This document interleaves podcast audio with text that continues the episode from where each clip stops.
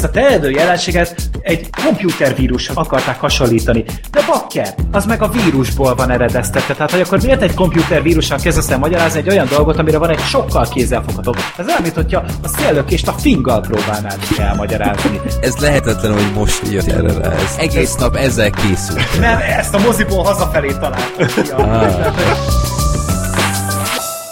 Filmbarátok Podcast. Mondja a filmaktánk hallgatónk, bár be kell vallanom, az elejét levágtam, az x zene, az nem való az adásban, mert nincs kedvünk a fox szarakodni, de azt hiszem így is átjött ez a jó kis szignál. Köszönjük szépen, és ezzel üdvözlünk benneteket, ez a 170. Filmbarátok Podcast, újra itt vagyunk a teljes csapattal, az én nevem Freddy, és itt van még velünk Gergő. Sziasztok! Sorter. Sziasztok! És Black Sheep. Sziasztok! És csak a magad nevébe beszélj, én nagyon szívesen szarakodok a fox -szal. Nekem minden vágy. Igen, igen azért, vagy, azért vagy az Inda videó. Egyébként van benne valami. ja. Jó, ez a 170. adás, és a hónap elején volt azt hiszem a 169, vagy az még, még június, vagy májusban volt, vagy nem tudom. De rekordot döntöttünk, ez a lényeg. 5 óra 17 perc volt azt hiszem, ami abszolút egy, egy jó negyed órával felülmúltuk a legutóbbi rekordot, úgyhogy megkockáztam, nem ellenőriztem le, de szerintem ez magyar podcast történelem volt.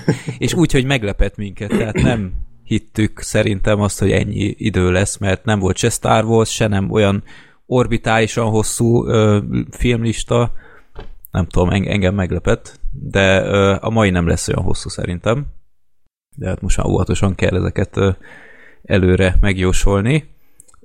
Legutóbb, pontosabban múlt héten rögzítettünk a Gáborral és Bernard Zsolt rendezővel egy audio kommentárt és egy rövid beszélgetést a Hasfalmetszők című amatőr horror vígjátékhoz. Amator? Amator, igen, bocsánat, oh. csak épp ö, valami menekülni próbált a számból de ezek szerint nem tudtam elrejteni.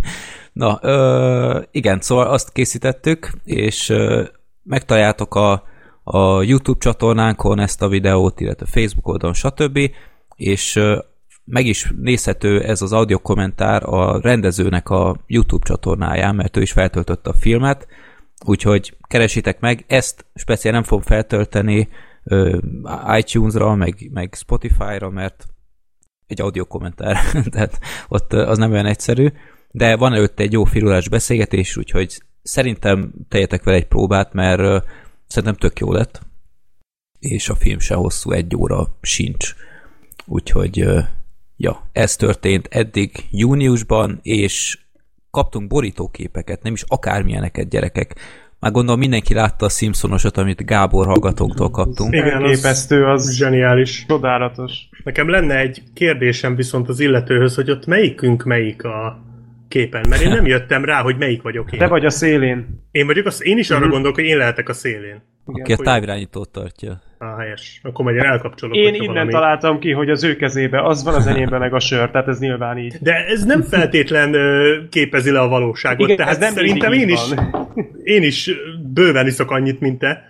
Maradjunk annyiban, hogyha valaki a négyünk közül nem iszik sört, akkor az én vagyok. Tehát a távránytól az nálam kéne, hogy legyen, és nálatok van a Az nem a jó, sör. mert ha Marvel film jön, akkor elkapcsolsz. Én a, egyébként abból gondoltam, hogy a haj szerintem az, Igen, az, az volt kicsit árulkodó. Uh-huh. Mi olyan, ja. Biztos ja. nem a pocak, ami tényleg zseniális. Én nem tudom, melyik lehetek én. Én ezt a saját Facebookomra is lenyúltam utólagos engedéllyel, tényleg zseniálisan jó. Na. Nagyon jó, tényleg fantasztikus.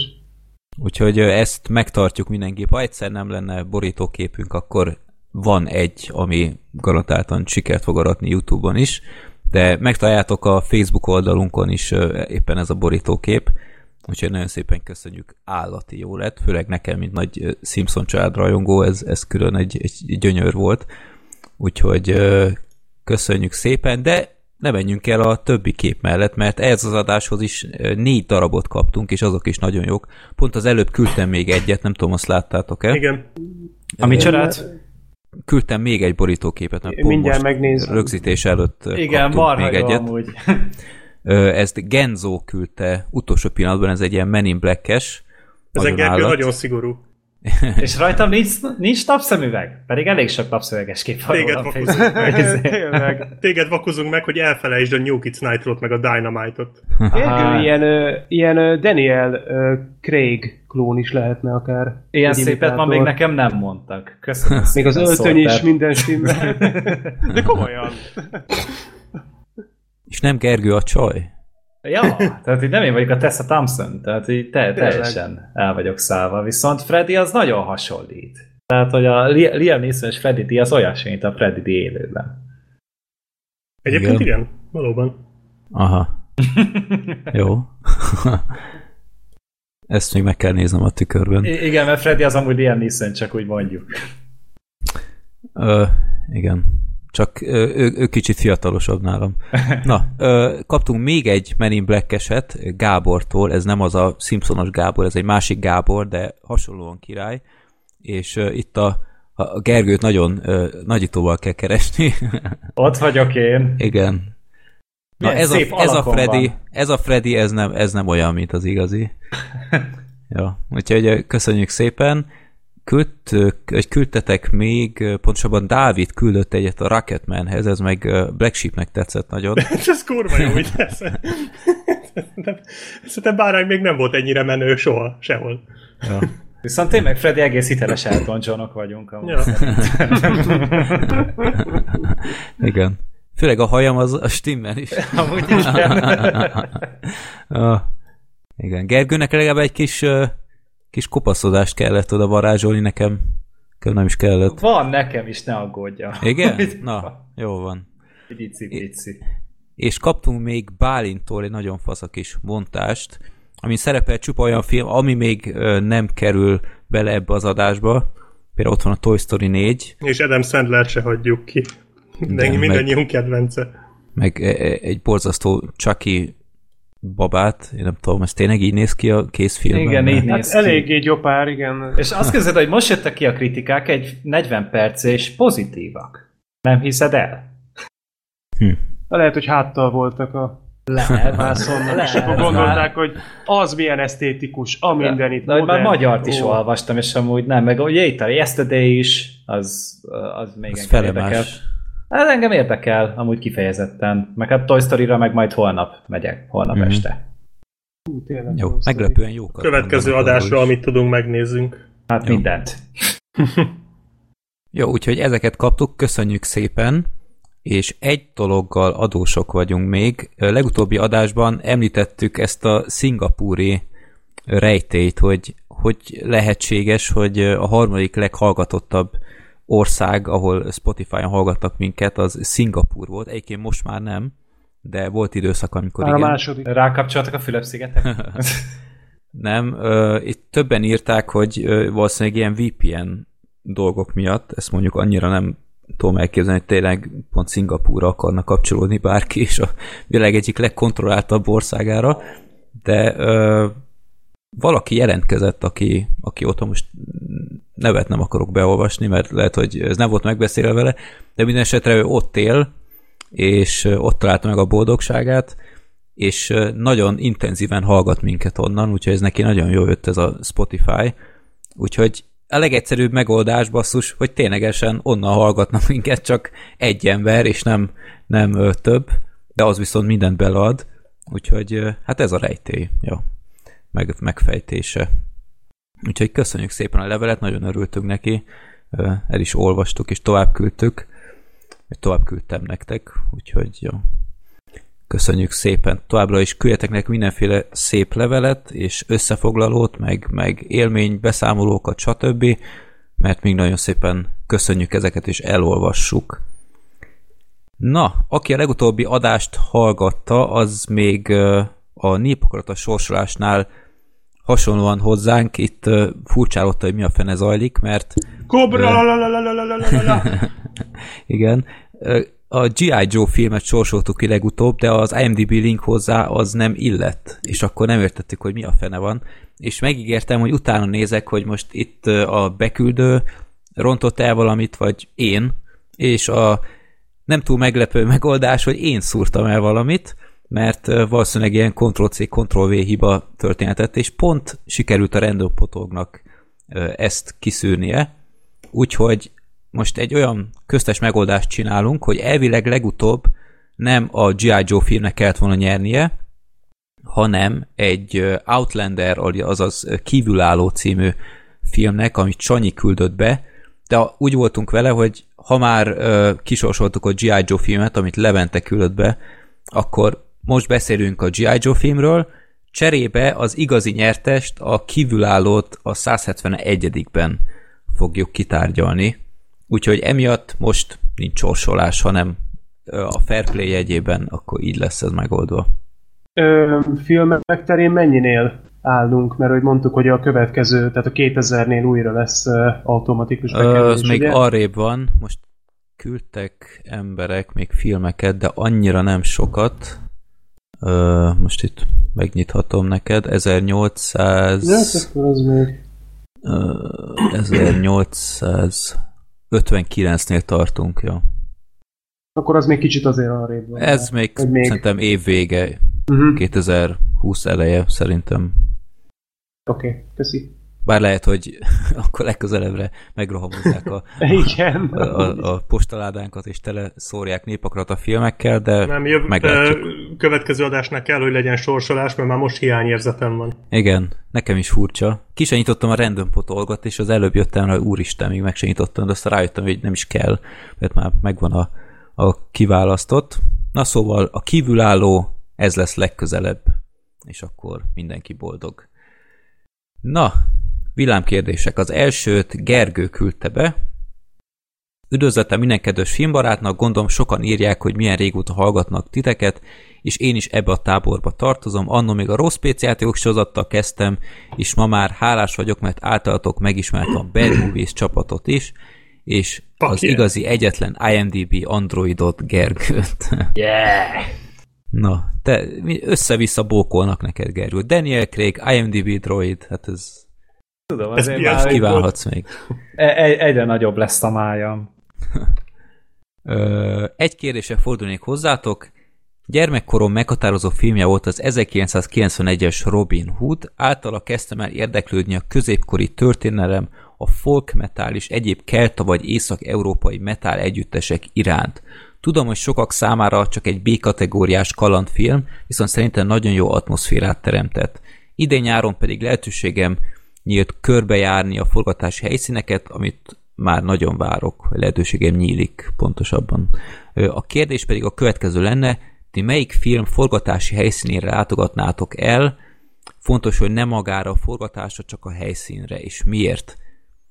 További sikeres munkát kívánok, és nagyon remélem, hogy még legalább ezer filmbarátok adást tesz le, lesz lehetőségem meghallgatni. Minden jó, üdvözlettel Gergő. Nem, nem trollkodok, tényleg engem is Gergőnek hívnak. Hát Kizárt. Ez csak ez egy kamu. van az országban, úgyhogy ezt nem hiszük a el. Gergő. Igen. A definitív Gergő.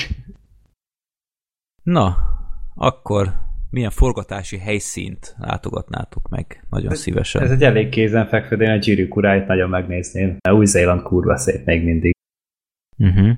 Meghallgattad a tyúnápos élménybeszámolót? Elkezdtem, ja, de még hát úgy nem, nem haladtam vele annyit, de be akarom majd fejezni. Uh-huh. Ja, érdekes volt, amit mesélnek a srácok.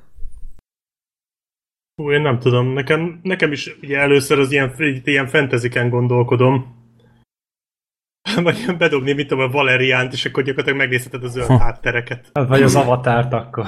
ja. Hú, nem tudom. Gondolkodom valami különleges filmen, ami ilyen különleges. G.I. Joe film.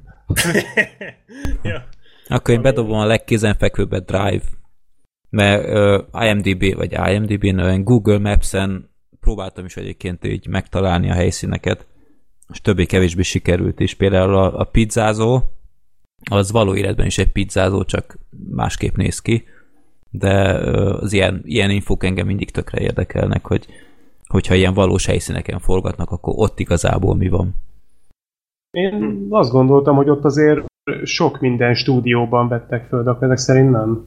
Akkor ott, ott valódiak voltak a helyszínek a Drive-nál. Hát biztos volt stúdió is, például garázs, vagy ilyesmi, nem tudom, abban nem vagyok biztos, de, de hát ott bőven Los Angelesbe azért nem nehéz forgatni. Én nem tudom, legyen az Arctic. Az biztos nagyon kellemes. Dehogy is, hát a büntető ököl. Na annak a helyszíneit megnézném.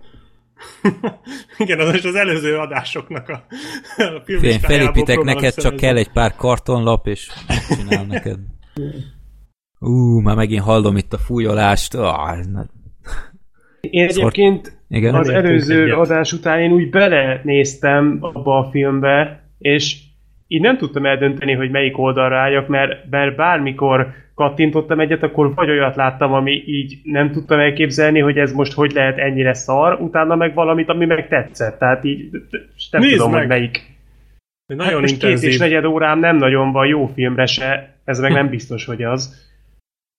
Hogy mire, milyen forgatási helyszín? Hát megúszós lesz a válasz, hollónak elmennék a helyszínére. Mondjuk Azokat azt tudja, hogy stúdió volt.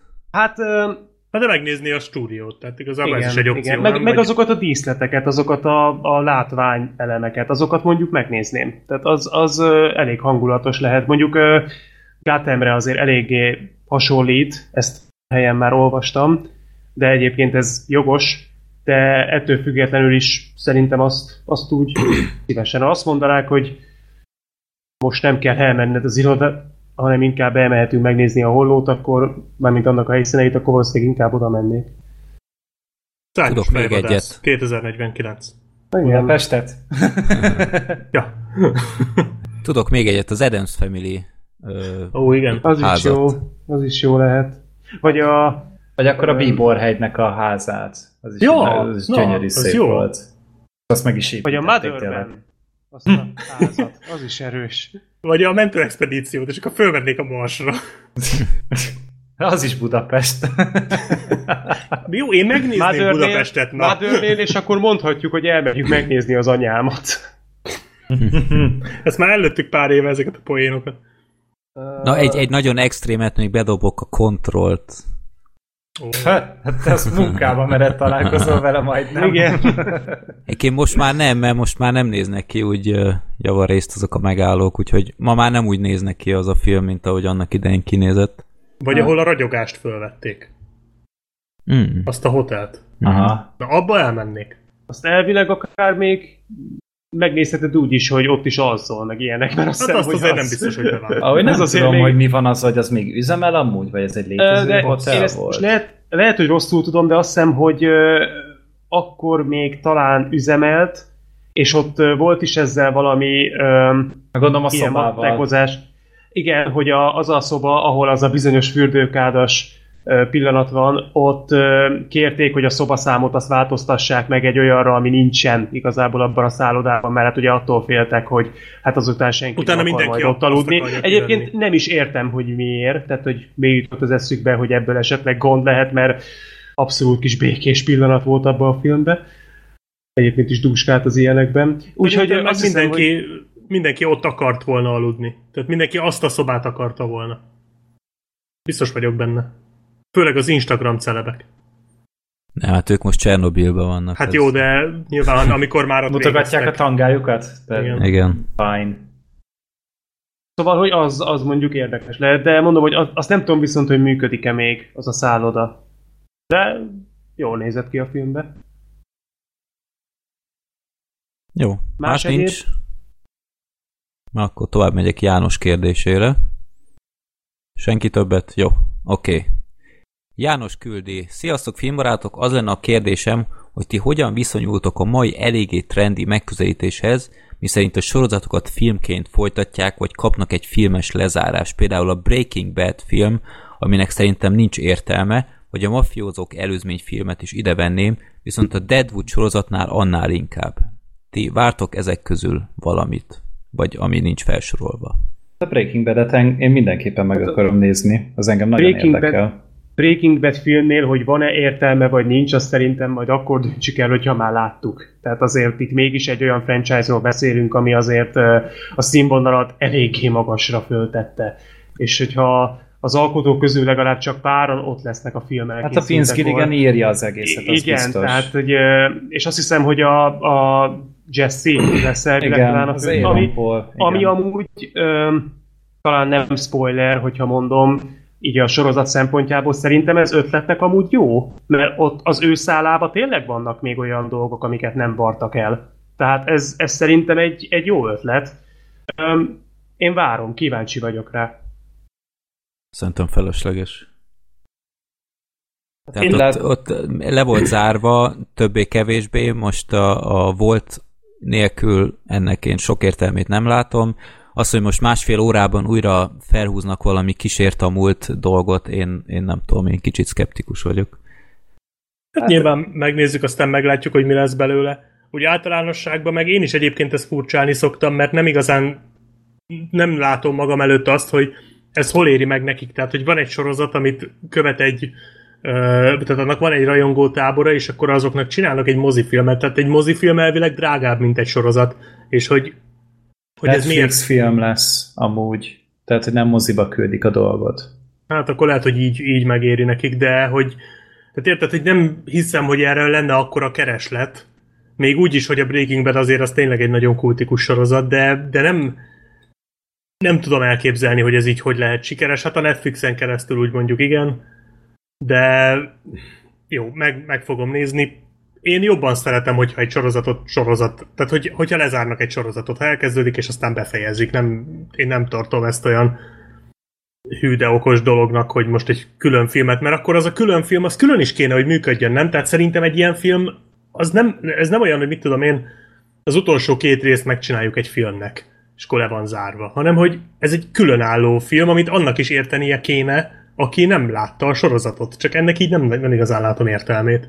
Ez egy nagyon jó pont, amit felhozol, és meg is említette a János a Deadwoodot, mert én HBO Go-n láttam a Deadwood filmet, Ha? és felkeltett az érdeklődésemet, de ugyanakkor tudom, hogy ez egy ilyen több évados sorozat, és annak a lezárása, hogy nem tudjátok esetleg véletlen, hogy ezt meg tudom nézni csak úgy magában, vagy azért... Én, én nem mertem belekezdeni, pont azért, mert nem láttam a sorozatot. Én ki- kicsit ilyen, egy nagyon mániám az, hogy teljes legyen az élmény, és akkor hogy biztosan meg akarnám nézni a sorozatot, hogy a filmnek nekiüljek. Azt hiszem két évad amúgy, tehát nem egy hosszú De sorozat sok része talán. van. Hát tíz rész szerintem évadon. Nem, ez még, ez még volt. akkor volt, amikor még 20 rész volt egy évben. Igen, Nem? Igen. azt hiszem, azt hiszem én is, mert megnéztem, hogy na jó, akkor hány évad, és elég sok 36 rész. epizód. Oh, Aha, Jesus. hát akkor majdnem. Hát az Akkor- két évadra lebontva azért elég húzós. Igen, Nem, három sok. évad. Három, Három évad? ja, Aha. akkor viszont a klasszikus. Annyira, annyira nem vészes akkor. Ja. Hát igen. Az, azon én is gondolkodtam egyébként, amikor láttam, hogy ez a Deadwood ez egy jó. Tehát, de ugye, tehát nyilván ezzel mindenki így van, hogy akkor szeret belekezdeni egy sorozatba, ha tudja, hogy annak jó a lezárása. Uh-huh. Mert uh-huh. most érted, azt olvasod, hogy van egy Deadwood film, és hogy egy, mindenki azt mondja, hogy egy tök jó lezárás. Na, akkor ezek szerint a Deadwoodba érdemes belekezdeni, mert akkor kapsz egy jó lezárást. Ami most, Én- most pláne aktuális a trónok harca után, meg ilyenek Én után. ezért várom meg egyébként szinte mindig, hogy legyen először vége, és majd utána megnézem. Igen. Jobb ötlet. Tehát nem úgy volt, hogy a Deadwoodnak pont, hogy nincs rendes lezárás, és azért lett a film. Igen, hát de a filmre mondom, hogy a film a jó lezárás. Ja, hogy ja, oké. Okay. És állítólag jó jó, is lett a film, én azt Igen. olvasom, hogy uh-huh. amúgy jól sikerült, csak mondom, ez is olyan, hogy majd sorozattal együtt. Mm. Jó. Jó, más ötlet, vagy akármi, ami még itt uh, nektek így eszetekbe jut, hogy megnéznétek egy ilyen filmes befejezést. Hát Nyilván én sok sorozatból megnéznék egy olyan filmet, tehát oly sok olyan sorozatból néznék filmet, amit én követek.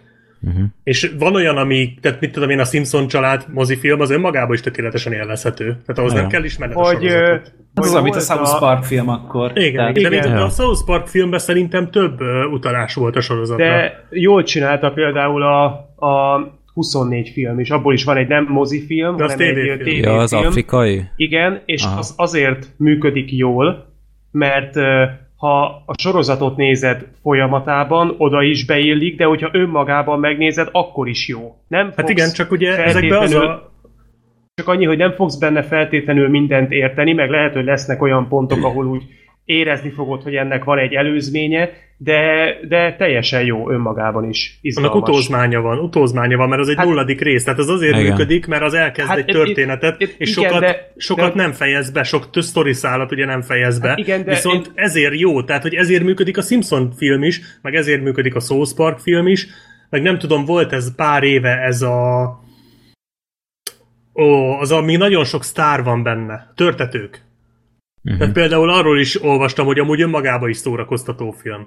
De úgy, de úgy jót tesznek itt, tehát hogy ezek, ezek a ki, kirívó kivételek, amikor úgy is élvezed a filmet, hogy igazából nem annyira ismered a sorozatot, de hogy azért ezek a filmek is akkor az igaziak, ha benne vagy. Tehát egy sorozatból készült film, főleg egy lezárás, annak azért nem látom értelmét, mert ha valaki megnézi, aki nem ismeri a sorozatot, az vagy nem érti, vagy nem fog neki tetszeni, és ez kicsit ilyen önmagunk ellenprogramozás, de nem tudom, lehet, hogy nem lesz igazam, és lehet, hogy ez a Breaking Bad film tök jó lesz. Ö, meg nyilván meg fogom nézni, mert mondjuk azt a sorozatot pont szeretem.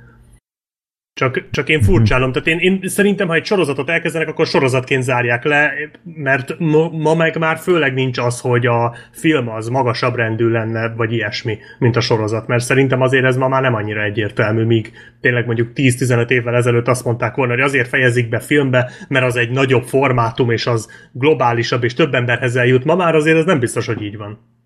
Hát vagy ha már újra neki ö, kezdenek, akkor sorozatként kezdjenek neki újra. Tehát erre is már láthatunk egyre több példát. Itt ja.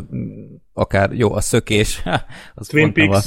A, a Twin Peaks akár, vagy a, a Full House, az a, az a borzasztó szitkom 90-es évekből, vagy a Szívek szállodája, annak is volt egy ilyen pár részes, vagy a Rosen, az is egy nagyon felkapott szitkom volt a 90-es években. Uh, jó.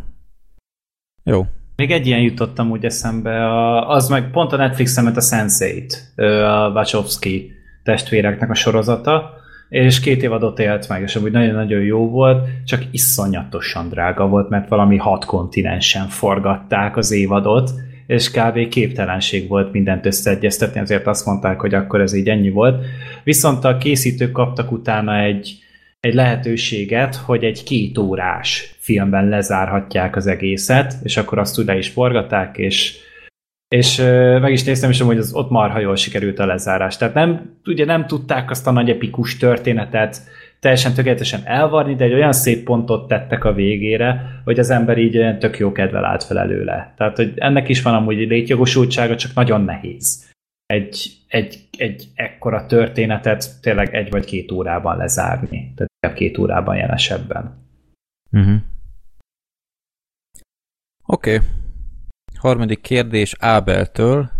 Gondolkodtatok már azon, vagy került-e már szóba korábban, hogy olyan adásokat, vagy külön kiadásokat csináljatok, amelynek keretein belül valamilyen tematika szerint beszéltek filmekről, akár bizonyos témák, alműfajok, jellegzetességek vagy kedvencek szerint, például a kedvenc pszichológiai thrillereitek, vagy a kedvenc filmjeitek Spielbergtől, stb.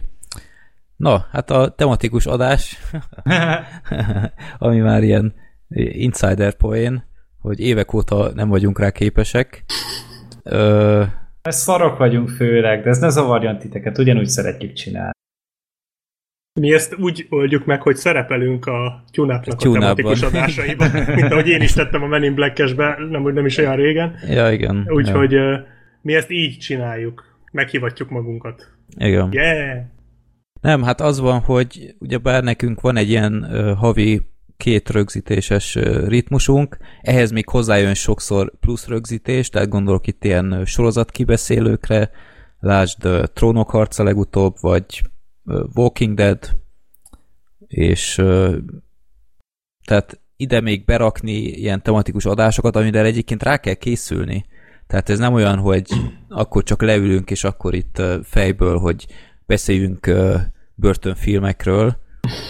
Uh, igen. Az előző adásban. El, előző adásban. Igen, és tehát erre tényleg rá kell készülni, és akkor, akkor az van, hogy nagyon feltorlódnak a, a filmpremierek, és akkor nem tudom, tehát szerintem nekünk nem ez az erősségünk. Az elején próbálkoztunk, ugye bár volt bosszú filmes adás, meg mi volt még? Valami pszichopaták. Pszichopatákkal foglalkozó igen, is volt.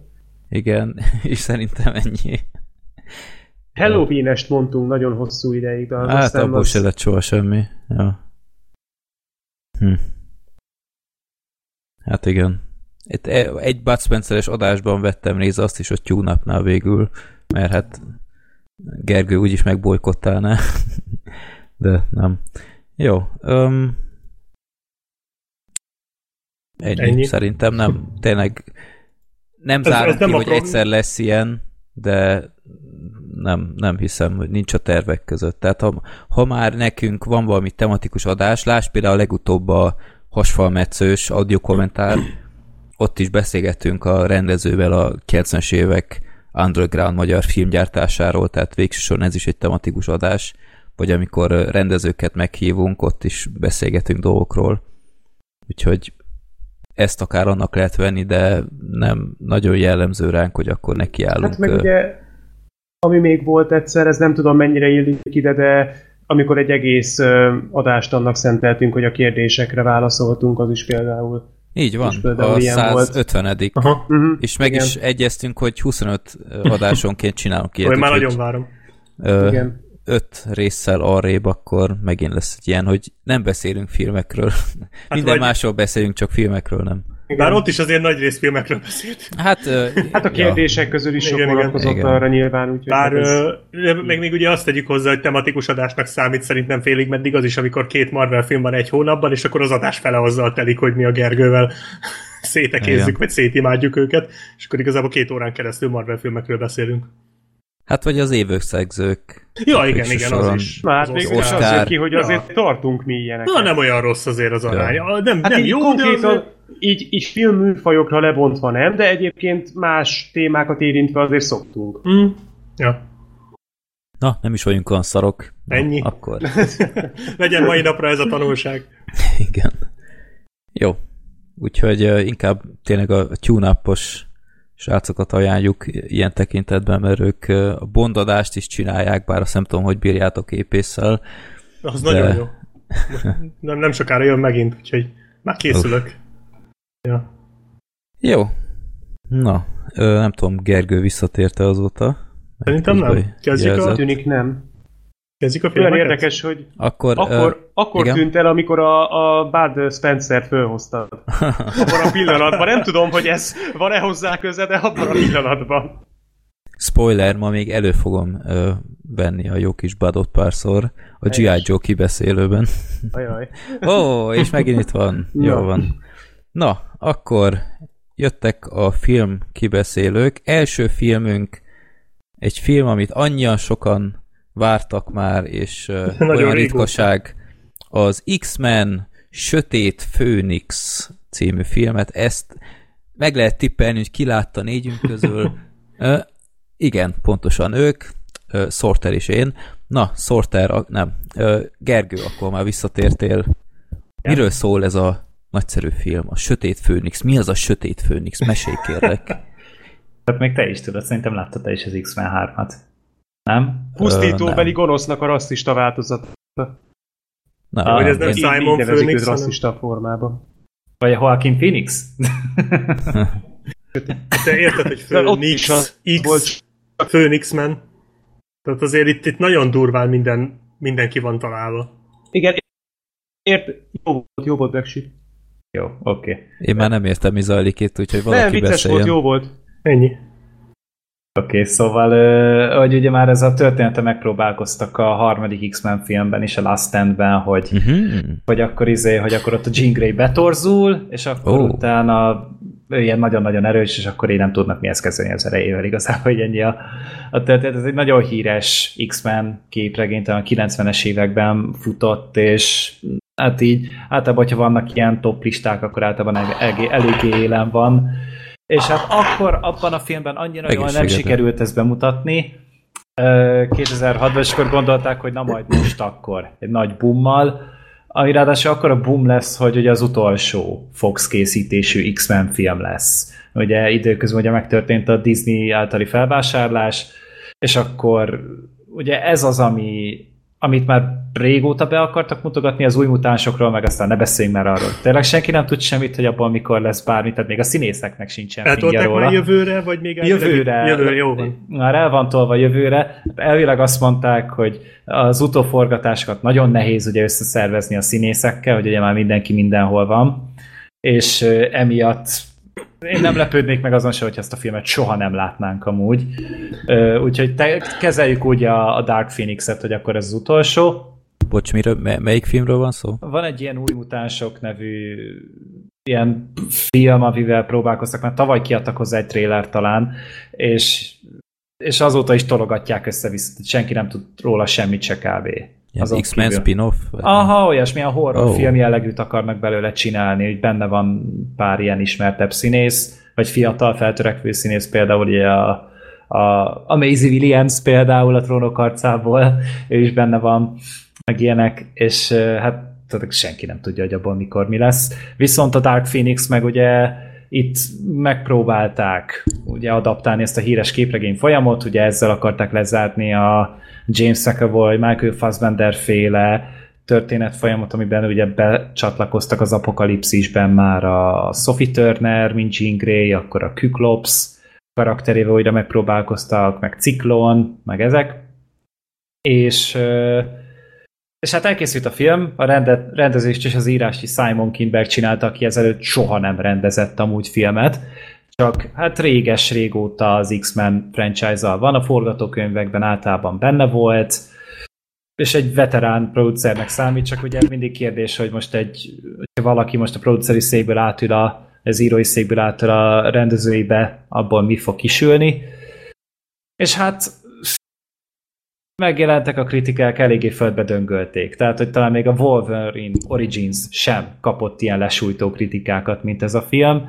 Bevételileg is hatalmasat bukott a film, és én is így annyira nem akartam megnézni, de hát utána láttam, hogy van egy feliratos vetítés, úgyhogy jó, na bum, akkor beülök rá, és megnéztem a filmet, és lehet, hogy ez az előzetes fikahagyjára telt róla, de hogy én én tök jól szórakoztam rajta. Tehát sokkal jobb szerintem ez a film, mint a Captain Marvel, vagy a, vagy a Shazam például. Annál simán. Tehát, hogy én személy szerint jobban szórakoztam ezen. A történet az röviden annyi, ugye, hogy 90-es években járunk, és történik, felfedeznek valami anomáliát az űrben, és egy űrhajó veszélyben is van, és felküldik az X-meneket, hogy vagy az, az X-Men csapatot, hogy akkor ezt oldják már meg aminek végül is az lesz a, az ára, hogy a Jean Grey-ben felszívódik ez az energia. És utána egy elkezd kivetkőzni magából, és tényleg nagyon erős lesz, és nagyon lobbanékony természetű, és nem bírnak már vele, és ő pedig így ugrál egyik emberről a másikra, hogy valaki elfogadja, és senki nem fogadja el, és erről szól a film. Röviden, a, ami nekem nagyon tetszett, az a filmnek az első fél órája. Tehát, hogy, hogy az hogy, űrös jelenet. Igen, meg, meg nekem kurva jó volt. Meg nekem az a baleset is tetszett, meg utána tényleg ott az űrben, és tök király volt az egész. Tehát itt tényleg volt az egésznek tétje, meg, te, meg olyan epikusnak hatott. Azt tetszett, hogy most először megcsinálták a Quicksilvernek ezt a begyorsulós jelenetét, csak nem poénkodták el. Aha. És rohadt menő volt. Igen, igen. Tehát, hogy, hogy az is így tök helyén volt szerintem a Sophie Turner. Tök jól játszott ja, a filmben. igen. Tetszett az is, hogy a Xavier az egy seggfej volt most kifejezetten, tehát hogy nem, nem egy olyan hű, de pozitív karakternek volt itt bemutatva, akkor tényleg volt egy dinamika ott a csapatban, és tényleg úgy az egész működött. És utána ugye egy felébred a, a Phoenix, és utána úgy Jön Jessica Chastain, és igen. kicsit szétcsúszik ott azért a film. Hát az, az, az nagyon rossz ötlet volt a Jessica igen, Chastain. az nagy hülyeség volt. Tehát, hogy jön valami idegen faj, és akkor ők így ezt a Phoenix energiát akarják szintén, és így teljesen semmit Nem kellett. Az egész. Tehát anélkül is ez, ez egy működőképes történet lett volna. Igen, igen. És ami még nagyon tetszett, hogy, hogy egy deka poén nincs amúgy a filmben. Tehát, hogy, hogy tök komolyan van véve az egész, tök súlyos hangulata van végig. Igazából érzed, hogy így elég nagy dolgok forognak kockán, és én ezt például kifejezetten élveztem, hogy nem az van, hogy amit most a DC csinál, hogy akkor hogy Disney Marvel filmeket akarnak gyártani, ahelyett, hogy a saját útjukat járnák, és, és így tök érdekes volt szerintem az egész, meg a, a Fassbender miután, a, miután felbukkan, ennyire király szerintem még sose voltam úgy filmekben, Igen. mint itt. Tehát, hogy annyira jó volt az a, az a helikopteres jelenete például ott a, a Jean-nel, meg utána ott a végén az a vonatos jelenet. Az Íz- állat. Az a vonatos jelenet, az szerintem az egyik legjobb akció jelenet, úgy unblock az X-Men franchise Igen. Az valami szenzációsan volt megcsinálva. És az állítólag egy utóforgatott jelenet, tehát az utolsó harmad nagyon komolyan van módosítva az eredeti verzióhoz képest, mert aztán az űrbe akarták megcsinálni, és Oh. akkor utólag így, így levitték a, vonatra, és Nagyon hihetetlen jó lett. dinamikája volt neki, jó volt a koreográfia. Tele úgy- volt ötletekkel, ilyen, tehát a mutáns képességeket használták benne az akciókba, és Igen. nem csak ebbe az összesbe.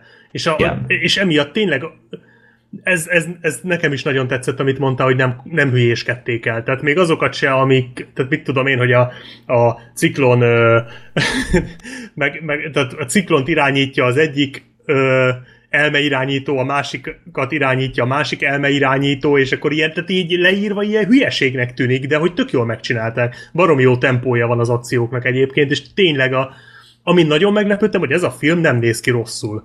Tehát azért az ilyen utóforgatott filmekből már megjöttünk párszor, gondolok itt az ilyen Justice League és társaira, hogy milyen retekül néztek ki. És ez a film meg szerintem teljesen korrektül néz ki. Tök látványosak az effektek, jók tényleg az akciók, látszik, hogy, hogy költöttek rá.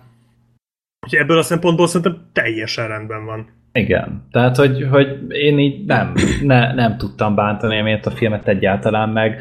Úgy, ugye a főszereplő ugye kb. a, a Sophie Turner, és, és teljesen rendben van a filmben, mondjuk nem tudom, hogy miért nem rúgták ki a, a jelmezesét, mert olyan vállasnak tűnik a csaj ebben a filmben, tehát itt egy testépítő. Kb. ez nagyon Hát lehet, hogy ilyen van az. felépítve, valószínű. De hogy, hogy, hogy úgy azt annyira nem értettem. De hogy a többiek is amúgy remekelnek itt színészek között. Tehát tényleg Fassbender, a McAvoy, akkor szerintem a, a Nicholas Hoult is tök jó volt most a, a Bestia szerepében. Úgyhogy Hát ők jó színészek, tehát ők, ők valószínűleg rutinból ezt, ezt megcsinálják. hát ja, Már annyira sokszor eljátszották. meg a, a, az Jennifer Lawrence is van egy kicsit, neki, hát ő így mondta, hogy nem szeretne ebben sokat szerepelni, és az, az a jelenete szerintem kurva jó Igen, volt, neki van egy csak. nagyon erős pillanat. Ő meg rutinból szarik az egész. Hát igen. Mert nem, nincs benne az a, az a passzív gyűlölet, vagy ilyesmi, hanem ő csak úgy leszarja, és Aha. igazából ezt is rutinból csinálja, tehát most annyira nem volt zavaró, de az ő nagy jelenete az, az tényleg állat volt. Ha, és kurva jó, és így azt így megfigyeltem a filmben, hogy itt a Kinberg ugye ezt úgy akart csinálni, hogy rengetegszer betolta a kamerát az arcokba, mint például a Majmok bolygója a harmadik részénél volt ez, hogy rengeteg közeli volt az arcokról. És itt szerintem itt tök jól alkalmazták ezt, majd jó színészek voltak, úgyhogy közelről meg tudtuk nézni a játékokat, játékokat, és tök jól át voltak adva az egyes jelenetek. A magam Ö, részéről. Igen. Egyébként én is kicsit reménykedtem benne, hogy te nagyon fogod utálni, hogy kicsit jobban képviseljük az általános véleményt, Aha. mert azért nem, tehát én eddig veled együtt három embert, emberről tudok, akik nem utálták ezt a filmet, tehát nem, rajtad kívül három emberről, bocsánat. Tehát elég kevesen vagyunk, és én se utáltam egyébként ezt a filmet, én rettenetesen jól szórakoztam. Nekem is az volt, hogy egy vonat szerencsétlenségre számítottam, amit végül is megkaptam a filmből, de az egyik legjobb jelenet volt. Tehát én, én arra számítottam, hogy ez valami irgalmatlan nagy hulladék lesz. És, és látom a hibákat, tehát én, én értem, vagy úgy gondolom, hogy értem, hogy miért utálják ezt a filmet, csak az a helyzet, hogy én ennek ellenére baromi jól szórakoztam rajta, és szerintem sokkal jobb, mint például az apokalipszis, A ö, fényévekkel, a, ami nagyon fárasztott. Viszont azt szerintem ennek az egésznek a titka, legalábbis nálam, hogy kicsit utána olvasgattam, annyira nem mélyedtem azért bele, hogy miért utálják ezt a filmet, és ugye itt a fő ö, érv, ami egyébként szerintem teljesen jogos, az az, hogy össze van csapva. És szerintem ez a film tényleg össze van csapva, tehát azért Igen. emellett szerintem nem menjünk el, hogy azért tényleg a Sophie Turner, ugye a, a Jean Grey egyszer csak ö, hát idézőjel megkapja ezt az erőt, félig idézőjel, félig nem idézőjel. Azt tök amúgy mindegy. nem értettem, mert hogy már az apokalipszis végén ott láttuk a Főnixet, tehát hogy azzal győzte le az apokalipszist, ott ö- megjelent a sziluettje, tehát hogy meg is animálták, tehát benne volt ott már a Főnix itt, meg azt magyarázzák nekünk, hogy itt kapta meg. Nem, What the itt- fuck? Nem, nem, nem, nem, nem. Itt, tehát az, én igazából nem emlékszem már az apokalipszisnek a végén, én próbálom azt a filmet elfelejteni, nem nagyon sikerül, de ö, itt az volt, lehet egy picit spoileres lesz elnézést előre is, de a film elejéről van szó, hogy ez végig benne volt, csak az a dolog, ami történt a, az űrben, az hozta ki belőle. Tehát, hogy a, a Charles az, ilyen, az elméjébe épített olyan falakat, amik meggátolták őt abban, hogy hogy tudatára ébredjen ennek az erőnek. Tehát ez a születése óta benne volt, csak a Charles elrejtette előle. Viszont azzal, hogy történt vele ez a baleset, az idézőjel baleset az űrben, ezzel ezek a falak törtek el. De hát ott be, beszívott valami energiát, és az volt elvileg a Főnix. De, de a film elején nem erről van szó. Tehát a, bár lehet, hogy utána Jessica Chastain valami ilyet magyaráz neki. Azt Hát nem utána tudom azt akarja elvenni tőle, tehát hogy ő ugye, ugye azt akarja utána felhasználni. Én De a film elején nem arról van szó, hogy ez végig benne volt? Csak Nem, csak az, hogy erős nagyon. És akkor utána ez Ja, a hogy Phoenix nem betársult ez ezzel volt. az erővel, úgy lett Ja, ilyen értem. mindenható, szerintem. Aha, ja lehet. Na mindegy, de hogy szerintem az apokalipszis végén, én, én azt gondoltam, hogy az apokalipszis végén még csak az az erő kezdett el pislákolni, ami most elszabadult. Érted? Tehát, hogy az egy ilyen kezdeti kis láng volt, ez meg már a teljes, teljes erdőtűz. De ezt nagyon kapkodva mutatja be a film. Tehát tényleg az van, hogy visszaérkeznek a, a Zsingrének lesz ott a táborban egy ilyen hát kirobbanás a szó szerint, és aztán, aztán egyszer csak elborul az agya, ugye a Charles szembesíti az igazsággal, és akkor elmegy, és a következő jelenetben már már félig gonosz, az azt következő jelenetben meg már nagyon gonosz, és akkor őt meg kell állítani. Tehát, hogy nagyon kapkod a film, nagyon siet, nem nagyon hagy időt. Tök jó jelenetek vannak benne, Ja, meg a zene! A zene úristen! az kurva jó. Kurva Úristen, jó. Hans Zimmer mit Szenzációs. izé hozott ez a filmhez, és így, tudod, így általában ugye az van, hogy a zene középszerű nem tűnik fel, csak egy ponton így eszembe jut, hogy ja, várj, ez Hans Zimmer szerez, és akkor elkezdesz rá figyelni, itt nem. Itt az volt, hogy amikor ott a, ott emlékszem azt arra a jelentre nagyon, amikor ott a, a Charles ott bekanyarodik a Ginnel, ott a, a birtokra, és ott már ment az a fő téma, és így meghat, hogy bazzeg, ez tényleg Hans Zimmer. Én nagyon oda tette. Nagyon oda tette a Zseniális. Tehát, hogy, hogy té- tényleg azért, ahogy így mondod, ez, ez abszolút igaz amúgy, hogy, hogy nagyon el van kapkodva. De valahogy a, a zene meg a színészek, ezek ketten így összerakják azt az élményt, meg azt az érzést, amit, aminek úgy működnie Meg- a filmben. Ami még nekem rásegített erre, és illetve ami miatt én, tehát én értem, hogy ez valakinek nem tetszik. Szerintem ez tök érthető, mert hogyha mondjuk képzeld el, hogy így adták volna elő az Endgame-et. Aha, Hát hülyét aha. kaptál volna, nem? Meg én is. De hogy engem annyira nem érdekelnek ezek a karakterek. Most nyilván a, a Fassbender, meg a, tehát a Charles, meg a Magneto igen.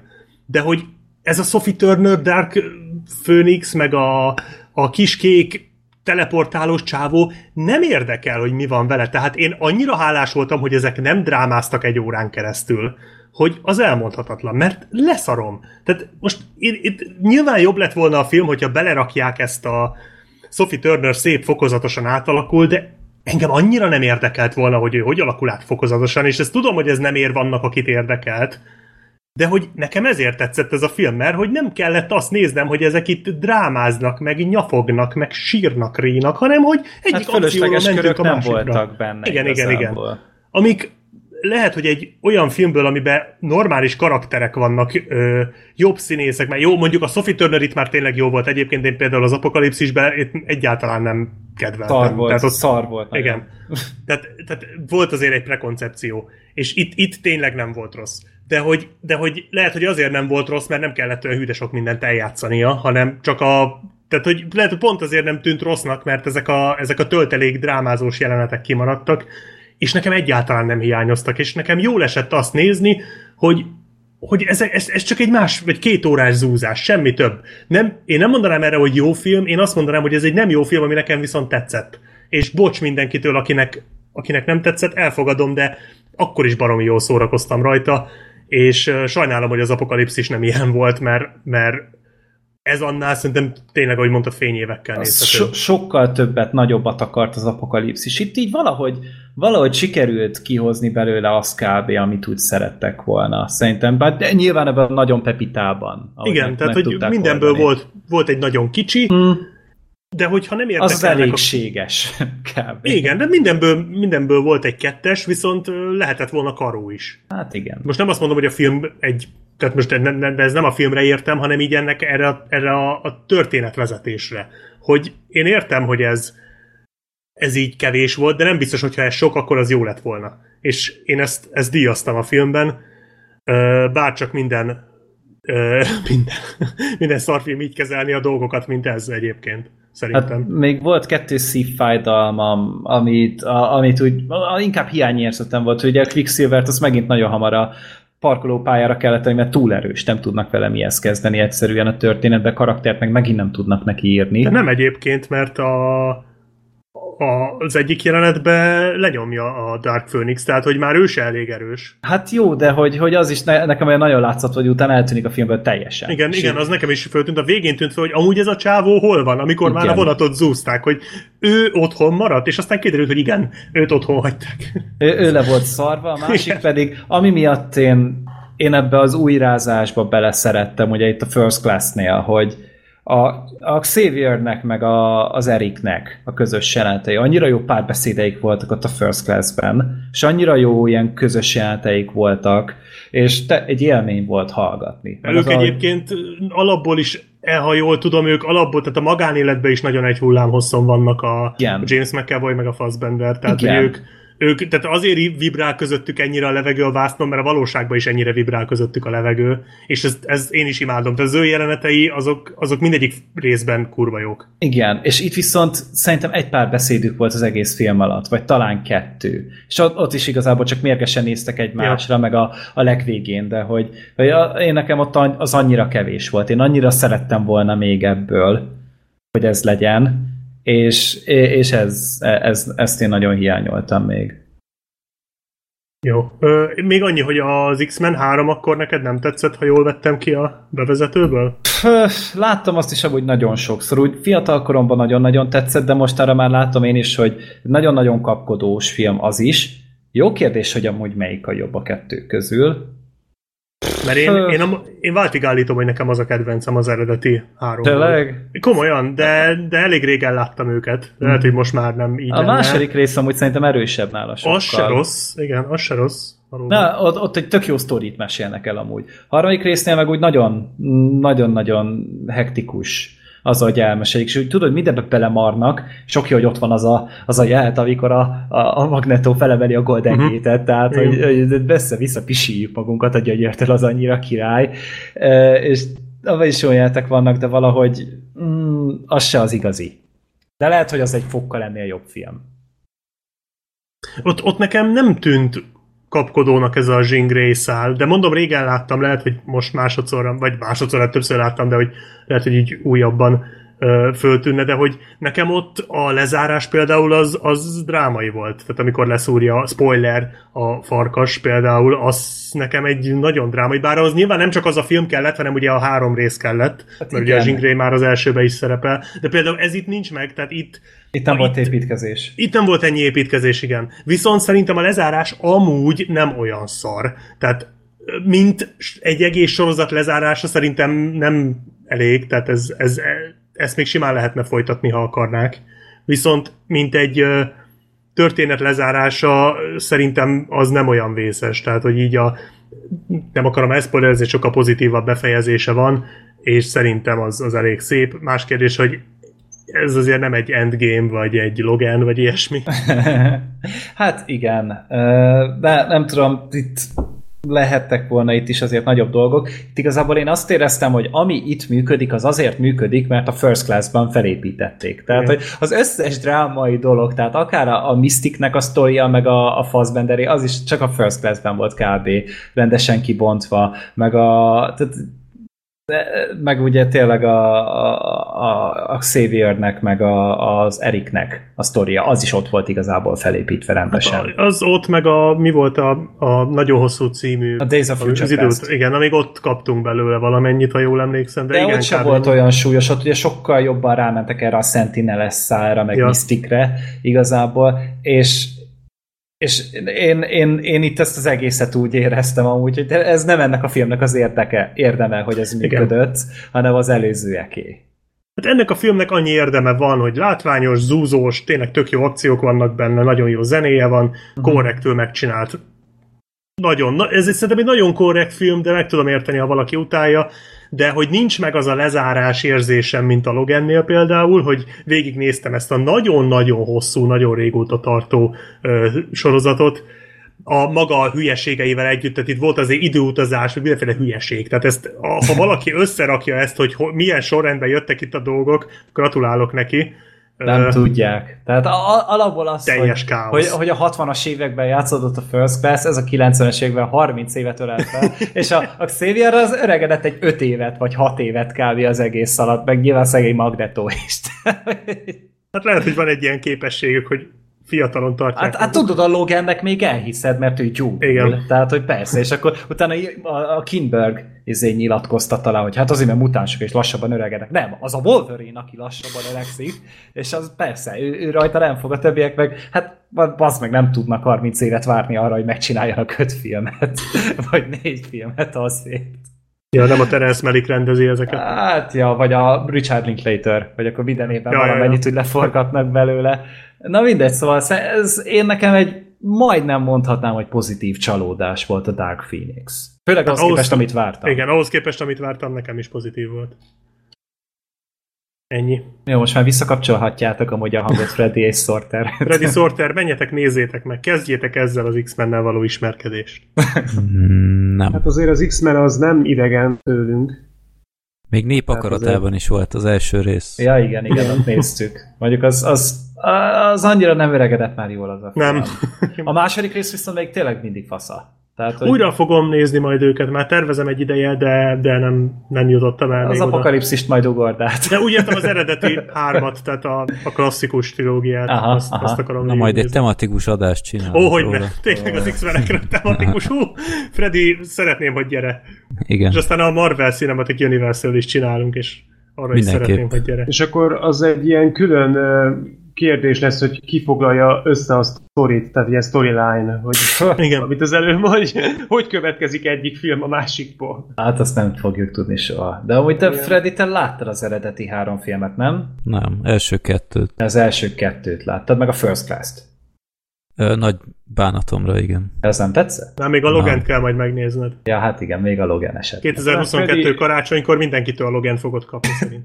Tőlem az a. McAvoy-t, a McAvoy-t nem, nem bírja, és ott azért a First Class-ben eléggé benne volt a McAvoy, és Ja, tényleg. Hát ott, ott, ott sok minden benne volt abban a Ja, filmben. tehát ott, ott nem a McAvoy-on múlt. A sok, minden, a sok mindennek igen. vége szakadt.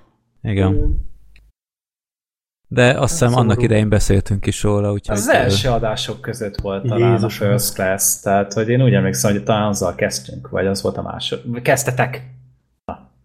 Ö, hát én nem tudom. Korai nem szoktam ezen volt. gondolkodni. Inkább nem. Jó.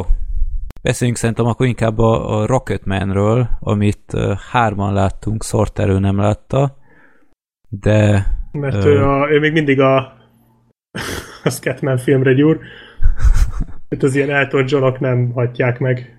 Egyébként ezzel a névvel, hogy uh, Rocketman, ez is akár egy ilyen szuperhős is lehetne simán. Igen, az kicsit megtéveszt. Volt igen, ennek magyar, magyar alcíme? Rakitman csak Rakéta magában. az Rakéta Elton John életrajzi film, a Rakéta ember. Ez kicsit nehezen jön össze, de igen.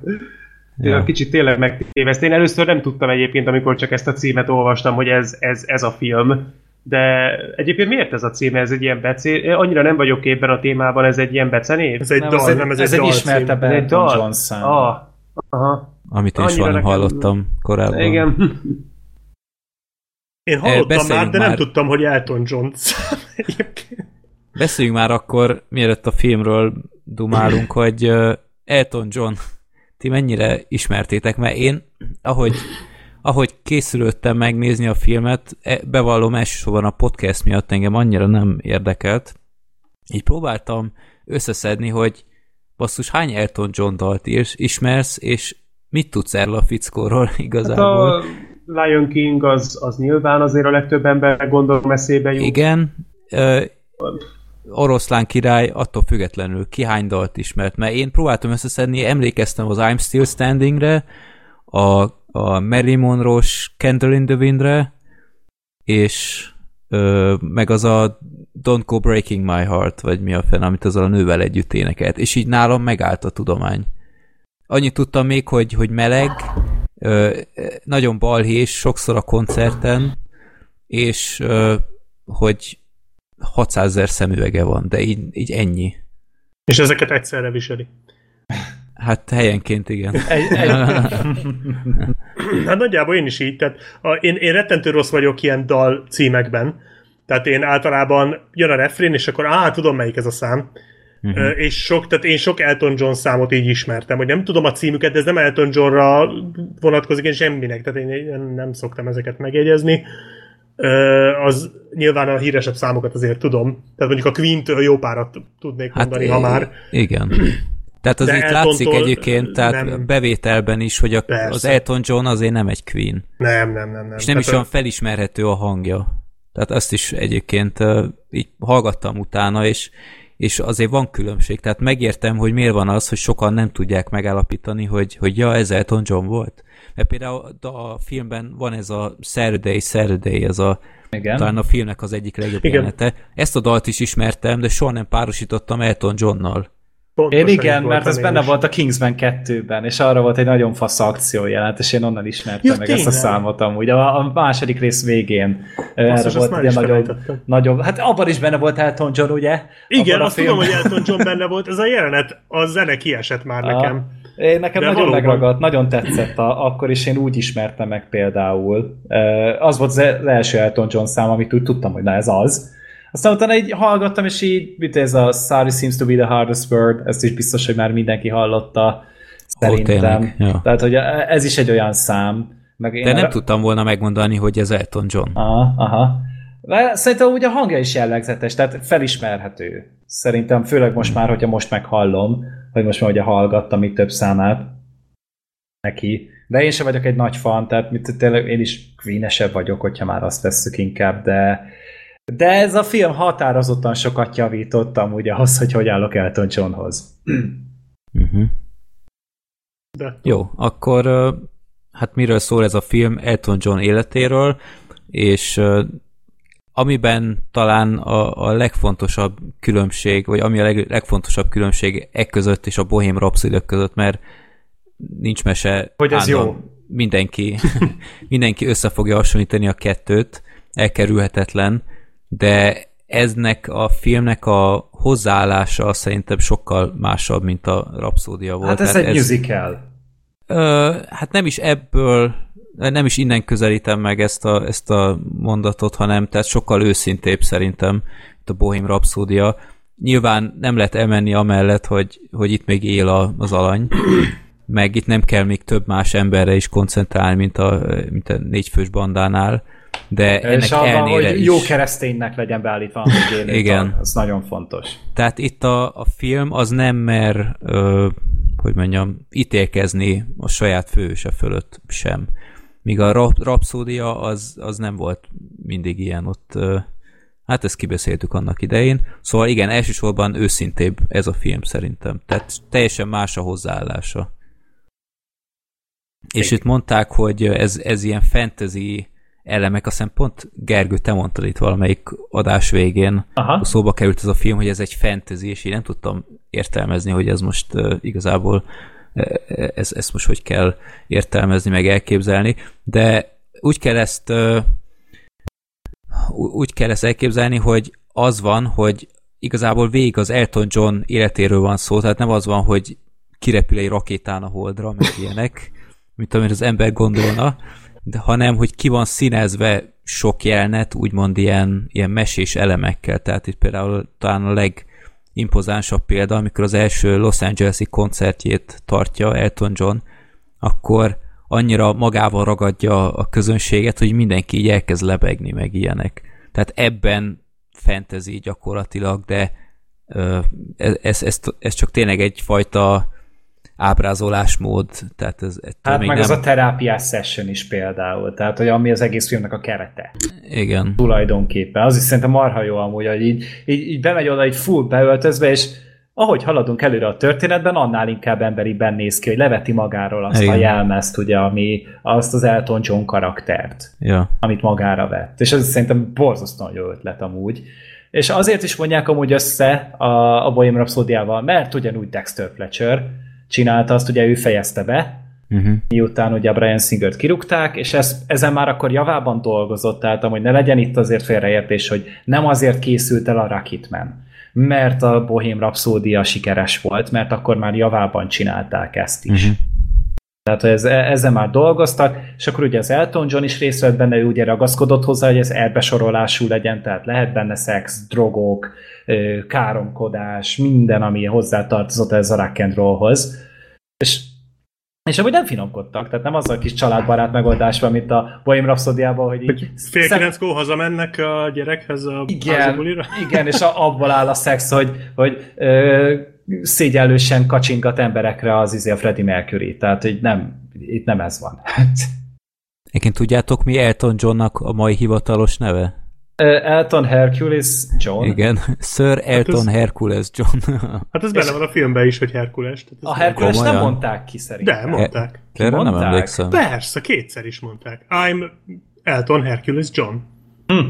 Persze. Na, akkor szinkronnal láttátok? Igen, sajnos igen. igen. Ja, én eredetibe. És Na ilyen is ritka, hogy én vagyok, aki eredetibe látta csak. Hát De egyébként nem rossz a szinkron. Tényleg? Ah, én, én ragaszkodtam a, a, az eredetihez, tehát zenés filmet én nem vagyok hajlandó szinkronnal. De Hát úgy jó. tudtam, hogy a zenék feliratozva lesznek, tehát igazából nekem mindegy Már volt. amikor, tehát nem mindig voltak ugye feliratozva amúgy a dolog. Egyébként szörnyű volt a felirata a zenéken, meg Hát, úgy általában ja. a felirat szörnyű Én volt nem is szerintem. olvastam egy idő után. Uh, ne, nem, nem volt rá szükség. Az a baj, hogy rímesne, rímesre akarták írni a feliratot, tehát a felirat rímel, de erre mi szükség van? Tehát, hogy hallod a rímet a dalszövegben, nem kell a, a visszajött a tripod, remélem nem hallottátok, hogy, hogy tehát, hogy a, a dalsz, vagy a feliratot úgy írták meg, hogy az egy dalszöveg legyen, csak egy másik dalszöveg, mert ugye annak a magyarul kellett rímelnie, Mhm. és borzasztó volt. Úgyhogy, úgyhogy egyébként ebből a szempontból nem volt szerencsés, de hát ugye ez a szinkronban se, tehát akkor ezek szerint ezt is, ti se húztátok meg. De eredetiben mondja a Herkulest. Kétszer Nekem nem is. rémlik, de mindegy, most szinkronban nekem olvasom. sem. Vicces. De amúgy már az eredeti neve ugye az Reginald Kenneth White. Tehát, hogy egy Na ezt még tudtam is, mert ez előszeretettel uh, volt benn keresztrejtvényekben. Igen. Aha. Freddie Mickből nem tanul. Azt kurva. Ja. Elton John igazi neve. Ez, ez, jó. Jó, bocsánat. Ezzel most ledobtad nálam az atomot, tehát ez most... Jó. Nem, Ezt mert megtudtam. a, a, amúgy tehát az ő történetét meséli el, itt a film, és végigjárjuk szépen gyerekkortól, és ott amúgy vannak dolgok, amik tényleg így történtek, tehát az, amikor ott bement ott a zeneakadémiára, és akkor Mhm. ott visszajátszotta azt, amit hallott. És Aha, állítólag valami négy oldalnyi kottát vissza tudott játszani csak hallás után. Tehát Igen. tényleg annyira profi volt, és ami viszont ledöbbentem, hogy nem tud szöveget írni. Tehát, hogy volt neki ugye egy alkotótársa, a... hogy hívták? Húha. Most nézd, puskázok. Né, nézem én is a... Ja, az izé Bernie Taupin, ő volt a Jamie Bell a, a filmben, Mhm. mm-hmm. őt játszotta a Jamie Bell, és ő az, aki, aki a szövegeket megírta, és utána az Elton John pedig da, zenét ö, komponált hozzá, és állítólag az összes zenét egy hétvége alatt írták meg, ami két-három százat, mm-hmm. és azokat azóta így zenésítik meg, és valami 2030-ra folytnak el talán, hogyha ilyen tempóban haladnak. Tehát, hogy, hogy tényleg így álltak neki, és Jó, a- hát a drogokkal nem nehéz. Tehát. Hát úgy, ja, de elé, eléggé tolták neki. És tényleg utána megjön neki a siker, Amerikában, ott Los Angelesben, összeszed magának egy menedzsert, meg egy kiadót, vagy nem, menedzser. Meg egy feleséget. Igen, egy feleséget is három évre, azt hiszem, hogyha jól emlékszem. Négy. Vagy négy évre. Bár a filmben ez úgy tűnt, mintha egy Az nevetséges volna. volt. Az Igen. nevetséges volt. Az- a azt jelenet. kivágták Az szerintem. rettenetes volt. Hát de miért nem vágták ki az egészet? Most komolyan, ez annyira szükségtelen volt. Gyakorlatilag az egy első jelenetben egymásra kacsintanak, a rákövetkező jelenetben házasság, a következő jelenetben elválnak. Ez Igen. így zajlik le a filmben. Jó. Ez ki- kicsit kapkodós a dolog, ez, Eléggé, ez tény. és utána pedig hát lejön a drogokról, és erről szól a film. Csak ugye attól érdekes az egész, hogy tényleg Elton John számaira van felhúzva a történet. Tehát azokon keresztül van elmesélve. Pont ezért ugye időrendben nem pontos a film. Tehát, hogy sok dal akkor szólal meg, amikor még amúgy nem volt megírva, csak a történetbe az éppen jobban beleillett. Uh-huh. És ezt így mesélték el. Ez az az alkotói szabadsággal éltek, és pont ezért itt nem bántó az, mint ami a Bohém Rhapsódiánál bántó volt, mert itt viszont ugye tényleg ez egy, itt, itt a történetmesélésnek egy módja volt az, hogy ezeket a dalokat így fogják használni. Ez egyébként szerintem azért zseniális húzás ettől a filmtől, mert így az összes túlzó dolgot meg lehet magyarázni. Tehát az például, hogy a, a Rob Stark az Rob Stark által játszott karakter, vagy hát értitek, szóval, hogy a, a szerető, ami amúgy ugyanez a karakter benne volt a Bohém Rhapsódiában is. Ja, és azt meg a kisúly játszotta. Az Aiden Gillen. Tehát, hogy így... Igen. Érdekes, amit trónokartásoknak áll ez a szerep, úgy tűnik. Hát ez van, ez a trónok arca. Na mindegy, és, és annyira túl volt tolva, hogy mennyire gonosz az a csávó, hogy mennyire, hát az maga volt az ördög. Hát annak mm-hmm. egy pozitív pillanata nem volt az egész filmben, és tudod, ha egy, ha egy Bohém Rhapsódiába játszották volna el ezt, bár ott is elég szemét volt, de ott azért volt egy fokozatos tehát így összeismerkedtek meg minden. Ez a csávó gyakorlatilag azonnal üvöltött róla, hogy ez egy szemétláda, és és hogyha ez a Bohém Rhapsody módszerével lett volna megcsinálva ez a film, akkor azt mondod, hogy ez irreális. De így, persze, hogy irreális, mert ugye azt látod, hogy, vagy én legalábbis úgy értelmeztem ezeket a részeket, meg így általában az egész filmet, hogy ahogy ezt az Elton megélte. Tehát ahogy ő erre visszagondol. És ő nyilván úgy gondol vissza erre, hogy ez a csávó maga volt a megtestesült gonosz, mert hogy számára az volt. Nyilván az elején még nem az volt, de ugye ezt nem látod a filmben, mert hogy az egész egy ilyen elmesélős keretbe van ültetve, és ez szerintem baromi jó ötlet. Így egy csomó dolgot ö, ö, megmagyaráznak, illetve ezek a, ezek a fantázia jelenetek, ami a fantasy itt szerintem inkább úgy kell érteni, hogy ilyen fantázia jelenetek vannak. Tehát, hogy ahogy az Elton ezeket megélte. Például a, az, azt a montást, amikor kimegy a színpadra, és akkor ugye vá, ilyen vágásokkal láthatjuk, hogy különböző ö, jelmezekben van, ugyanazon a színpadon, ugyanazon a közönség előtt, és így forog a kamera, meg minden. Tehát az is egy ilyen, hogy ő így egy nagy koncertnek élte meg ezt az egészet, és szerintem ez baromi jót tett ennek a filmnek. Igen, ez a, ezek a montázsok, ezek olyan bravúrosan meg lettek csinálva, hogy egyrészt nem ezek a hát nem is tudom, rockis montázsok, hogy, hogy egy zenére ö, történik, nem tudom én, ez meg az, hogy edzik, meg ilyesmi, hanem itt helyenként komplet évek lettek egy, nem tudom, egy perces zenemontázsok besűrítve.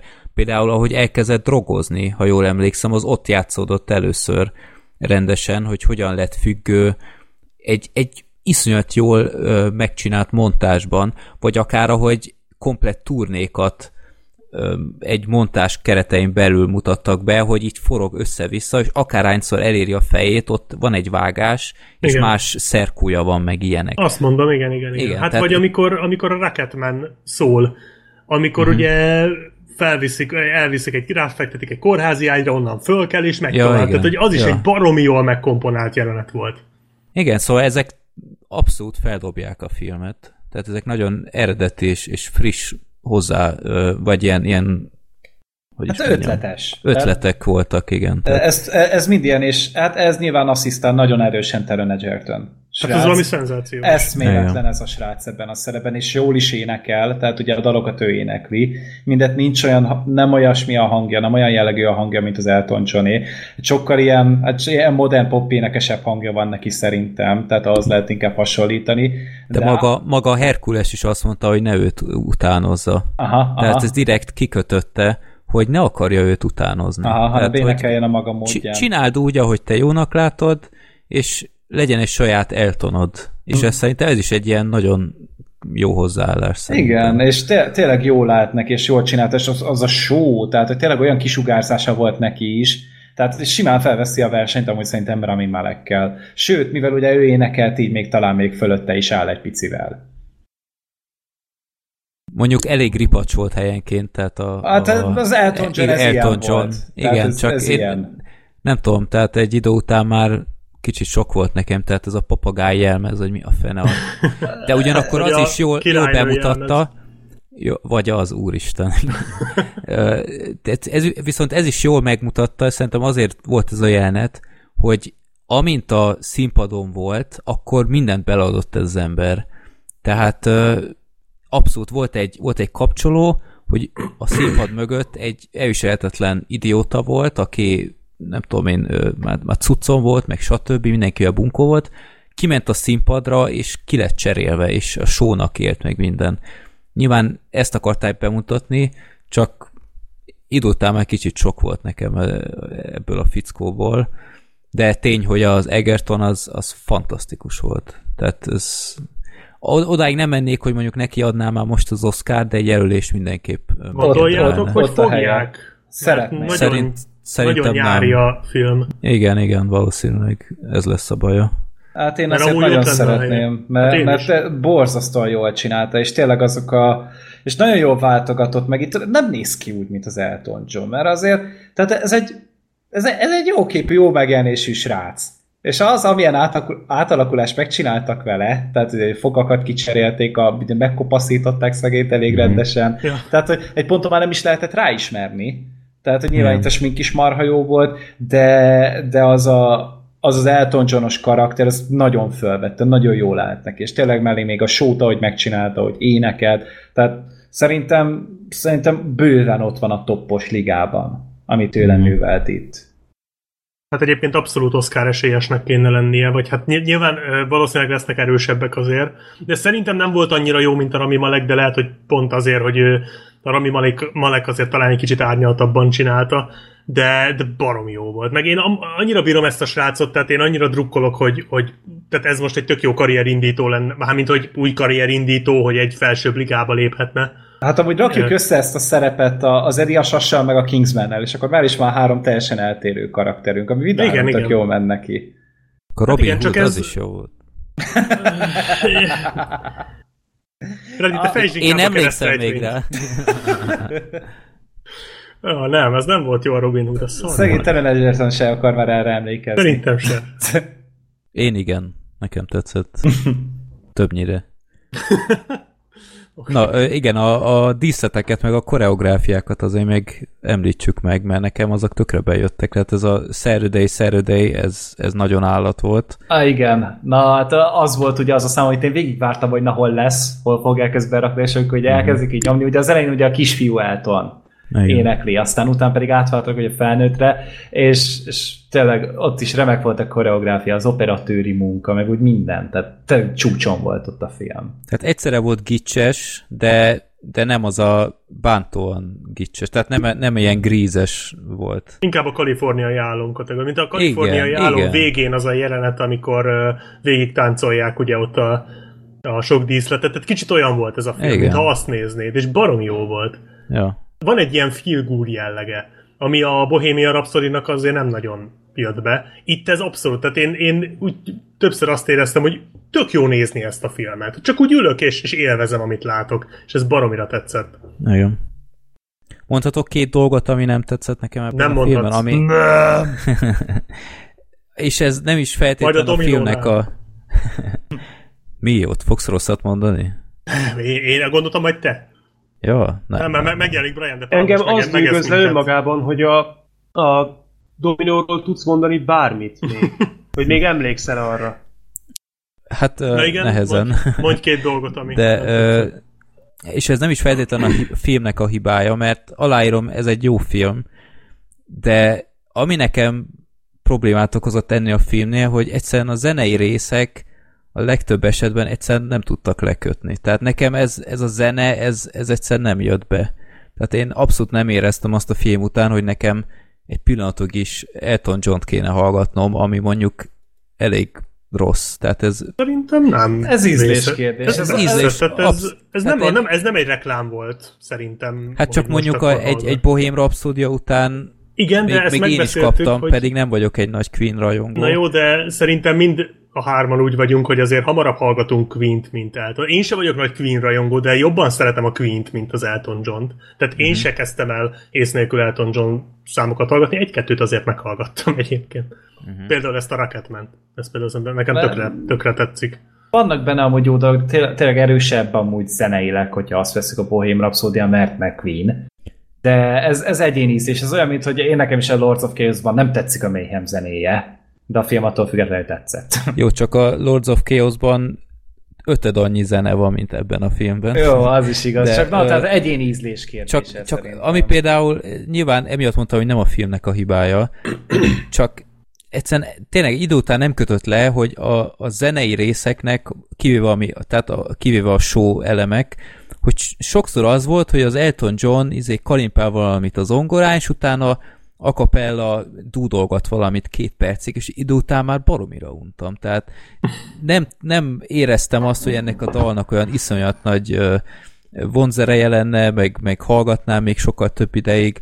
Jól énekelt a, a srác, de semmi olyan, ami, amitől most tehát nem egy Freddie Mercury. Az biztos, hogy ha, tehát zeneileg annyira nem baszott oda, mint a Bohemian Rhapsody. Tehát, hogy Igen. nem volt olyan jelenet, mint a, annak a vége például, ahol így, így azt nézed, hogy tehát hogy azt, azt érzed, hogy wow. Igen. Hanem itt egyszerűen minden egyenletesen végig nagyon jó volt. De úgy, tehát az, az igaz, hogy olyan kiugróan odabaszós jelenet zeneileg, az tényleg nem annyira volt. Talán a Saturday az, az nagyon adta. De hogy az Meg, is meg szerintem a igazából... végén az I'm Still Standing is amúgy marha jó volt. Tehát a, ja. a, a lezárása a filmnek. Az úgy, az úgy tök... Hát az egy zeneklip volt. Igen, az, az, az, az, de az, az, is az jó ilyen, Volt. igen. De, de de ott az is érvényesült ez a feel good hangulat Aha. nagyon. Uh-huh. Meg, meg tényleg ez a Rocketmanes jelenet, bár ott inkább a koreográfia volt nagyon jó, de de hogy nem volt, tehát ezek, ezek nem állták volna meg a helyüket mondjuk a Bohemian Rhapsody, Rhapsody-ban, mint egy ilyen zenés betét, Igen. de, de maga a film viszont sokkal jobb. Azt aláírom. Mondom, ez egyéni preferencia, Igen, engem van. nem kötött le túlságosan ez, a, ez a zenei rész, és amitől már tényleg heróton van, és ez sem feltétlen a filmnek a hibája, mert utána olvastam, tényleg, ha nem is ennyire durván, de így volt, már annyira unom ezt a, ezt a itt a tehetség, de a szülők nem támogatnak, és megvetnek engem klisé, már basszus úgy néznék egy filmet, ahol a szülők tényleg a végletekig támogatnak egy gyereket, és, és biztatják, hogy csináld meg, stb. Basszus, még a, ugyanezzel a rendezővel, meg a, a főszereplővel is, az Eddie a sasban ugyanez volt, hogy az apuka ugyanolyan seggfej volt, mint ennek, jó, talán nem akkora, de Ott ez, a végén ez a, azért jó arc lett. igen, de ez, ez a fickó is ebben a filmben édes Istenem, tehát oké, okay, be lehet mutatni, hogy, hogy nem támogatták az anyjától is már, már, ki, már sírhatnékon volt helyenként, hogy micsoda egy, egy liba volt. Ó, De- de... felképeltem volna én is a szülőket amúgy nagyon csúnyán. Tehát, Csak akkor, akkor tematizálják valameddig, és akkor oké, okay, magára van utalva Herkules, és akkor csinálja, de de ez, hogy, hogy újra, meg újra, és akkor még oda megy a seggfej apjához, és utána látjuk, hogy, hogy az új gyerekeit bezzeg mennyire szereti, és stb. És udatán, ah, jó, basszus már. De ne, az viszont nagyon szépen fel volt oldva a végén. Tehát, hogy szerintem gyönyörű a filmnek a, az, a, hogy ezt a terápiás session feloldják. Ah, igen, az nagyon jó. Tehát az, Az, a, az igen. az egy, és ez egy, ilyennel már találkoztam máshol is, hogy, hogy meg kell ölelni azt a kisgyereket. Tehát, hogy van, van egy ilyen kifejezés erre, amikor megpróbálják ezeket a traumákat feloldani, és ezt tényleg így mondják. És az annyira gyönyörű volt, szerintem, és én pont ezért nem tudtam rá haragudni, mert itt tematizálva volt ez. De amúgy, amúgy nem lehet, hogy... Ö, tehát, bocsánat, ez, ö, ez valós sztori, hogy a szülei nem támogatták? Tehát Így van. esetleg- De Igen? utána mondtam, tehát, hogy Igen, utána én- olvastam, és, és tényleg az anyjával volt jobb kapcsolata, úgy, mint a filmben, de ő se támogatta őt. De hogy, de hogy nem lehet, hogy ha támogatták volna a szülei, akkor nem lett volna belőle az az Elton John, akiről érdemes filmet csinálni? Tehát nem lehet, hogy ez egyszerűen, tehát hogy ahhoz kell az a gyerekkora óta benne lévő düh, hogy ő belőle kijöjjön ez az Elton John-ság, vagy a, vagy a, a, a Freddie Mercury-ság, érted? Tehát, hogy, hogyha támogatták volna, akkor akkor nem ugyanez a sztori lenne. Ettől függetlenül én is megnéznék egy olyan filmet, de hogy valószínűleg nem véletlenül van ez a klisé. Hát ezt nem, nem Hát a, mondanám. a nagymama Tehát, támogatta. jó, ő Ja. támog, Ő ő jó fej tündéri volt egyébként. De hát erre figyelj, csomó példát fel lehetne hozni, akik túlságosan is támogatják a gyereküket. Will. Igen, kitűnő példa. Úristen. Na jó, de abból a srácból nem is lesz soha egy Elton John. Tehát ő belőle nem fognak ilyen energiát. Hát filmet biztos fog kapni, abban biztos lehet. Már most is csinál. Yay! Shyamalan-nal is filmet. Na hát ez, ez legalább akkor a karrier, mint John zenei karrierje, gondolom.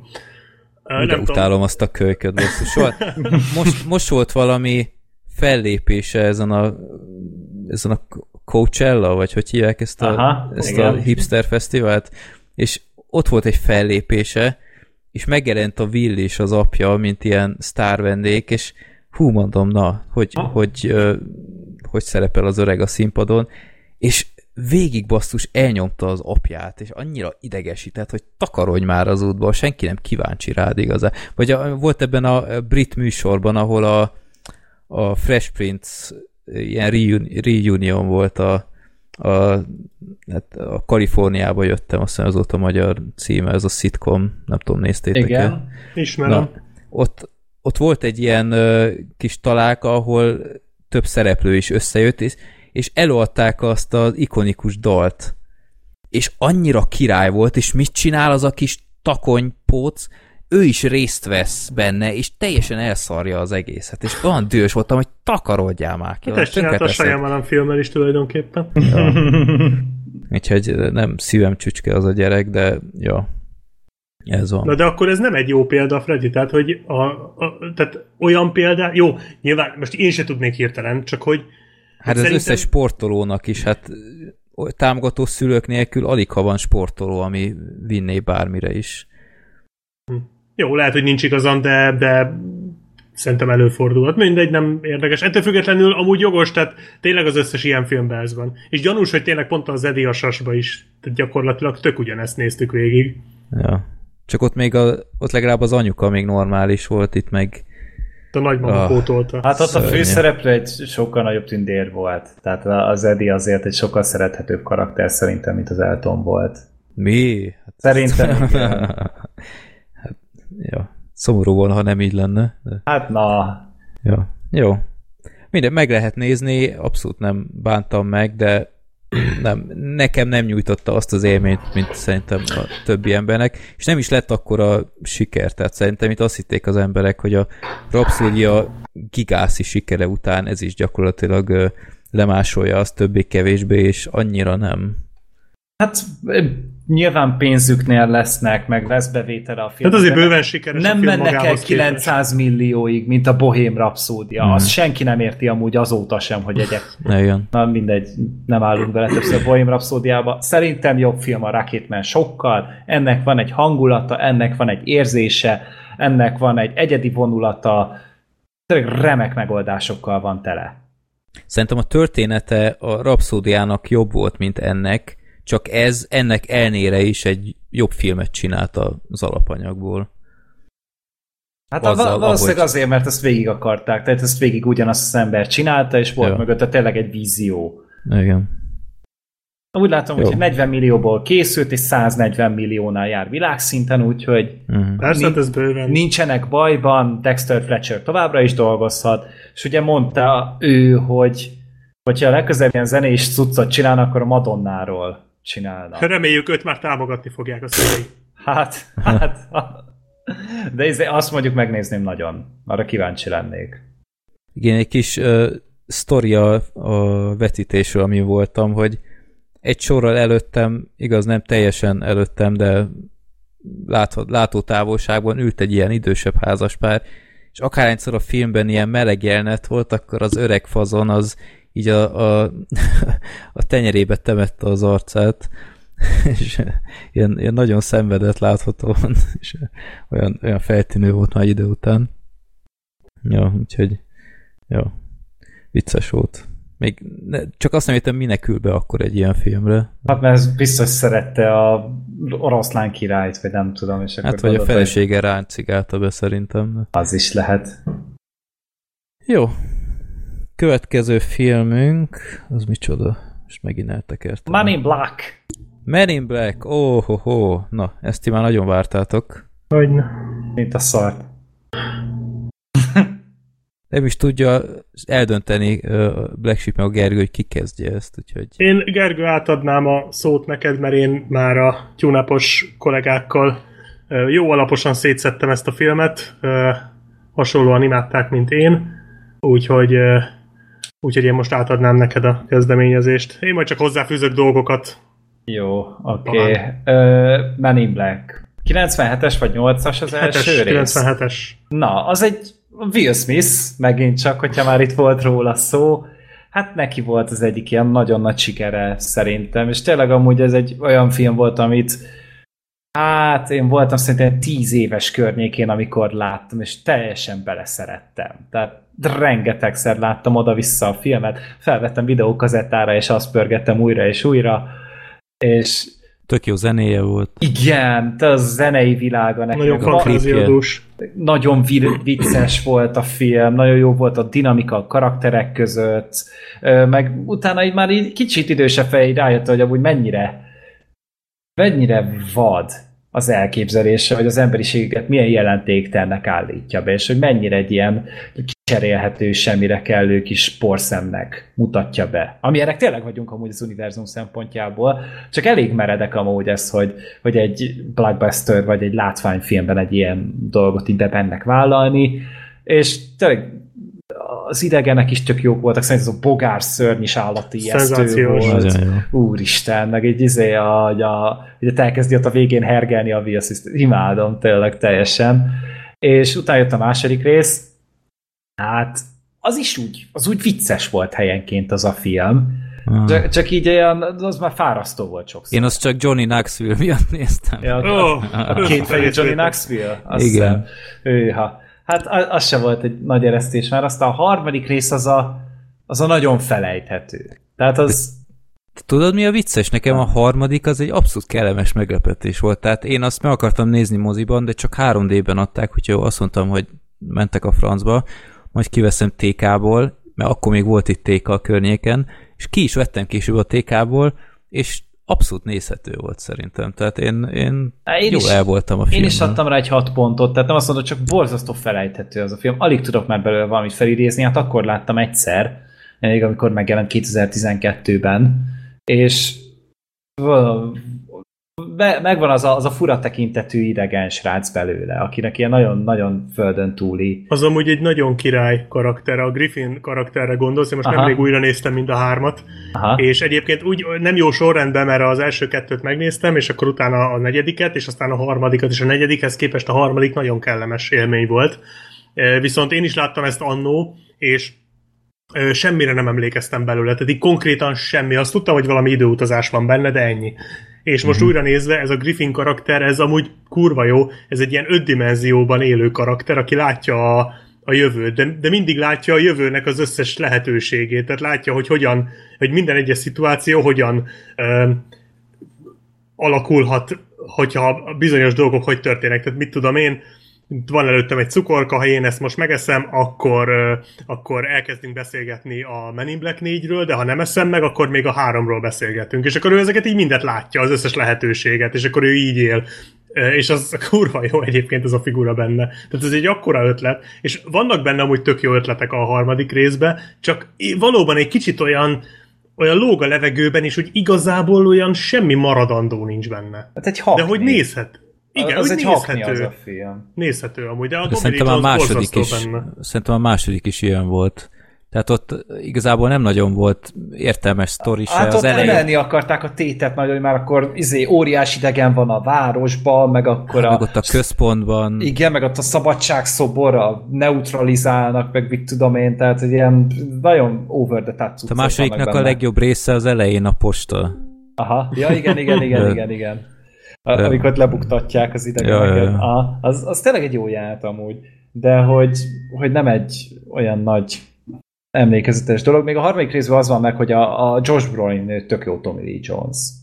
Tehát ő úgy szerintem tök, tök jó beugrott a helyére. Igen, viszont Tommy Lee Jones már nem jó Tommy Lee Jones. Hát, na azért kellett a Josh Brolin, hogy Igen. ő, legalább jól el tudja játszani a Tommy Lee Jones-t. És, és hát utána egy hét Tommy Lee Jones keresztül... már Tommy Lee Thomas. Ja, igen. És, és hát 7 év telt el azóta, és már ugye elkezd, két éve pletykáltak erről, vagy már volt róla szó, hogy akkor megpróbálják még egyszer, új castinggal, és hát beválogatták ugye a Tessa thompson meg a, a Chris Hemsworth-t. Tehát ugye a Chris Hemsworth-ben én azért bíztam, mert ő még abban a fullosan felejthető szellemírtó filmben is a legpozitívabb pont volt. Hát már egy szőkenőt játszott. Igen, hát egy, egy szőke férfi képében, de hogy beszartam de, azon igen, a de tipikus szőkenőt, igen. De ez zseniális volt, és azt improvizálta nagy részt, és akkor gondoltam, hogy na akkor majd főszerepben itt mi lesz vele. Meg ugye láttam utána a Ragnarökben is, ott is tök vicces volt, tehát ez egy tök vicces figura. Hát meg az Endgame-be is. Igen, tehát hogy, hogy, hogy te, tényleg a Hemsworth, hogyha egy ilyen komolytalan szerepet odaadnak neki, biztos, hogy aranyat csinál belőle. A Tessa thompson viszont nem szeretem. Már láttam egy csomó filmben, Westworldben sem bírtam, volt ez, volt ez a Sorry to Bother You című film, szerintem abban is borzasztó volt, és úgy, úgy általában én nem, nem, nem támogatom túlzottan annyira, hogy ő most ilyen stártá, státuszban van, és nem is fogok nézni filmet csak miatta. És akkor utána még a Liam neeson vették be, akkor a Rebecca Ferguson, az Emma Thompson, mondjuk ő már volt talán a, a harmadik Men in Black Igen, már benne is. volt. Ott is volt, csak ott még ugye nagyon fiatalon, itt meg már saját korában, vagy idősítve volt? Szerintem öregítve volt talán. Fogalmam sincs. De mindegy, lényegtelen. És hogy itt már nem is nagyon említik. Egy festményen vannak rajta. Igen. A, a J ügynökék, tehát a, a K meg a, a J ügynök. És a Tessa Thompson keresztül jutunk be, a, be ebbe a világba, hogy ugye fiatal korában találkozik egy idegennel, aztán utána őt nem sikerül neutralizálni, és egész életében be akar kerülni egy a sötét zsaruk közé, aztán végül sikerül neki, és akkor valahogy beesik a, a Chris Hemsworth által játszott H ügynök. Hát H ügynök nyilván a Hemsworth, ez egyértelmű. És, és ő egy, Haha, haha. igen. És ő egy ilyen nagy, Kobra! ő egy ilyen nagy La, ügynök a, a londoni ö, térségben, vagy a londoni központban, és egy ilyen ügyet bíznak rá, hogy akkor egy idegent ott meg kell védeni, de közben felbukkan kettő ilyen galaktikus, sektorzító szörnyetek, amit így te, tényleg a telet torzítják, vagy nem, nem értettem pontosan, hogy mit csinálnak ők amúgy. Mert így mindent, éppen ami látványos a film számára. Csak azt nem tudják megcsinálni, amiért jöttek. Ja, igen. Igen, és akkor így e- e- egy ilyen szuper fegyver után akarnak nyomozni, tehát megint van egy szuper tárgy, amit igazából meg kell szerezni. Ez volt a, az, a, az Orion övezet a, az első részben, a második részben volt valami fény, vagy micsoda, aztán Igen. a harmadik részben Ott is volt valami kis szar. Va- va- valami lófasz, és itt is van egy ilyen lófasz, és, és erről szól. Az a baj ezzel a filmmel, hogy, hogy vagy nagyon semmilyen, vagy dühítően izé, idióta. Tehát meg jó, kezdjük az elején, van, kettő jó jelenet benne. Az egyik az nagyon tetszett, amikor a fegyvereket ott húzzák ki az autóból. Ez egy hatalmas ötlet volt szerintem, hogy így szétbontották kb. már a, a, a szolgálati autót, és minden egyes alkatrészéből fegyvert csináltak. Az állati jó volt, meg az a sivatagos jelenet amikor ott beszélgettek, és akkor a, hogy meg akarták fejteni, hogy akkor a, hogy a, hogy a szerelemnek miközben van, hogy a tudományozó minden, és szerintem ez egy tök jó párbeszéd volt. Engem ott idegesített az a gyalog karakter, hogy ott elhülyéskedte. Na, meg én a gyalogot szerettem még. Tehát a gyalog az egy annyira szórakoztató kis, kis figura volt, a film felénél bukap egy ilyen kis picike, kis idegen lény, ilyen 15 centi lehet kb. vagy 20, és, és a Mikó István a szinkronja, a Ez Jimmy az vagy, a, Mik, vagy a Mici. Mackó, és zseniálisan jól csinálja, amit szerintem én mindig imádtam hallgatni, mikor ő felpukkant, és ennyiben ki is fúj az egész. Mert az a vagy a film nem vicces. Abszolút nem vicces. Tehát így próbál a, a Chris Hemsworth is így előni egy pár ilyen bombont, ilyen humorbombont, de nem sikerül. Tessa Thompsonnek szintén nem megy ez a, ez a humor. Kémia abszolút nincsen a főszereplők között. Köszönöm szépen. De, és, és így ír, én először elolvastam a kritikákat, és ott azt írogatták, hogy na, ők ketten legalább mentik a filmet. Nem, Pontosan, nem mentik a igen. filmet. Én is ők, ezt olvastam. ők süllyesztik el a filmet, mert, mert, mert a főszereplők nem működnek. Miközben a Men in Black az meg pont egy ilyen buddy movie volt. Tehát a Will Smith meg a Tommy Lee Jones az annyira jó volt együtt, annyira sokat lehetett rajtuk nevetni, és annyira eltértek a karaktereik, és mégis annyira jól össze volt köztük hozva az az összhang, tanítani való. És hát De nem, és azért volt jó, mert nem ez a klasszikus felállás. Tehát úgy tűnt, hogy van az öreg morgós, meg a fiatal nagyon lelkes, de az öreg nem volt annyira morgós, és a fiatal se volt annyira lelkes. És hogy tehát, hogy a Tommy Lee Jones azért nem volt egy ilyen teljesen karót nyelt ürge. Ez egy tök laza figura volt. Igen, tehát, hogy azért ő is nagyon laza volt, de hogy, de hogy mégis megvolt ez a különbség, és ez az, ami nekem is itt rohadtul hiányzott, hogy a, a Tessa Thompson meg a Chris Hemsworth igazából egymás mellé vannak folyamatosan ültetve vagy rakva, és nem, nincs köztük semmi, és egyébként szerintem önmagukban sem működik a karakterük. Tehát folyamatosan változnak. Jelenetről jelenetre variálják, hogy most ők éppen milyen karakterek. Tehát és, a Tessa és Thompson... teljesen inkonzisztens magával. Igen. A film. A Tessa Thompson karaktere ugye úgy kezdődik, hogy ő saját erővel bejut a Men in Black bázisra. Ugye tíz éven keresztül, vagy nem tudom, 12 éven keresztül készül erre. És megtanul közben programozni, megtanul hackelni, megtanul nem tudom még mindenféle közelharci, mert ugye az FBI-hoz is jelentkezik, mert azt gondolja, hogy az FBI-on keresztül juthat be oda és aztán bejut a Men in Blackbe, és egy teljesen más karakter lesz hirtelen, mert ő lesz a lelkes újonc, aki elájul azonnal az első elé kerülő dologtól, és meglátja a jóképű Chris Hemsworth, és azonnal oda megy, hogy akkor ő betársulna mellé, és amikor betársul mellé, akkor megint megváltozik, mert hirtelen ő lesz a, a megfontolt és a, a terepen tökéletesen működő és minden apró részletet észrevevő ügynök, ügynöknő, és aztán aztán meg, akiben ugye rögtön megbízik az idegen csávó, a Gesztesi Károly, ha? és aztán aztán meg megint megváltozik, és hirtelen ő lesz az, aki gondolkodás nélkül elsüt egy atomfegyvert a sivatagba, mert miért ne? Tehát, hogy ez, ez, a film, ez az első 40 perc, amit itt most elmondtam. Tehát, és a Chris Hemsworth gyakorlatilag ugyanez, csak más, más ívvel, de ugyanezt Nem, ő csinálja. egy hülye. Ő konkrétan egy hülye az egész filmben, és nem érted, hogy hogy lehet ő akkor így a hátsát, az izé, a, az ügynökségen belül. Hogy lehet ő a legjobb ügynök, hogyha idióta. De ő se konz... nem ért. De ő se konzisztensen hülye, mert az elején úgy tűnik, hogy ő az a csávó, aki az Archer. Ja. Hogy, hogy igazából mindent leszar, de közben azért egy jó ügynök. Uh-huh. Lehet, hogy nem az Archer volt egyébként a legjobb példa. De, de hogy... az Archer ez szerintem találó. De az Archer jó ügynök egyébként? Nem, egy kifejezetten szarügynök, de megold mindent igazából. Jó, igen, mondjuk ebből a, jó, ebből a szempontból mondjuk akkor. Tehát, hogy az elején azt hiszed, hogy egy ilyen Archer-szerű karakter. Aztán kiderül, hogy nem, hanem, hogy ő, ő tényleg nem tudja, hogy tehát, hogy ő csak szerencsés, vagy nem tudom, hülye, de közben szerencsés. De aztán kiderült, hogy nem, hanem, hogy nyomva van ugye fölülről, mert hogy a főnök kis kedvence. De aztán kiderül, hogy ez se. Tehát, hogy, hogy nem, nincs egy, egy normálisan nincs meghatározva, hogy most ki milyen karakter, és nem logikus, hogy éppen melyik jelenetben hogy viselkednek. És így kell végignézni az egész filmet. Meg, meg, meg akkor így tudod, hogy az ember ezután, hogy így nem fogja meg a dolog, így elkezd fölakadni dolgokon. Én például nem értem, hogyha 26 betű van az ABC-ben, akkor most 26 ügynök van az egész világon amúgy. Nem, hát ugye Vagy minden ez, országban? Hát ez lett volna a High T, meg a Double C, tudod, voltak ilyenek. Voltak ilyenek? Igen, igen, a Liam Neeson például a High T volt, ugye nagy ja, T. Igen. De egyébként ezen én most ugye végignéztem mind a négy filmet, és ez nekem is fölmerült közben. Ez már nem a negyediknél, már korábban, hogyha van egy J ügynök, és már előtte is volt egy, mondjuk egy John, a, a Will Smith karaktere meg James, akkor ott olyankor mi van? De hogy akkor, akkor nagy J lesz, vagy dupla J, vagy ilyesmi, vagy JA. Tehát erre utaltak egyébként. Aha. Volt ilyen, hogy Haiti, meg az egyik, az, azt hiszem az a C nevű volt, dupla C, vagy valami ilyesmit mondtak. Ő csak C volt. Ő csak C. Aha. Akkor lehet, hogy egy másik, de valaki volt dupla valami, dupla D. Mm. az egy másik, másik műfaj.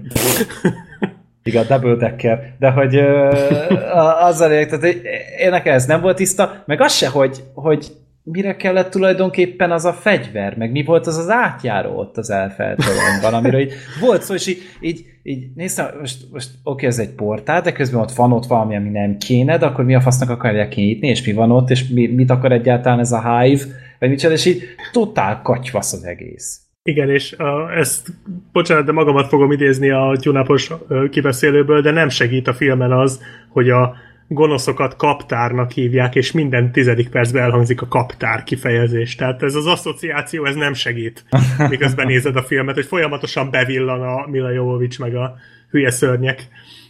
A viccen kívül azért az első meg a harmadik Resident Evil egy jobb film volt. Igen. Szerintem még, még talán a, a negyedik is, mert az legalább szórakoztató volt. Jó, oké, oké, még tegyük akkor azt hozzá, és én nem, nem értem annyira, hogy miért kellett ehhez elővenni a Men in Black-et. Mert amúgy én azt látom, hogy ilyen James Bond filmet akartak belőle csinálni, mert nem érződött annyira Men in Blacknek. Tehát, hogy nem volt benne ott ez a ez a kicsit sötét, kicsit fanyar humor, amivel tele volt szerintem korábban az izé a széria. Itt most már tényleg csak az van, hogy, hogy próbálnak vicces dolgokat mondani nem vicces dolgokra emberek. És igen, folyamatosan így lökik föl maguknak a labdákat, és akkor, és akkor vagy leütik, vagy nem, de, de tök mindegy, mert így se úgy se vicces. Ilyen, az a baj, hogy nehéz kiemelni a párbeszédeket, mert nem arról van szó, hogy, hogy rosszak a poénok, vagy ilyesmi, vagy rosszak a szövegek, tehát nem azért rossz, hanem, hanem lélektelen az egész. Lélektelen és kínos. Tehát, hogy például egy ilyen jelenet van, hogy ami nagyon megragadt, elmondva nem biztos, hogy vissza tudom adni, de ha látja valaki a filmet, akkor szerintem rögtön összeszorul, a, vagy összerándul a gyomra, amikor mondja a, a H a Tessa Thompsonnak, hogy a Chris Hemsworth, hogy jöjjön, mert a világ nem menti meg önmagát, és akkor a Tessa Thompson így oda néz, és azt mondja, hogy de és a Tessa Thompsonnak van egy ilyen tudálékos arckifejezése végig, és ez tényleg nagyon irritáló, és ezzel a tudálékos arckifejezéssel azt mondja, hogy arra céloz, hogy a világnak szüksége van rám? Igen, és akkor hm, gondoltam, és ezzel megy, és hogy így ez volt a poén. Tehát, tehát nem tudom, lehet, lehet, hogy valószínűleg nem tudom visszaadni, de iszonyat kínos ezt így nézni. Hát meg a másik, ugye, hogy a Men in Black, és akkor ezzel nyilván poénkodni kell, hogy mert vannak itt nők is, akkor Woman in Black legyen meg, mit tudom én, és erre van poén, sőt, az X-Menben is van poén, ott Szerintem nem poénnak amúgy... mondják el, hanem ott úgy mondják, hogy hát mostanában mindent a nők mentenek meg, akkor miért nem lesz már X-Woman? Mert ott is előtt. Őszinte leszek, én ezt meg tudtam bocsájtani azok után, amit az Endgame végén láttunk. Ja, hát... Tehát ahhoz képest ez szerintem egy nagyon frappáns kis, igen. kis poén, igen. Tehát ahhoz képest, hogy összeállnak a női bosszúállók a Marvel kapitány körül, ahhoz képest ez nekem nagyon stílusos volt és elegáns, úgyhogy én erre nem tudtam haragudni. Ja, hát Mármint az X-Menre. Igen, az X-Menre nem annyira tudtam, tehát ott nekem ez, én úgy, úgy voltam vele, hogy na, ez már mindjárt egy jobb, ö, jobb ilyen feminista ö, kiáltvány, mint amit ott az Endgame-be csináltak. Hát itt, jó, itt próbálták elpoénkodni, valahol azért jogos, tehát tényleg Men in Black, és akkor tényleg vannak nők, de jó, most az, az, nem, az nem jó, hogy ezt két filmben gyakorlatilag egymás után kaptuk meg. De és egy podcasten belül beszélünk erre. E- ez, ez a baj, ez a baj, hogy, hogy, hogy, ennyire egy rugóra jár az agyuk. Lehet, hogy ugyanaz volt amúgy valahol, egy közös ember volt a kettőben. Hát Hollywood, Hollywood volt a közös pont Rakjuk szerint. már bele. Igen. Uh, és úgy, úgy nem... Én így próbáltam bízni, hogy akkor legalább az akciók jók lesznek, vagy a látvány jó lesz, és nem nagyon szarul néz ki a film. Annyira félkész az egész, és utána láttam amúgy, hogy alacsonyabb költségvetéssel dolgoztak, tehát ez olyan 110 millióból készült, tehát fele, mint mondjuk a Dark Phoenix ö, volt, tehát ez, ez, ez nem egy drága film, de attól függetlenül azért látszik, hogy, hogy fos, meg, meg ott ugye, amikor bemegyünk ott a, a Men in Black központba, uh, és, és az idegeneknek a dizájnja az egyszerűen fantáziátlan. Tehát hogy ja. egy olyan, mindegyik ilyen humanoid, vagy mit tudom, tehát alig próbáltak meg csavargatni rajta valamit. Igen, ráadásul az olyan karakterekkel sem mertek nagyon, tehát eh, hogy mondjam, a film, ami engem mocskosul idegesített az elején, minden második poén arról szól, hogy az ufók dugni akarnak a Chris hemsworth Sőt, oh, egy polip Istenem. dug is vele. Tehát a Chris Hemsworth megdug egy polipot a filmben. Oh, uh, gratulálunk neki innen is. Uh, és és minden második poén erről szól, és ez engem borzasztóan idegesített. De aztán a filmben fölmerül a, az a téma, hogy a Chris Hemsworthnek volt egy barátnője, aki egy idegen. És akkor így mindenki, tehát főleg ugye a Tessa Thompson ilyen furán néz rá, hogy hát azért egy idegen, meg minden izé, és az az idegen meg gyakorlatilag egy emberi lény, csak van egy plusz keze. Tehát, hogy, Most már érted, hogy miért. ja, ja, ja. De hogy, de hogy de lehet, hogy másból is több van neki. Na mindegy, szóval, hogy, hogy ha már belevisszük ezt, akkor már az miért nem lehet mondjuk tényleg egy UFO, és akkor, akkor így elfogadom, hogy ez mondjuk a maga retardált szintjén egy poén. Hogy mondjuk az valami rusnyaság, vagy valami, érted? Vagy Jabba, vagy valami. Igen, de hogy ha már ezzel poénkodunk, ha már ilyen rohadt ö, szarpoénjaink vannak, csak akkor legalább álljunk már bele rendesen, és csináljuk végig, ne legyen már ez a, hát igen, ezzel poénkodunk, hogy Chris Hemsworth ezért dug az ufokkal, de azért az UFO is dögös, és hagyjuk már. Ja, hát Rebecca Ferguson egy harmadik karral amúgy, tehát e- ennyi benne az idegen. Igen. Tehát én is Igen. vártam, hogy lesz itt valami nagy, nagy fordulat, meg jaj, az a, a kidobójával az a fordulat. Uh. A, leg, a film történelem leghosszabban kitartott plot device-a. Hát Tehát ennyire messziről plot device-t még soha egyetlen filmben sem indítottak, mint ebben az döbbenet volt. Tehát amikor azt így láttam, ott nem hittem el, mondom, ez nem létezik, hogy ez csak ennyi. Ebből indult ki a story. Tehát itt a story ki, mint hogy a, a karakter, a Tessa Thompson karaktere kiindul egy bizonyos ö, ö, történésből, ami az életét meghatározza, és ez gyakorlatilag egy nulla, egy semmi. Ez egy nagy büdös semmivé érik ki a film során. Ez, ó, na mindegy, ez rettenetes.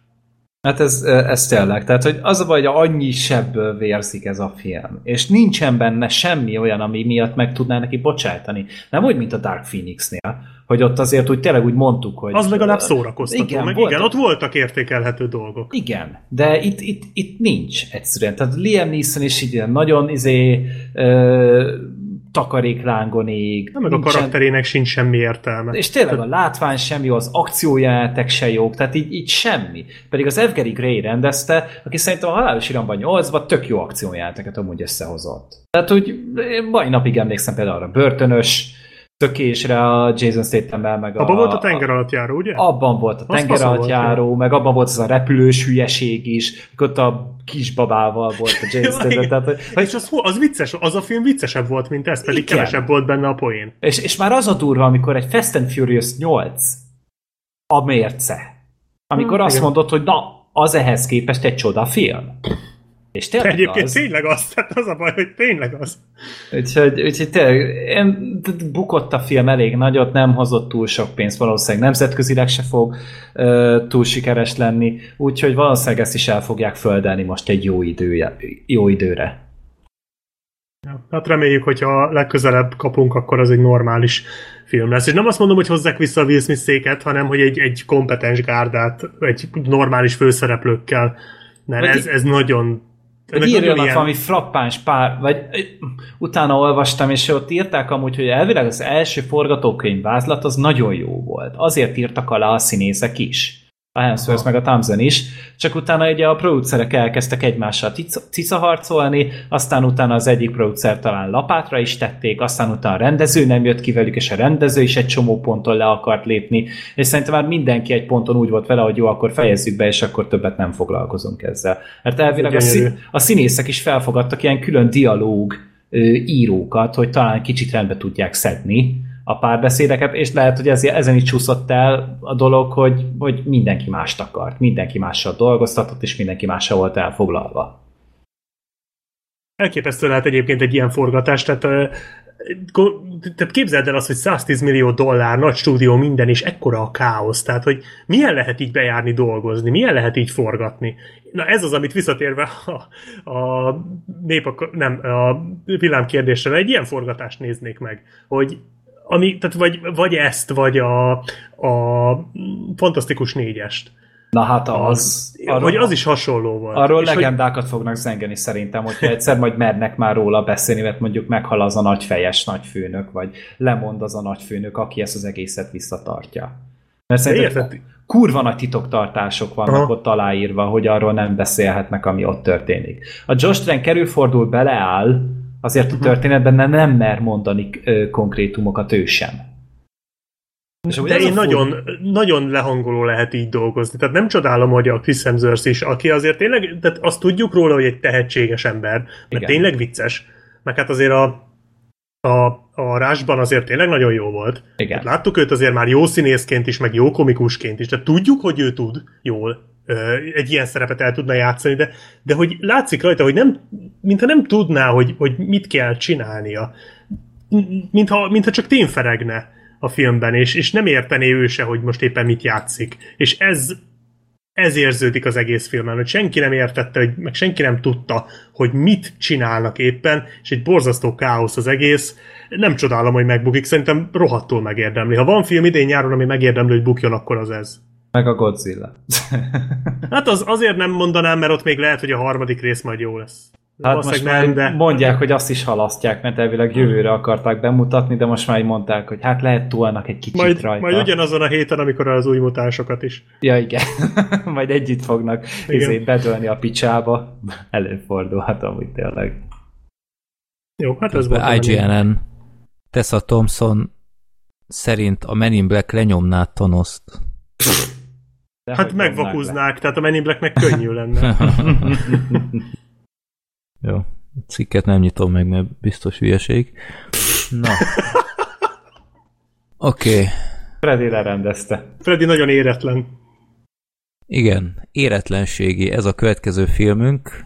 Ezt már a Sorter is látta, ha minden igaz. Itt Meg vagy még a- szort? Igen. Jó van. Meg a Gergő, meg én is láttam, ezt a Black Sheep nem látta, ha minden Igen. igaz.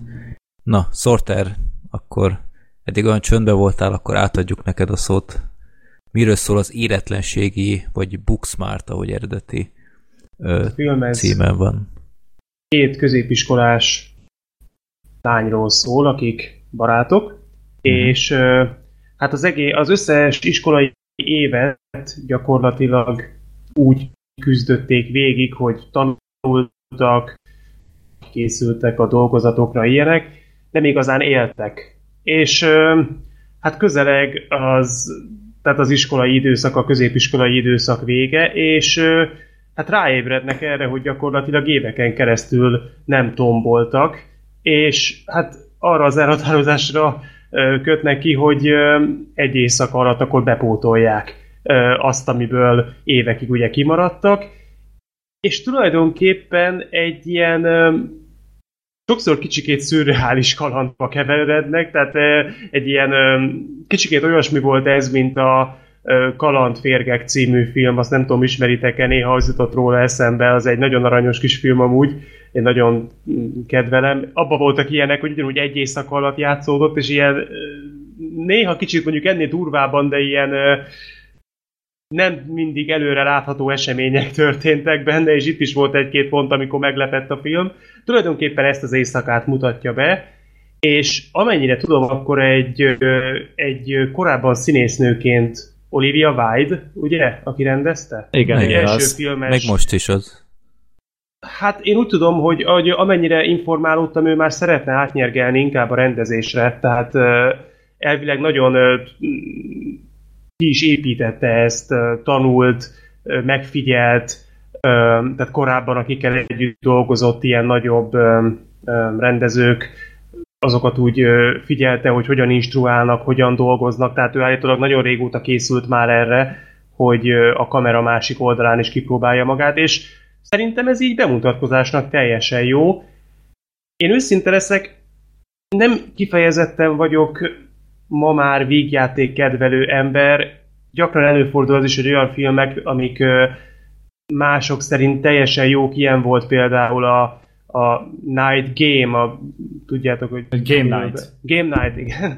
Pedig az tök jó volt amúgy. Az, az vicces. nem, nem, nem volt rossz, vagy ilyesmi, nekem az annyira nem tetszett a karakterekkel, nem igazán tudtam mit kezdeni, meg szerintem rengeteg poént, ami alapvetően jó lett volna, borzalmasan túltolt, de vállalható volt tényleg, én nem voltam tőle elájulva, és mondom pedig azt szerették az emberek, de azért mindig örülök annak, hogyha jön egy végjáték, és azt úgy általában az emberek úgy, úgy kedvelik, és ugye a szakma is azt nyilatkozza róla, hogy ez most tényleg jó lett, ilyen, még nem láttam, de általában a szűzőrség volt ilyen még ugye tavaly, ami általában szintén nagyon jó. Mm-hmm. Na mondják, hogy annyira azért nem, szerintem, de Ö, mindegy. De én jókat hallottam róla. Igen, Én azt is mondják, jókat hogy ez hallottam a róla, csak aztán megnéztem, és éretlenségi az állítólag annak az idei megfelelője tulajdonképpen. Mm. Igazából nekem tetszett ez a film. Én ö, annak ellenére, hogy jókat hallottam róla, így is kellemes meglepetés volt, pont azok miatt, amit az előbb említettem, és tulajdonképpen szerintem ennek a filmnek két hatalmas előnye volt. Az egyik az a két főszereplő, akik együtt is nagyon jól működtek, meg külön is nagyon jól működtek. Nagyon ö, aranyosak voltak, ö, a motivációik tök érthetőek voltak, ö, nagyon jó pofa volt szerintem, hogy, ö, hogy a szexuális ö, beállított ö, adottságokból is tudtak viccet kreálni, de nem tolták ezt annyira előre, tehát egyáltalán nem volt az ö, előtérbe helyezve, hogy az egyikük az ugye hát leszbikus, de, de tök jó kihasználták, a párbeszédeik azok viccesek voltak, és, és a film másik nagy, ö, sőt, hát igazából szerintem a legnagyobb érdem ezért illeti ezt az alkotást, hogy, hogy ez a film, ez vicces. Ez, ez tényleg, tehát a, a, azok a részek, amikor azt akarja, hogy nevessek, azok, azok totálisan jól tudtak szuperálni, és, és tényleg néha, amit mondtam is az előbb, az, hogy ilyen olyan dolgokat is bejátszik, amire így abszolút nem voltam fölkészülve. Legsír, te ezt érteni fogod, a Kaland férgek harmadik részében van egy jelenet, amikor hát ugye a stílus nagyon megváltozik egy kicsit. Sok kalandfilm, vagy kalandférgek részben van A ilyen. harmadikban, és ha most kicsit belegondolsz, hogy ott mi történik, akkor érteni Mhm. fogod, hogy miről, tehát tudod, hogy melyik részre Mhm. gondolok. Amikor olyan nagyon bizarr lesz. Mhm. Na annak Tudom. van egy megfelelője ebbe. Tehát van egy körülbelül 5 perc, amikor pontosan ugyanezt történik. Most Minden filmben miatt- kéne egy olyan. Igen, és itt is kurva jó. Itt, itt is nagyon örültem annak, amit, és ezt is megpendítettem az előbb, hogy nagyon jól el van készítve, vicces, és pont addig tart, ameddig ö, vicces. Nem Tehát két ha- és fél óra a film.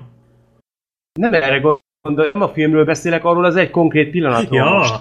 Tehát, hogy, ö, hogy, de egyébként a filmnek a hossza is pont ideális volt, nem igazán ült le nálam, legalábbis nem éreztem azt, hogy unalmas lett volna. De hogy pont erről beszélek, hogy, hogy volt egy ötletük, bedobták, vicces volt, és addig tartott, még valóban vicces volt. És ez, ez nem, nem egyszer fordult elő, legalábbis szerintem ebben a filmben, hanem ez, ez az arányérzék, ez szerintem nagyon jól tetten érhető volt. Jó, hát ilyenek az Én, én ebben irigyellek téged, hogy te így látod, mert én pont nekem másképp abszolút, látom. abszolút jól tudott működni. Kétségtelen, hogy azért van, amikor alpári poénok vannak, ez nem mindig vicces, néha azért fárasztó, nem minden szereplő volt annyira jó pofa szerintem, amennyire a film annak akarta beállítani. Tehát volt például az a, hát most a neve már nem jut eszembe, de volt az az idióta Az a csaj, gyerek, az a- aki... A Gigi. A, na hát nagyon-nagyon nem kellett ezek szerint körülírnom, akkor De várja, a csajra gondolsz, vagy a fickóra? Hát van az a gyerek, aki az eleje, hát ott az eleje felé még a hajóra fölinvitálja őket. Igen, és annak na. van egy ilyen, hát nem barátnője, hanem valami Hát az a boszorkány. A Igen. Gigi. Na most Ja. nagyon az volt végig az érzésem, hogy ilyen, ilyen Aki poén, mindig megjelent, és ez egy ilyen óriási Igen, poén ilyen, volt. ilyen humor, nem tudom, vulkánnak akarták azt a csajt beállítani, de valahogy szerintem nagyon nyögveny elős lett az egész. Egész, nem, nem igazán sikerült, én ordítottam a jelentein amúgy nagy Én részt, is, csak annyira nem, random nem volt viccből, néha. tehát ott, de, de, de, voltak jó poénjai, de, de nekem így körülbelül tényleg az volt az érzésem, hogy oké, okay, lehetne mondjuk inkább, hogy ne, hogy inkább őt így ne, de oké, okay, végül is nem volt annyira vészes, annyira sokat azért nem szerepelt. Ez, amit Freddy mondott az előbb, hogy így mindig megjelent olyan helyeken, ahol nem lehetne. Így a második után már azt mondtam, hogy jó, mondjuk most már lehet, hogy ebből is elég lenne. De összegészében végül is, hogy így ö, elérjek a, a monológom végére igazából, kellemes film volt. Itt a befejezése lepett meg, és most konkrétan a legvégére gondolok. Volt egy pont, ahol ezt a történetet nagyon szépen le lehetett volna zárni. Sajnos ezt nem merték meglépni, egy vígjátéktól mindenképpen merész lett volna, furcsa lett volna, inkább a könnyebb utat választották, gondolom azért, mert majd esetleg folytatást akarnak csinálni. Nem tudom. Minden esetre, a, mondom, a, főleg a, a, az, hogy a humor nálam tudott működni, nagyjából nem is voltak olyan részek, ahol úgy ö, unatkoztam volna, és hát mondom a két ö, főszereplő, aki egyébként a két főszereplő színésznőt én nem nagyon ismertem korábbi filmet. Na, ezt akartam kérdezni, hogy Gergő, te felismerted, vagy utána néztél a, a csajoknak? Nekem rohadtul ismerősek voltak. Figyelj, a, a, a szebbik, szerintem így, várjál, most már megnézem, hogy Hát hívják. Molly volt a... Caitlin a Dever. Molly Caitlin volt a nem szebbik. Igen. Caitlin Devert a Detroitból ismerheted. Én az izéből ismertem a Justified sorozatból, ott a Timothy Olyphant voltak, ott egy elég lényeges mellékszereplő volt, vagy elég sokat szerepelt, ott még eléggé fiatal volt, Ja. tehát ilyen tizenpár éves, 15 éves, és marha szórakoztató volt abban a sorozatban amúgy. Meg a, ezt a Mollit, akit a Beanie Feldstein alakít, őt meg a Lady Birdből ismerhetünk. Ő volt a barátnője a Ja. Cersei Ronannek. Meg az izé a, a, az új barátnője, vagy a, a végén, akit összeszed ugye a csaj. Őt meg ugye a mamában, vagy a mamiban láthattuk, ő volt ugye a főszereplő. Tényleg! De totál ki voltam akadva, hogy most ez ki ez a csaj, mert én ezt tudom, hogy kicsoda, csak a nevét nem tudom. Basszus pedig nekem is ismerős volt, tényleg a Mamiban Ah. volt benne. Aha. Ő, ő volt Igen. a főszereplő. Meg ez a, ez a Beanie Feldstein, ez a Molly, egyébként nektek nem olyan volt, mint a egy kövérebb Anna Kendrick, így arcra. Nem. Ö, nem. Nem, inkább egy fiatalabb Rebel Wilson. Igen. Az, az nekem is eszembe jutott, hogy, hogy rá hasonlított. Hát az az az ő, ő Wilson volt most igen. a... a, a fiatalabb Melissa McCarthy, és Igen. a, az ő fiatalabb kiadása pedig Csak ez, ez a, a, lány. ez a lány már most sokkal szimpatikusabb, mint a Igen, meg, McCarthy. meg tehetségesebb. Meg te, de hát... Igen, Ja, hát nem igen. nehéz annál tehetségesebb. Amit Nem, hát a McCarthy egyébként tehetséges, csak nagyon Ja, én a Rebel választ. Wilsonra mondtam. Hát Ja, hát a szeretem. Rebel Wilson ő egyértelműen, őt én is Ja. egyébként kedvelem. És egyéb azt nem mondtam az előbb, én nekem az is nagyon szimpatikus húzása volt ennek a filmnek, hogy volt ez a kettő főszereplő, és szerint, ez nem tudom, hogy szándékos volt-e, vagy hogy ezt direkt kalkulálták-e bele, de nekem úgy jött ki, hogy a karaktereket szerintem itt megcserélték. Tehát itt a, a, szebb, a szebbik lány volt a Szende, és a kevésbé szép volt ez a, ez a menő. Ez így Tehát szokott ez, lenni nem szerintem. tudom, hogy ez tudatos volt-e, de nem tudom, én valahogy fordítva gondoltam, ahogy így megnéztem a film történetét, meg így nagyjából képbe ö, jöttem, hogy ez mégis miről szól, de én azt ez de ehhez képest nem tudom, ez lehet, hogy csak nekem volt akkor ilyen meglepő Hát dolog, ez de... össze-vissza variálódott, mert hogyha belegondoltak a film elején, mindenki ö, szitta őket, meg levegőnek nézték, aztán a végén a, a nagy beszédnél meg mindenki őket várta, és éjjeneztek, még mondom, oké, okay, ez gyorsan ment. Ez nekem az a finálé nem tetszett amúgy. Szerintem örültek annak, hogy valaki leváltotta azt a, azt a, azt a gyereket, aki elkezdte mondani a beszédet. Az mondjuk Aha. jó poén volt. De egyébként tényleg a, a kémia az teljesen jó volt a, a színésznők között, ezt, ezt aláírom. Meg a rendezés is, tehát az Olivia, Olivia Wilde abszolút uh, jól teljesített. Jó tehát Hát, meg például az, a, igen. az a narkós jelenet, tehát az, az, én borultam azon teljesen, amikor elmentek arra a szerepjátékos Ja, öltözős témára, tehát az, az, az szerintem csúcs volt. Az, Igen. az marha vicces volt. Meg a, a pizza szállító az autóban, Ja, igen. hát az is. Aha. Ahova az, azt is azt kivitték, azt az egész részletet, hát nem tudom, mert mindenre számítottam, csak arra nem. Úgyhogy az kurva jó volt. Két, amit nem mondtál a Ja, történetnél, ami viszont szerintem az alapszitut valahogy jobbá teszi, hogy nem az van, hogy, hogy egész a tanulmányok alatt ők csak tanultak, és, és ö, végén jöttek rá, hogy basszus nem is buliztak, mert ez nem lett volna probléma, hanem az a nagy ö, fordulat úgymond, hogy rájönnek, hogy azok, akik Igen. végigbulizták az egészet, azok úgy helyenként ugyanoda kerülnek, mint ők, akik végig tanulták. Van, aki még jobb ö, Igen. helyre is, igen. És Tehát, ez, tehát igen. e, itt, itt lesznek dühösek, hogy basszus, kevesebb energiával ugyanott tartottunk, tartanánk. Ez Most. jogos egyébként, tehát ez egy, Ez egy olyan, jó Igen, ez egy olyan felvetés, aminek alapja van, tehát ez, ez, ez jól megállja az egésznek. Ez olyan, mint amikor régen emlékszem a suliban utáltak, hogy, hogy az, aki végig tanulta, az ugyanazt a jegyet kapta, mint amikor én puskával ugyanazt a jegyet elértem. Mert tök jogosan voltak mérgesek rád. Ö, nincs lelkismert furdalásom. Legyen. Nincs. Nincs. Ezt... Freddy, Ezt nem ebben a fogod. mostani filmbarátokban nagyon nem tudom, először azt mondod, hogy ezt nem olvasom el, mert baromság, most kiderül, hogy valójában puskázott. Hmm. Jaj, na ne, jaj, ti nem puskáztatok soha. Én azt se tudom, mit jelent. Én ezt Ah. Ma még nem először. puskáztam. Nem tudom, mit jelent, de nagyon azt érzem így, hogy ez egy negatív dolog, és nem is akarok benne részt venni. Gyerekek, annyi hülyeségnél, amit tanítottak nekünk, amire az életben semmi szükség, nincs lelkiismeret furdalásom egy pillanatra se. És soha nem buktam le. Tessék. Hát Bum. most, most. Most már igazából... most már talán nem lesz belőle probléma. Nem Lehet lebukott, ott- hanem bevallotta. Csörög a telefonom. Ú, az FBI. Na. Volt osztályfőnöket. Igen. Ö, meséljetek itt is, hogy mi nem tetszett?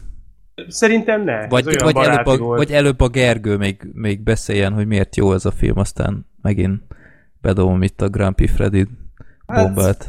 Őszintén szóval én nekem igazából a úgy, de szórakoztatóak voltak nagyon a főszereplők, meg úgy, ugye az első egy órában úgy tetszett az a vonulat, ahogy ment a film, tehát tényleg ez, hogy bejárnak buliról bulira járnak, tényleg hasonlítom, hogy a kalandférgekre, szerintem. De mi az a kalandférgek? Most már Hát, vagy megnézem. nézd nem ismered? Hát Az az, Mi- egy nagyon jó ez? film. Három része van, abból nézd meg az elsőt, meg a harmadikat. Igen. Azok nagyon jó. A másodiknál senki nem érti, hogy mi történt, az borzalmasan gyenge lett, de, de az első és a Jaj, harmadik ezek az a... Harold. Harold és Kumar. Ja, már. hát ezt mondjátok. Kisebb ilyen kultuszfilm már az első rész, de, de tényleg barom jó. Jó, így már, így már mond valamit. de a nagyon- harmadik is vicces. De A harmadik is barom jó. Nagyon, nagyon a beteg. harmadik az jó, a második, ami nem jó. Az a guantanamo Igen, vagy? az, az nagyon, valahogy ott nagyon félrement az egész, azt nem, nem teljesen értem, hogy ott, ott mégis mi lelhette a készítőket, de, de érdemes megnézni az elsőt meg a Mondjuk abban is van egy-két jó poén, amikor Van, van. négerektől félnek, hogy jönnek Igen. a gettóba és kirabolják őket. Igen, csak van benne rengeteg dolog, ami meg nem vicces. Tehát az a baj, hogy minden jó poénra jut 20, ami nem jó. Amikor így azon kell nevetni, hogy, hogy van egy pénisz, és az így nagyon szőrös.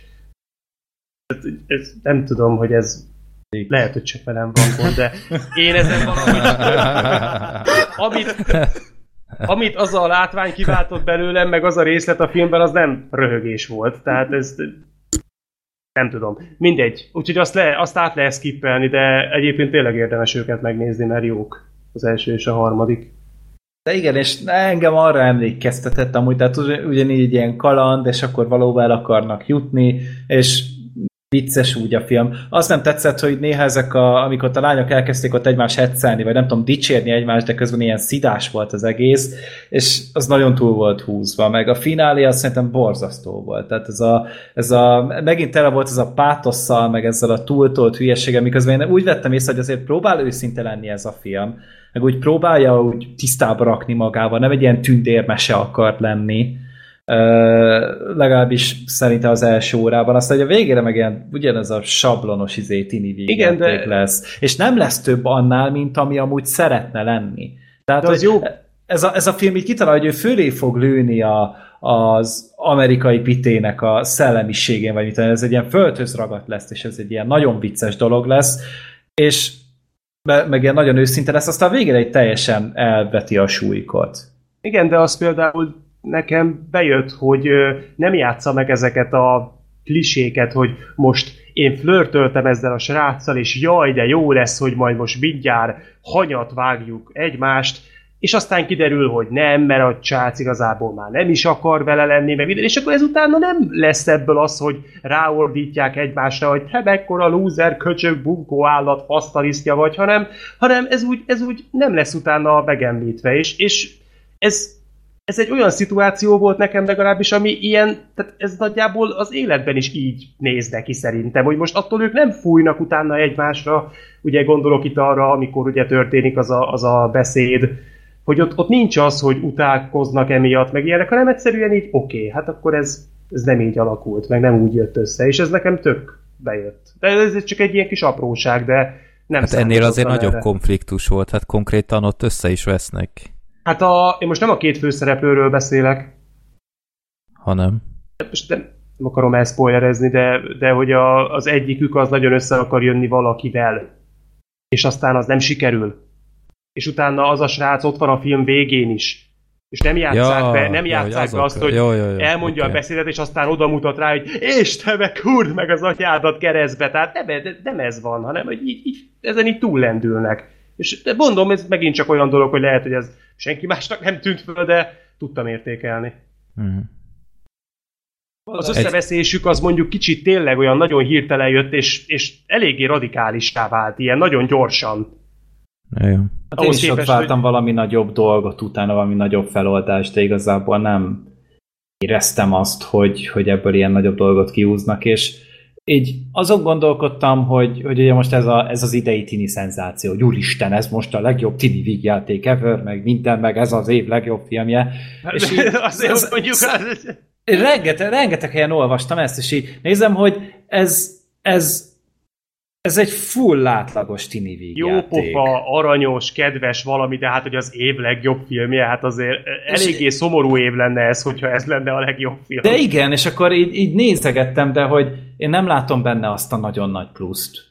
Csak ez, ez, ez egy jó film. Nagyon ez, ez nagy- egy oké szórakoztató film, amit le tudsz, ami elé le tudsz ülni, mit tudom, testvéreddel, vagy bárkivel, anyádékkal nem feltétlenül, de izé, hogy Hát hát igen, mit, az- egy tesóval leülni, szerintem egy tök fán. Na, Black Sheep majd akkor.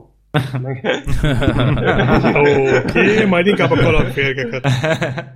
Egyébként mondtad, hogy a hogy mondtad, hogy a plusz nem látod benne, az szerintem akkora nagy plusz nincs is benne. Egyszerűen csak fogja ezeket a dolgokat, valamiben kicsikét újít, valamit egy picikét másképp tesz, ez általában jól sül el, valamikor nem annyira, de összegészében tényleg annyi, hogy egy kedves, ö, aranyos, jópofa, vicces valami nem váltja meg a film történelmet, lehet, hogy évvégén majd eszembe fog jutni, hogy ja, igen, volt benne az a bizonyos rész, és azon jót nevettem, de, de ennyi. De ö, igen, ezt, ezt mindig el szoktam ilyenkor mondani, hogy ez önmagában kicsikét szerintem is szomorú, hogy olyan időszakot él meg a vígjáték műfaj, hogyha már jön egy ilyen alkotás, ami nem reformálja meg a műfajt, nem ö, dob be annyira újító ötleteket, egyszerűen csak jól csinálja azt, amiről ez a műfaj kéne, hogy szóljon, már annak ennyire tudunk örülni. Hát ez gyakorlatilag a tini lányoknak a rossz anyákja, ami az anyukáknak van. Hogy ez a mi filmünk, és egyébként ezt most alá is tudom támasztani, mert gyerekek, én bementem a terembe, és a nézőseregnek elég sokan voltak, amin meglepődtem, mert viszonylag egy korai időpont volt, és én azt hittem, hogy még tart az iskolai időszak. A nézőseregnek a háromnegyede kb. 10 és 12 éves lányokból állt, és így kiment a vér a fejemből, hogy atya úristen, milyen vetítés Hát lesz ez. egy, azért egy tíz évest ezen leültetni nem biztos, hogy annyira. Ö, igen, ez, ez érezhető is volt, hogy iszonyat feszengős volt sokszor a vetítés, mert azért a filmben, hát hogy is mondjam, itt leszbikus jelenetek vannak, meg maszturbálásról, meg farkakról van szó, meg És ilyenek. nem csak úgy éppen, hogy csak jaj, most megemlítjük, hanem eléggé ilyen into the face jelleggel. Tehát ott van egy, egy leszbi jelenet, ami percekig fel van vezetve, nagyon ízléses meg minden, de elég jó, nem nagyon látni konkrétumot, de azért annyit bőven látni, hogy szerintem egy, egy tíz éves csajnak ez még kicsit korai, és érezhető is volt, hogy ilyen abszolút erőltetett, uh, ilyen jaj, most hogy reagáljak, röhögés volt így a, a csajok között, hogy és így volt végig, basszus, sokszor a film alatt, és így, így néztem, hogy oké, okay, egyébként az egy kellemes meglepetés volt, hogy a film alatt abszolút nem volt ilyen óriási ö, dumálgatás, meg telefonozás, cserébe így csomó kis csaj így felrakta a lábát a székre, meg, meg a szemetet ott hagyta, meg ilyenek, tehát ettéren ö, van még mit javítani. De legalább nem puskáztak. Oh. Black Sheep nem lesz rossz lelkiismeretem. Hiába próbálkoztak. Ez, ez, ez, Nem, ez már neked a... nincsen, tudjuk nagyon jól. Ja, Nincs lélek, oda nincs néz. Az, aki a Bép 2-nél ilyen hangnemben beszélt a filmről, az nekem ne beszéljen érzelmekről, meg ilyenekről. Olyan izékről, mint a érzel meg. Nem jó a Bép 2 még De mindig. nagyon az egy jó a szar Bép. film. Ott, ott, ahol az embernek nem lesz könnyes a szeme, amikor megjelenik az az orangután azzal az aranyhallal. Ó, Isten! Ah, gyönyörű. Ó, Istenem! Gyönyörű. Tudod, ezek mi a lehet podcast. sírni? Az Endgame-en. Azon lehet sírni. Ezen. Isten. Na. Kedves- meg a legjobb énekes a világon, az pont. Ez az Black Sheep-nek Dobbel Versus-t. Csináld. Nem, én, én David Palmer taktikáját követem. Csendben hallgatok, és a végén majd mondok egy olyat, hogy mindenki ketté áll. Jó. Na, ö, igen, szóval ez egy, ez egy ilyen vetítés volt, és tényleg a, a filmnek a reklámja egyébként nem is nagyon utal erre szerintem, hogy ez egy ilyen mocskosabb film lesz. Legalábbis én nem vettem ebből észre. Hát a korhatár egyedül, Korhat, nem? pont A ezt kor- akartam mondani, igen. hogy ez mennyi rajta? 16? 16-os, és 16-os. abszolút jogos, Jogos, is. jogos, igen. Nagyon Mert jogos. azért csúnya beszéd is van bőven. Iszonyat sokat káromkodnak Igen, kicsit benne. néha túlságosan is sokat. Egyébként mondjuk a magyar szinkron is lehet, hogy tehet erről, ami szerintem önmagában amúgy jó, csak tényleg néha kicsikét túl van tolva, bár lehetséges, hogy ez azért van, mert ö, ugye a, a milliót magát mutatja, és az, ott, ott valóban ez általában így van, hogy azért a mai tizenévesek nem arról híresek, hogy Petőfi nyelven beszélnek, tehát azért ezt hozzá kell tenni. Ö, igen, de ez a káromkodás, ez nekem már abszolút zavaró volt idő után, és főleg azért, azért volt idegesítő, mert ö, sokszor ezek akartak lenni a poénok. E, Igen. És egy, egyébként egy jól ütemzett, váratlan káromkodás, ez egy, ez egy nagyon nagy gag faktor is lehet. Gondolok itt mondjuk a rendőrakadémiára, biztos emlékeztek arra, arra a csajra, aki állandóan halk, és így beszél egész végig meg. A, és utána mekkora poén volt, amikor a végén egyszer csak elereszt egy ilyet, hogy seggfej. Itt meg, itt meg gyakorlatilag így, így a poénok fele arra alapszik, hogy, hogy te geci fej, meg izé, és, és hogy jaj, hát ez tizenéves csajok mondják, hát ez mekkora Hát poén. mondjuk Nagyon a fele, a fele azért szerintem túlzás. Harmada, mondjuk. Az, az is Még jó. az is sok. Hát az is, az is rohadt sok. De Ö, nem tudom, igen. engem irritált már egy idő után, hogy tényleg ez, ez egy külön ilyen ez, ez, egy, ez egy humor szint akart lenni ebben a filmben, ami nem állt jól. Egy idő Igen, után. viszont cserébe tényleg voltak olyan részek, amikor meg nagyon vicces volt. Tehát ö, oké, ezt én is érzékeltem, hogy ebből lehetett volna visszavenni, de azért kompenzált ehhez képest a film.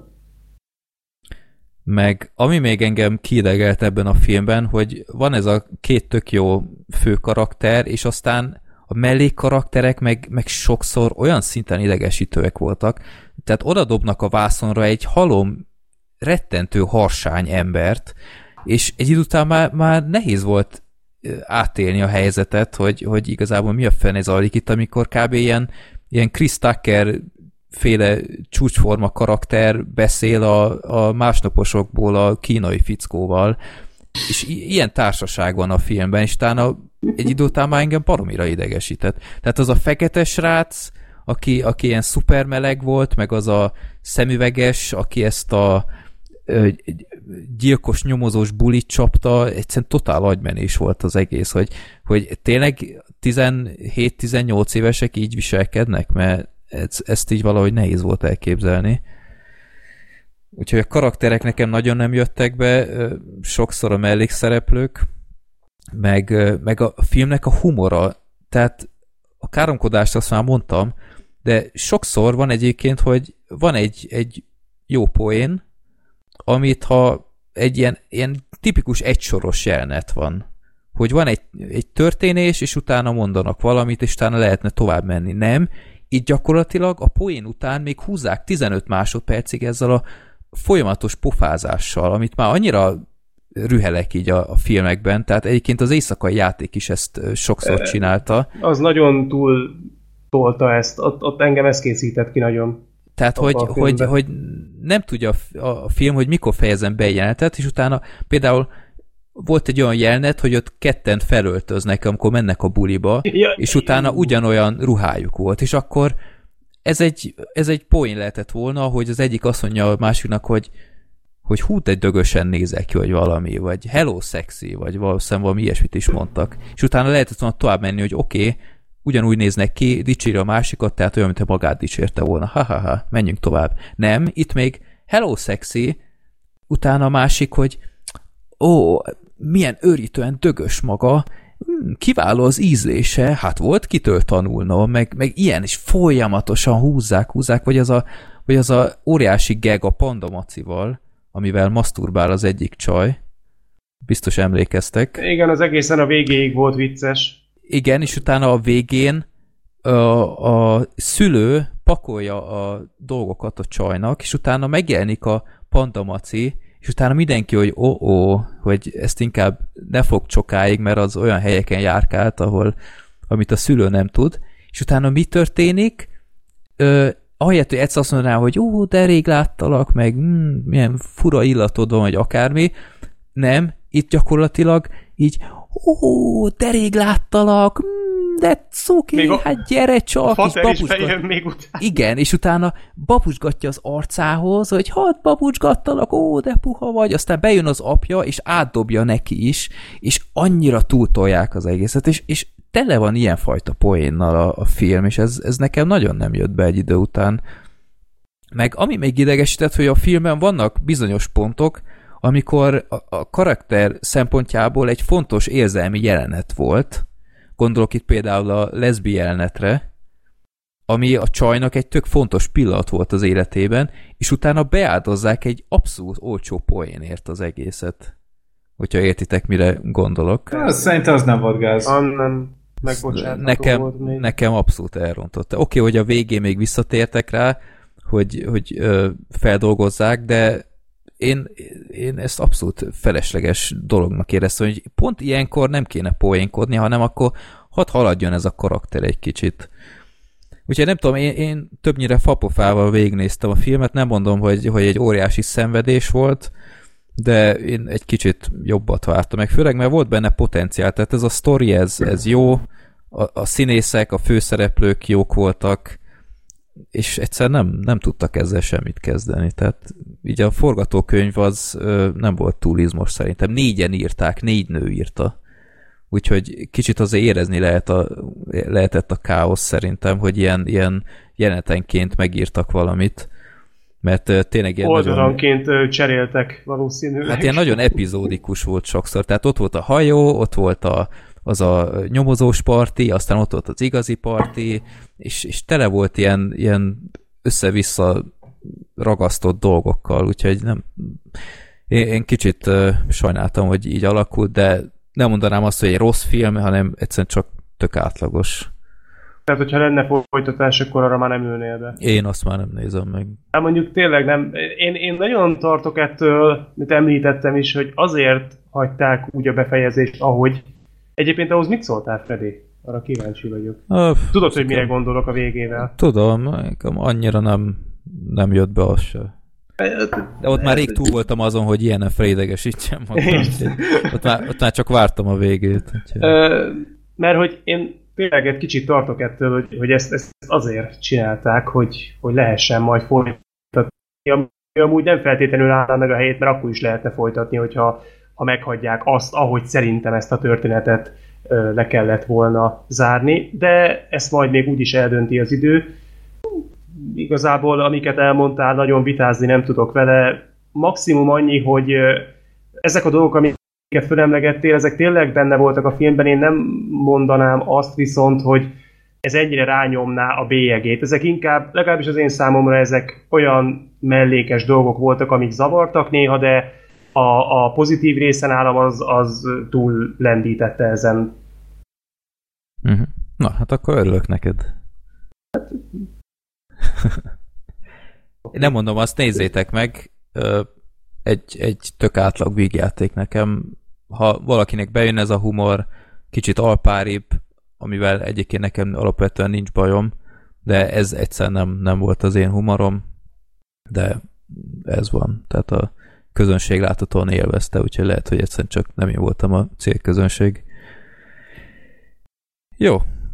Oh, oh, oh, oh, mit, miről fogunk most beszélni, most néztem meg. Igen. Hogyha az első eldől, akkor dől a többi. Aj. Istenem. Black Sheep. Mond. Mesélj. Mesélj. Meséld áll. el, hogy mennyire jó film volt a Dominó. De nem áll. Miért nézted meg a Dominót, és milyen érzések vannak most benned, hogy láttad? Az az érzésem, hogy meg kellett volna néznem az éretlenségét azért, hogy most ne nekem kelljen a Dominónak a, a sztoriát összefoglalni. Megkérhetted volna Fredit, hogy változtasson a sorrendbe. Engem érdekel, mesél már hogy miről szól a film. Ja, Gergő, látta? Ez egy nagyon izgalmas, látta. nagyon izgalmas film. Nagyon De az alapsztori nem is olyan rossz egyébként. De én már nem emlékszem az alapsztorira. Na, akkor elmesélem. Nagyjából megvan. Tehát van a Nikolai Kostel Valdau, aki egy rendőr, és van neki egy társa. És akkor egy akció során ő ott, otthon hagyja a fegyverét, és emiatt a társa meghal. Illetve, Hűha. bocsánat, lelövik. Hát de Nem otthon mondták, maradt a fegyver, a- hogy bírták lelőni. Nem, elkapnak A valakit, A társánál ott van a fegyver, viszont, Ja. viszont elkéri tőle. elkéri tőle, mert ő otthon hagyta. És akkor így, mert hogy a, elfognak egy, egy bűnözőt, azt a társa fogva tartja, de még lehet, hogy van egy a lakásba, ahova mennek, és akkor, mert egy lépcsőházban vannak, és akkor a Nikolaj mondja, hogy ad- adod a fegyvert az, en- fegyvert az enyém otthon van, fölmegyek, megnézem, hogy mi van, és akkor amíg ő fölmegy, addig történik az, hogy nem lelövik, el, elvágják a tor- torkát vágják torkát vágja igen, igen, bocsánat. És akkor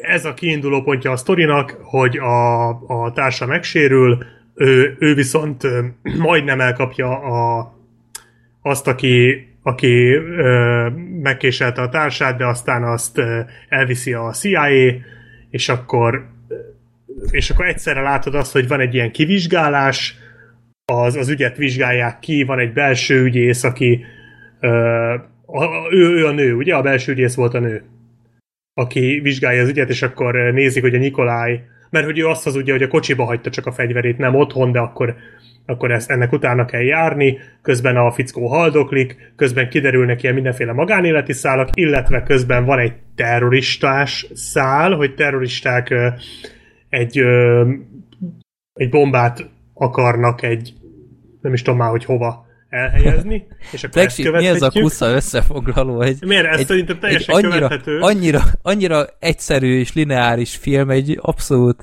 követhető történettel. Igen, az. Nem.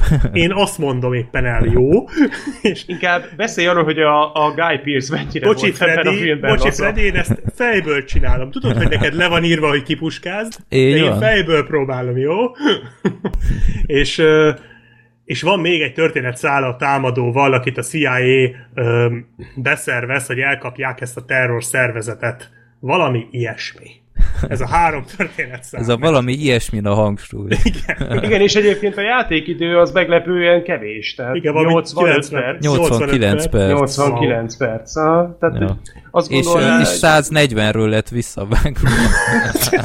És sem tudom képzelni amúgy ezt 140 percet. Képzeld el. Black Sheep, hogyha azt kellett volna most összefoglalnod, amit 140 percben csináltak meg. Hát az se lett volna több, le, lehet, hogy könnyebben össze tudom foglalni, mert több mindenre emlékeznék. Hát meg lehet, hogy jobb lett volna amúgy. Igen, hogy tudjátok, mi a- film. De tudjátok, mi a legdöbbenetesebb egyébként? Hogy, hogy uh, iszonyat gyorsan eltelt a film a 90, tehát én, én bőven Ez igaz. unatkoztam 90 perces filmeknél is, tehát amikor vége van a filmnek, az utolsó jelenetnél, ez volna az a pillanat, amikor más film még belekezd valami újba. Itt meg jött a stáblista, és nézem, mi van? Tehát ilyen, ilyen nagyon fura volt a filmnek a felépítése, hogy, hogy iszonyatosan érződik, hogy itt valami nem stimmel. Igen. És az a Igen. vicc, hogy egyébként vannak benne értékelhető dolgok. Szerintem. Tehát például Nem kevés, de igen. Tehát a befejezés az nekem például bejött. Nekem például az pont nem tetszett, Na. mert az nagyon nevetséges az a jelenet. Az ötletet értem, Uh-huh. tehát a tetőre gondolsz, nem? Tető. Amikor a tetőn nagyon gyorsan elvarják a szálakat. Nem? A, nem a Bika viadalról beszélünk, ja, hogy nem? konkrétan az utolsó jelenet. Hát ami Hát- egyébként 25 perc kb. Az egy kicsit olyan nagy, az, az nagyon Brian De Palma. Az abszolút, az ezerből is fel lehet ismerni. Igen. Azt pont ugyanazt. Mitől lesz depálmás egy jelenet? Az, hogy, hogy, Csúlyos. hogy, oh, hogy van valami szitu, aminek be, be kell, hogy, vagy be fog következni, és nagyon apró lépésből mindig rengeteg nézetből nézik, nézi a néző, hogy ahogy halad afelé, és gyakorlatilag ilyen montást látsz, úgy, mint kicsit a 24-ben, hogy, hogy mi történik a, a különböző oldalakon, és ilyen nagyon sokszor ilyen lassítva a zenére, tehát ez, ezt rengeteg De Palma filmben lehet látni. Nagyon sok lassítás van a filmben, nagyon fura zene van a filmben. Úristen a zene, gyerekek. Tehát állandóan szól valami, akkor is, amikor semmi szükség rá, és, és ráadásul ilyen rossz zene. Tehát ilyen komplet zenekarok, ilyen szintén, tehát ilyen borzasztó az egész. Ilyen óriási kórus akar lenni, de egy ilyen 2000 forintos szintetizátoron csinálják meg. Igen. És, és, és nekem ami például értékelhető volt a filmben, az egyrészt a hossza valóban. Tehát lehet, hogy jobb lett volna 140 percben, de így legalább csak 89 perc. Ez egy Igen. jó dolog. És ö, van egy-két jó fordulat a filmben. Például amikor kiderül, hogy kikinek a kicsodája, spoiler nélkül, Igen, az, az, az szerintem meglepő. meglep, engem meglepett. Ott, ott van egy drámai pillanat is, ami szintén elég Ö, átérezhető. igen, egészen jó. van. A Nikolaj Koster Valdónak van egy-két jó pillanata a filmben, azért ő Guy jó Pearce meg úgy be volt baszva, mint még sose A- ezelőtt. De a Guy Pearce véletének legjobb jelenete van ebbe a filmbe. Hát amikor ül a padon a csávó, és a Guy Pearce így oldalról becsusszan mellé, az megvan. Na, Ugye ez az ember volt az országúti bassz.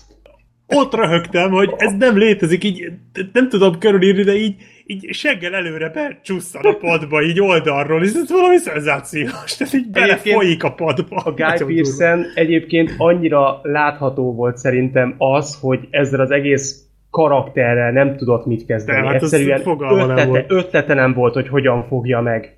Mert ő róla azért tudjuk, hogy ő színészileg azért hát toppon van. De ez meglep. Komplex volt De- ez a karakter. De, de meglep, amit mondtok, mert szerintem Guy Pearce messze a leg, legjobb ö, színészi teljesítmény nyújtotta ebben a filmben.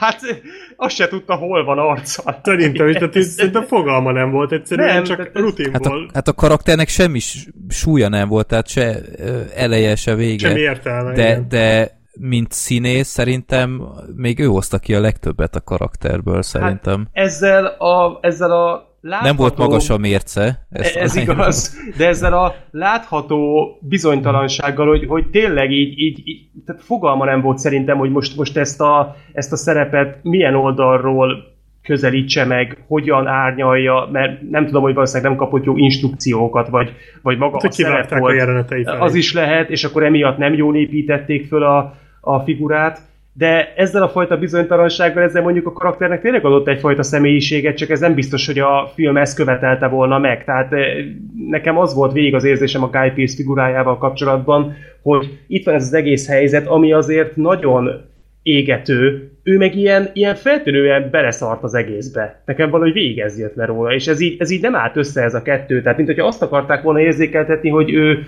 profi és laza.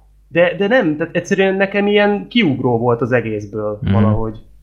Nem, meg az a kapcsolata azzal a terrorista, nem, ne, az nem terrorista volt, hanem az a bűnözővel, akit elkap, és akkor ott uh-huh. úgy tűnt, hogy majd lesz valami ilyen, ö, ilyen halálos fegyveres valami, hogy így összehaverkodnak, vagy, vagy mit tudom én, és akkor eszköztük valami, hogy majd így egyszer megmenti az életét, vagy mit tudom én, de nem, uh-huh. hanem az csak úgy lógott a levegőbe. Igazából ebben a filmben minden csak úgy lóg a levegőben. Igen. Ö, Van ez a, nagyon. van Szó egy- szerint, mert ott, ott a tetőn is ott kapaszkodnak egy, Igen. egy jelenetben, ami tök izgalmasnak hangzik szerintem, meg, meg olvassa a forgatókönyvet, de annyira annyira unalmas volt, ahogy lógnak a semmi fölött, és centinként másznak azon a, azon a csövön, és, és abszolút nem volt izgalmas, holott igazából teljesen izgalmas kellett volna, hogy legyen, de, de annyira rosszul volt az egész meg, megrendezve szerintem, tehát így Túl semmi, volt rendezve. semmi izgalom nem volt, az akciók azok abszolút nem működtek. A végén az a, az a Bikavia dal, azt mondom, hogy az izgalmas volt többnyire, bár az is De- talán hosszabb volt a kelleténél, Hosszabb de volt, meg azért, mert úgy nagyjából, addigra már nagyjából fölmérted, hogy most miért kéne izgulni. Mert uh-huh. például a, volt az a terrorista támadás jelenet, amit biztos ilyen baromi sokkolónak hat, öm, szánt a Brian De Palma. Uh-huh. Az hogy- élő közvetítéses? Igen, igen. Jaj, Ja. az nagyon nevetséges volt. volt. Az... Igen, de hogy így szerintem az leírva tök sokkolónak tűnt. Hát de a igen. megvalósítás az egyrészt nevetséges volt, másrészt meg nem értettem, hogy most ez miért nézem ezt. Hát a, a hogy most megvalósítás az a, az a legrosszabb Stallone akciófilm Igen. volt. Tehát az, az borzalmas volt. Tehát ez ilyen Supercella 4. Igen.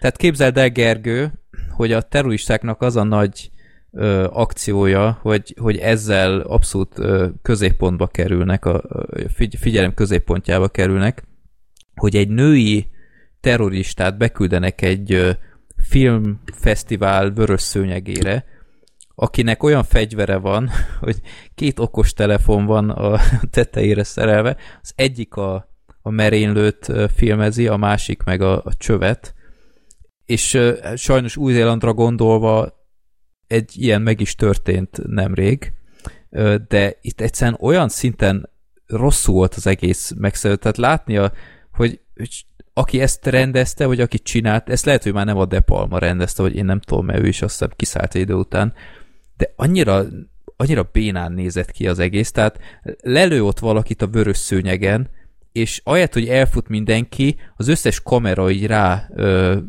fókuszál, és, és ö, veszik őt közelről, és, senki nem méri fel, hogy basszus, itt mi történik. És olyan idétlenül néz ki az egész, ez katasztrófa volt. Meg vagyok győzve. Ugye? Nagyon. Eléggé. és, és ez csak egy volt a filmből. Tehát egy, egy, hát bőven voltak még benne pillanatok, amikor még alá is tett ennek, pedig már ezzel se rakta magasra a lécet. Az a vicc, hogy olyan kirívóan szar pillanat, tehát hogy nem mondanám erre a filmre, hogy olyan borzasztóan minősíthetetlenül szar, inkább Nem. csak nem értem, hogy ez a film miért létezik. Ez igen, ez, ez talán a legjobb kifejezés, hogy a világ egyik legfeleslegesebb Igen. filmje. Az a baj, hogy van ez a mondás, hogy egy filmre, hogy nem volt jó, de legalább szar volt. Na itt, itt még ez sincs. Nem, ez mert semmi. Itt, itt, ahogy erre az adásra készültem, végig az járt a fejembe, nem az, hogy én erről a filmről hogy fogok majd úgy beszélni, hogy a leglátványosabban szíthassam, hanem hogy mi a francot fogok róla mondani.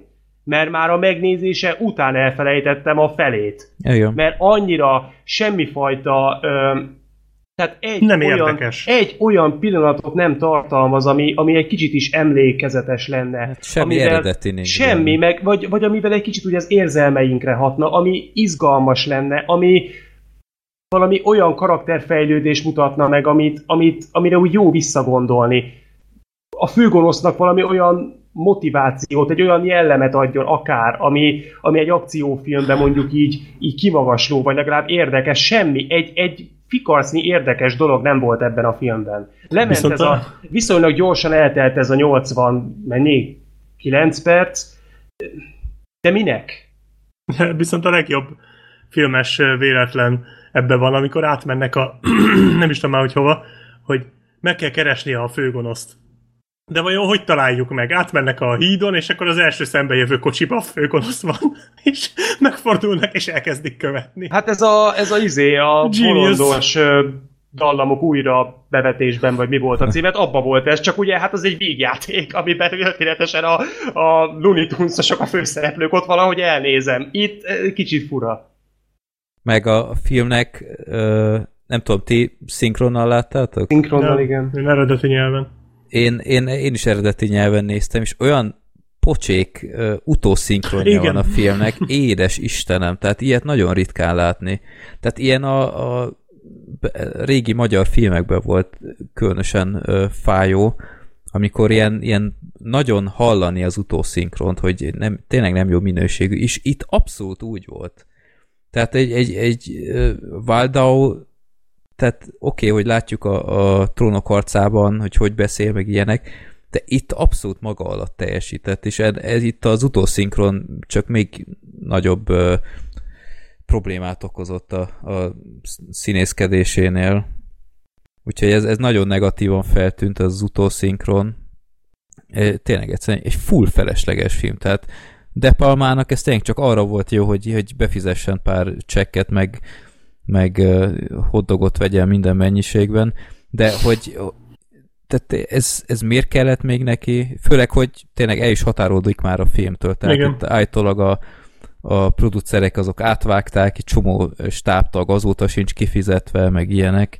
Meg nyilván emiatt is kellett egy, csomót vágni, meg lehet, hogy a De Palma is már rég kiszállt, hogy őt, őt nem érdekli az egész. Lehet, hogy ő Ja. idegileg hízik, és akkor ez megmagyarázna sok mindent. Lehet.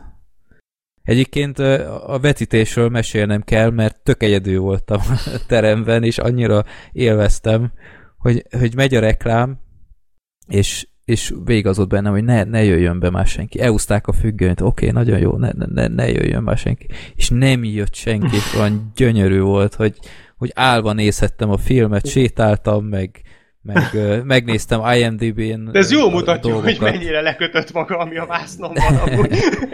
E, igen. Ja, de, de így élveztem ezt a részét. Először volt neked ilyen, hogy teljesen egyedül vagy a Nem, már sokszor volt. Ha. Az Iron Sky-t is így láttam, meg Aha. a... De, de nem Csupa lehet, kedvedre való film. nem lehet hogy, Igen. hogy ugyanabban a moziba vagy, és akkor ha meglátnak téged, akkor már mondják, hogy jó, ne küldjetek be senki más, megint jött a csávó, és akkor majd ha nézik, hogy mászkál a teremben, hogy most mit nem hiszem, mert ebben az moziban, ahol voltam, ott elég ritkán vagyok, úgyhogy csak, csak ezért mentem oda, és hát Hát reméltem, hogy még a Dominó kibeszélőt meg tudom várni, viszont nekem az a helyzet, hogy bejött egy program sajnos, úgyhogy én, ha nem haragszatok, akkor most dobbantok. Oh. Írtam is, de senki nem reagál. Én láttam. Ó, oh, nem láttam. Surprise! Én láttam, de úgy voltam vele, hogy a dominó kibeszélőről biztos nem fogsz elhúzni, nem. úgyhogy... Ja, ja. Akkor egy mondatban a G.I. Joe-ról mi a Kobra! Kobra! Jó. Az első három perc az, az szédületes, tehát azt mindenkinek látnia kell, és azt imádtam. Az valami elképesztő, viszont aztán utána másfél óráig kell ezt nézni, úgyhogy Jó. őszintén szóval én egy óra után már a hajamat téptem. Szerintem, szerintem borzalmas, de biztos vagyok benne, hogy ha tíz évesen látom, akkor és tehát akkor, akkor valószínűleg rákattantam volna, akkor szénnérommá néztem volna, Az és akkor, egészen másképp alakul. igen, és akkor, és akkor most jobban tetszene, de ez így, ez így egyben ez a másfél óra, ez, ez iszonyatos volt. Úgyhogy ö, ennyi. Oké, okay. akkor átveszem a véleményedet, így előre is. Oké. Okay. Na, akkor további szép estét. Nektek is, sziasztok! Tá. Szia! Hello.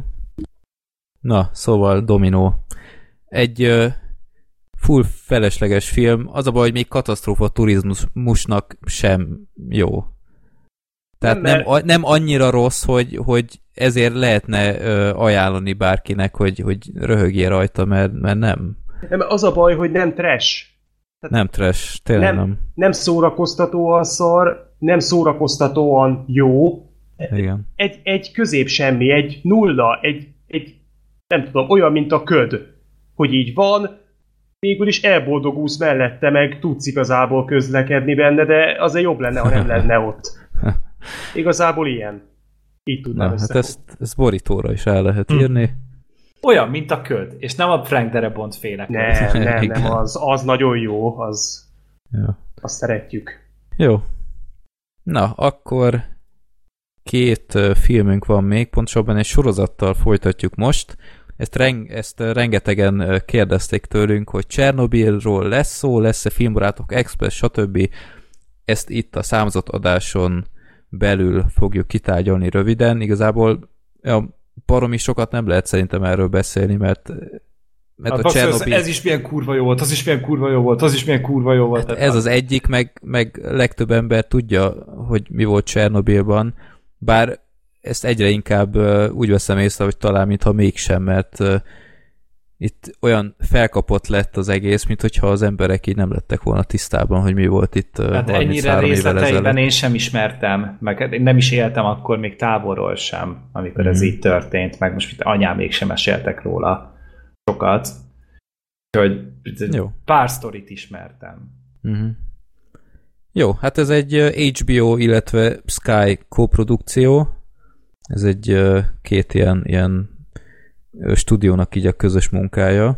Ilyen, szokott ilyet csinálni, hogy az HBO, hogy betársul egy Aha. ilyen nagyobb projekthez, és akkor utána így leadják náluk is. De alapján ez egy angol sorozat, tehát nem, Mhm. nem egy amerikai témát kell elképzelni, itt angol alkotók vannak, meg úgy a, a felé próbálták ezt így megcsinálni.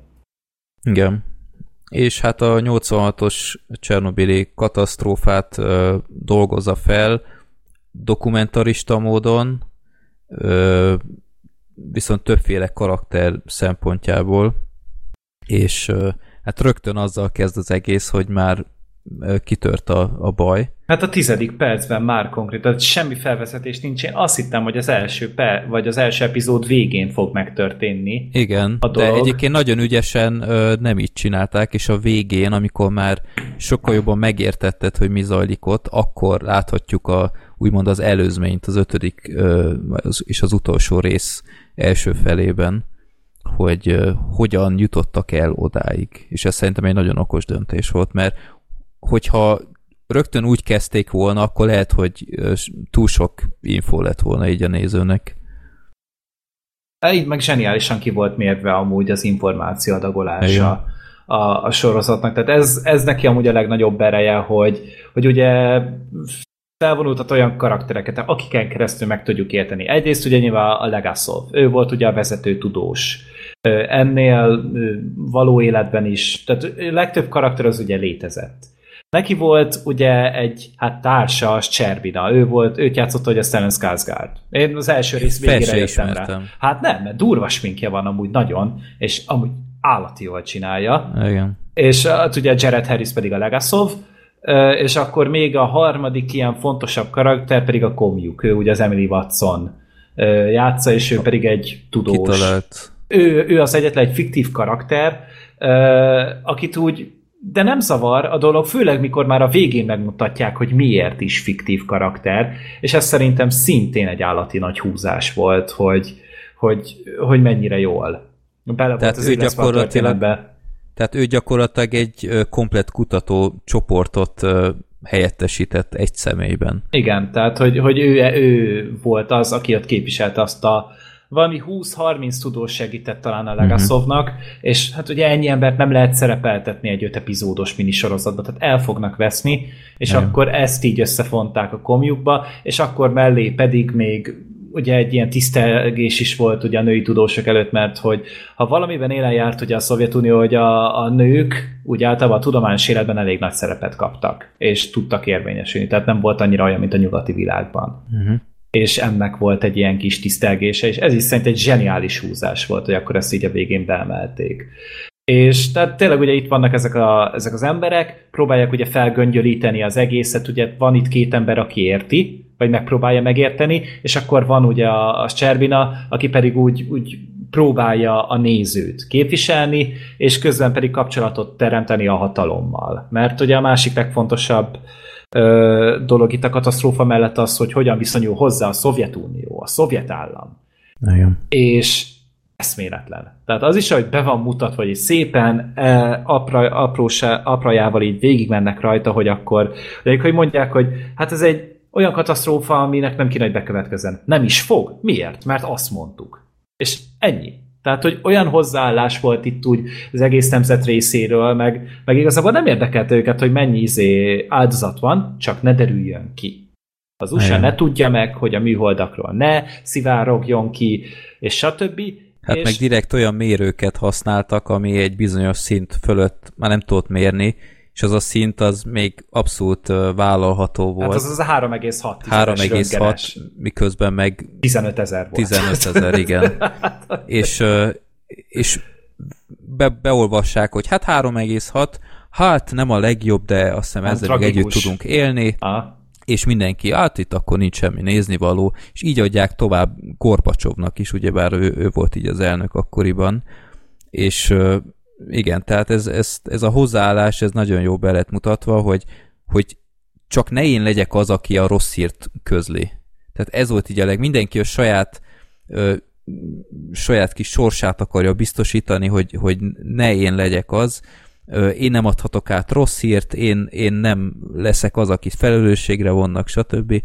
És ez, ö, ez a dezinformáció, ez is nagyon ö, jól be lett mutatva. Hát ezek tényleg ilyen, ilyen idők voltak. Ez így zajlott, és mellette pedig ugye az van, hogy állati jók a párbeszédek itt a sorozatban, tényleg meg jól magyaráznak. Tehát annyira jól megérti az ember azt, hogy Igen. hogy működik az atomerőmű, hogy hogyan ment végig itt ez az egész katasztrófa, és tényleg ezt én osztálytermekben lejátszanám. Még hogyha, még én add, addig is elmennék, hogy az egész sorozatot meg kéne nézni ilyen történelmi és fizika órán így összevonva, és tök jól amúgy ez így, a korrajzot megkapott belőle, a tudományos hátteret megkapott belőle, és tényleg úgy állati jól meg van csinálva, és akkor mellette pedig még ott van a rendezés is. Tehát olyan jelenetekkel van tele az a sorozat, engem a negyedik rész nyírt ki teljesen, én addig is lelkibeteg voltam tőle, de a negyedik végére jutottam el odáig, hogy zokogtam.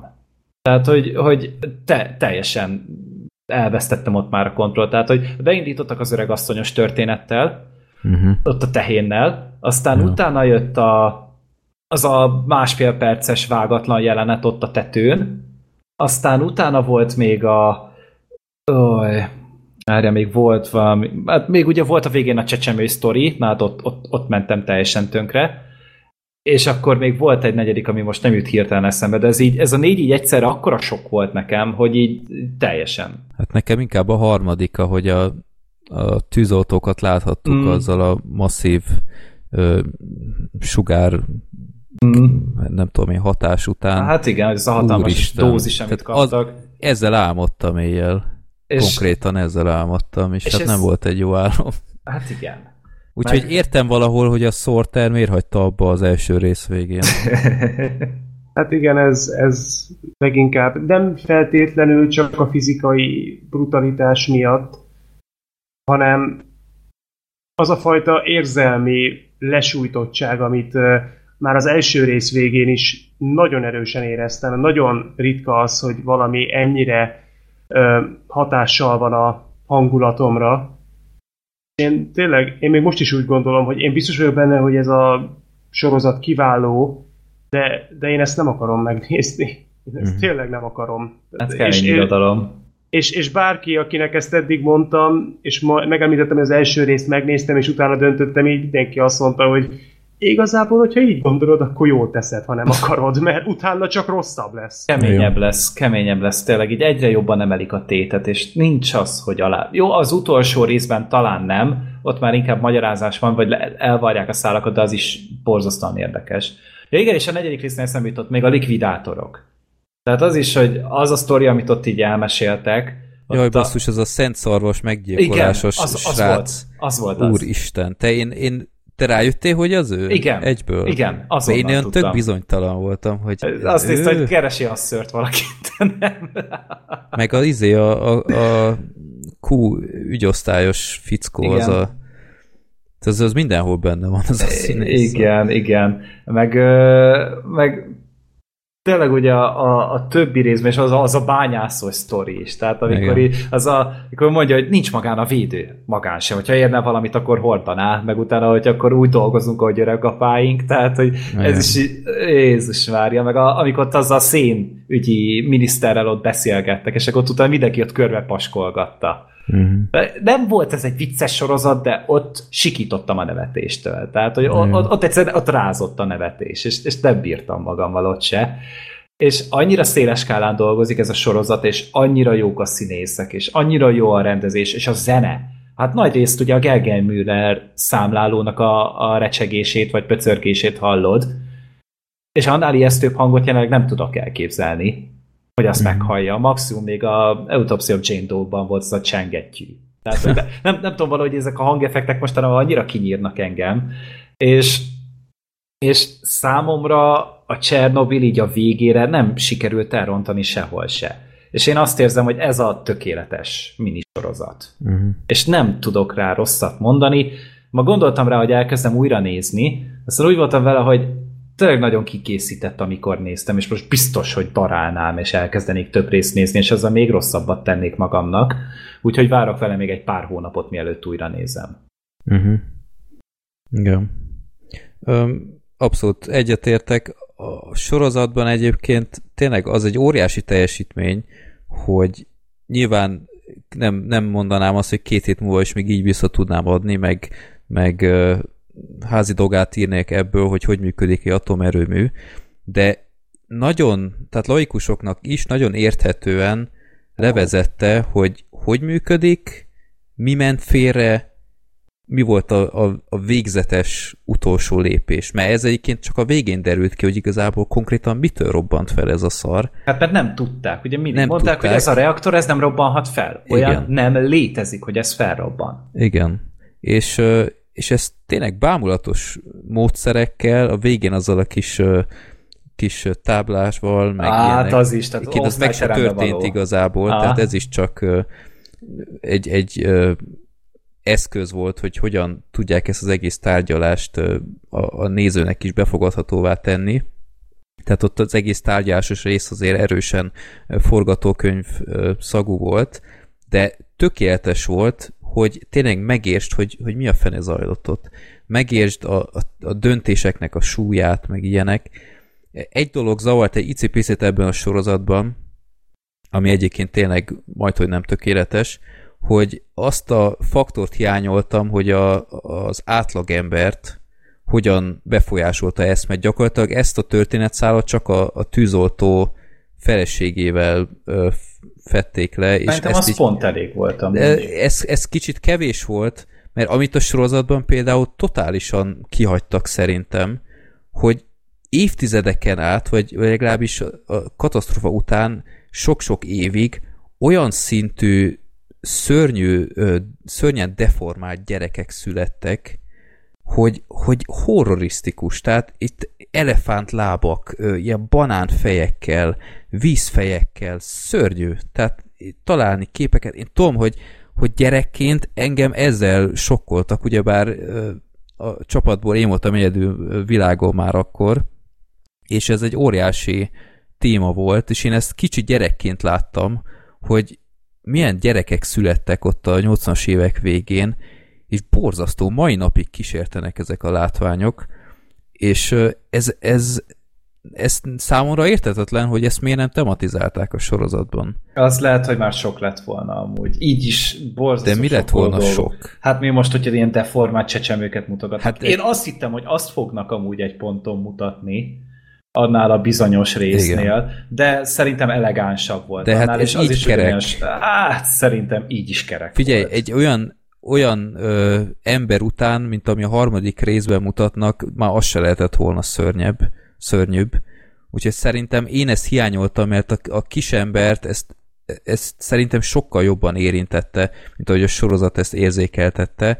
Mondom, ez egy kis egyéni dolog, mert ö, én erről speciál tudok, de ez tényleg csak egy ilyen, ilyen luxus probléma, tényleg egy, egy bámulatos, ö, bámulatos sorozat, és engem ez a Csernobyl téma, ez mindig nagyon érdekelt, mert hát benne voltam ebben, tehát négy éves voltam akkor, és a, a anyám is mesélt erről a korszakról, hogy ugyebár itthon is, nem tudom, biztos tudjátok, hogy itthon hogy derült ki ez az egész, hogy gyakorlatilag a, a központ az leadta kis, kis infónak, hogy történt valami kis probléma, de igazából nincs itt semmi néznivaló, és a rádiósok, ők megtudták a nyugati híreket is, hogy itt rohadtul van mit nézni, és bemondták ö, a híreket úgy, hogy tudták, hogy őket azért felelősségre von, fogják vonni, és ö, itthon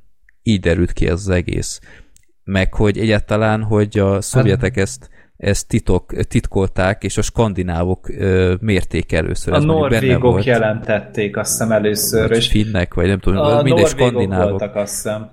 És, Igen, izé, és- és, és, és utána tényleg az, hogy, hogy ők megérezték. Igen. Tehát, hogy ők tudták mérni azt, hogy Ukrajnában az meg valami történt. Igen. És, és hogy így, így az hatalmas távolság, és akkor mi magyarok mennyivel közelebb voltunk hozzá, de mi elvileg kb. jól megúsztuk, mert Hát hogy a szél az, az- az, az éghajlat miatt, Ja. de elvileg itt is volt para, mert pont május 1-én ugye volt egy kurva nagy esőzés, és ki voltak ugye az emberek oda akkor vezényelve. Igen. És, és ebből azért úgy megijedtek egy páran, és voltak is ennek anyám, anyám mesélte, hogy tesóm, aki idősebb nálam, hogy amikor már épp kezdett kiderülni, hogy itt azért vigyázni kell, hogy mit iszol, meg, meg hová mész, meg a vizet kerülni kell, meg ilyenek, hogy tesóm volt is olyan ügyes, hogy bele is esett valami patakba, meg ilyenek, úgyhogy anyám tiszta ideg volt, de igen, tehát ez, ez nálunk mindig egy óriási téma volt, és engem mindig rettentő módon érdekelt ez a téma.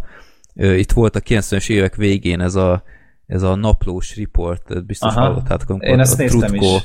Trutko kiment, hát micsoda szenzáció, hát jó, azóta megtudtuk, hogy ez így rohadtul nem nagy teljesítmény, mert bárki elmehet oda, csak senki nem jutott eszébe, meg akkor még nem nagyon hirdették, de igen, tehát ez, ez, ez egy abszolút lenyűgöző téma, és egyébként már láttam is egy Csernobyl filmet a 90-es évek közepe felé, az egyik legelső videókozetta volt, amit egy könyvtárból kivettem, úgyhogy ennyire érdekelt a téma, és azt hiszem egy 1991-es film, ha minden igaz, most rá googlizok, igen, Chernobyl The Final Warning, 1991-es, 95 perces film John Voight-tal a főszerepben, és nekem az is tetszett, emlékeim szerint az is tök jó volt, bár nyilván sőt, fel van Youtube-on az egész film, azt a mindenit. Na, akkor ezt újra nézem.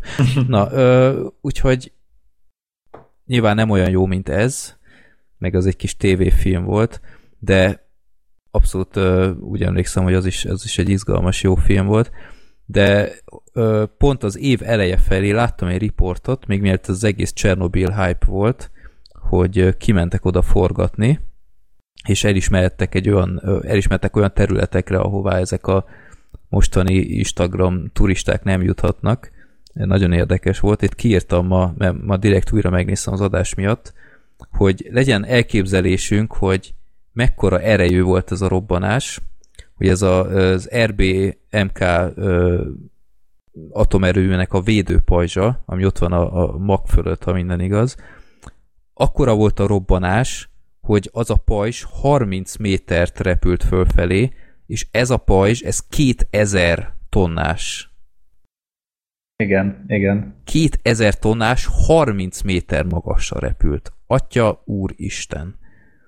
Úgy, nem hogy tudjuk mi ezt emberi, vagy mi nem. Kis, kis helyi aggyal így ezt felfogni. Abszolút nem. Hát meg az, amikor ott a, a búvárok, ugye, amikor elmentek ott azt elintézni. Igen, hát a, dolgot, a és hogy ott ja. azok mit állítottak meg, és ugye, hogy utána így terjengtek, így én, én egy három-négy hónap előtt olvastam róluk, és akkor ott abban azt írták, hogy, hogy mindannyian meghaltak, és persze tök logikus, hát most Persze szerencsétleneket milyen helyen jártak. Aztán kiderült azóta, hogy a sorozat végén is kiírták, hogy amúgy kettő, kettő még mindig még él, él, és a harmadik pedig tíz éve a szíve vitt el. Tehát nem ja. is van ilyen sugárzásnak a szövődménye. És az egyikkel most olvastam egy interjút, talán tegnap vagy tegnap előtt, és Kiev külvárosában él, 2017-ig az atomen- ö, izében, ö, atomenergia bizniszben dolgozott, és 120 ezres fizetés, vagy ö, nyugdíjból él igazából, és így, Na, hogy nem nagyon ünneplik őket, mert ugye most, most a Oroszország meg Putyinék megint már uh, ugye, a CIA-ra fogják. Igen, hogy kinézik ezt az egészet, hogy már nem is ünneplik a Csernobili hősöket,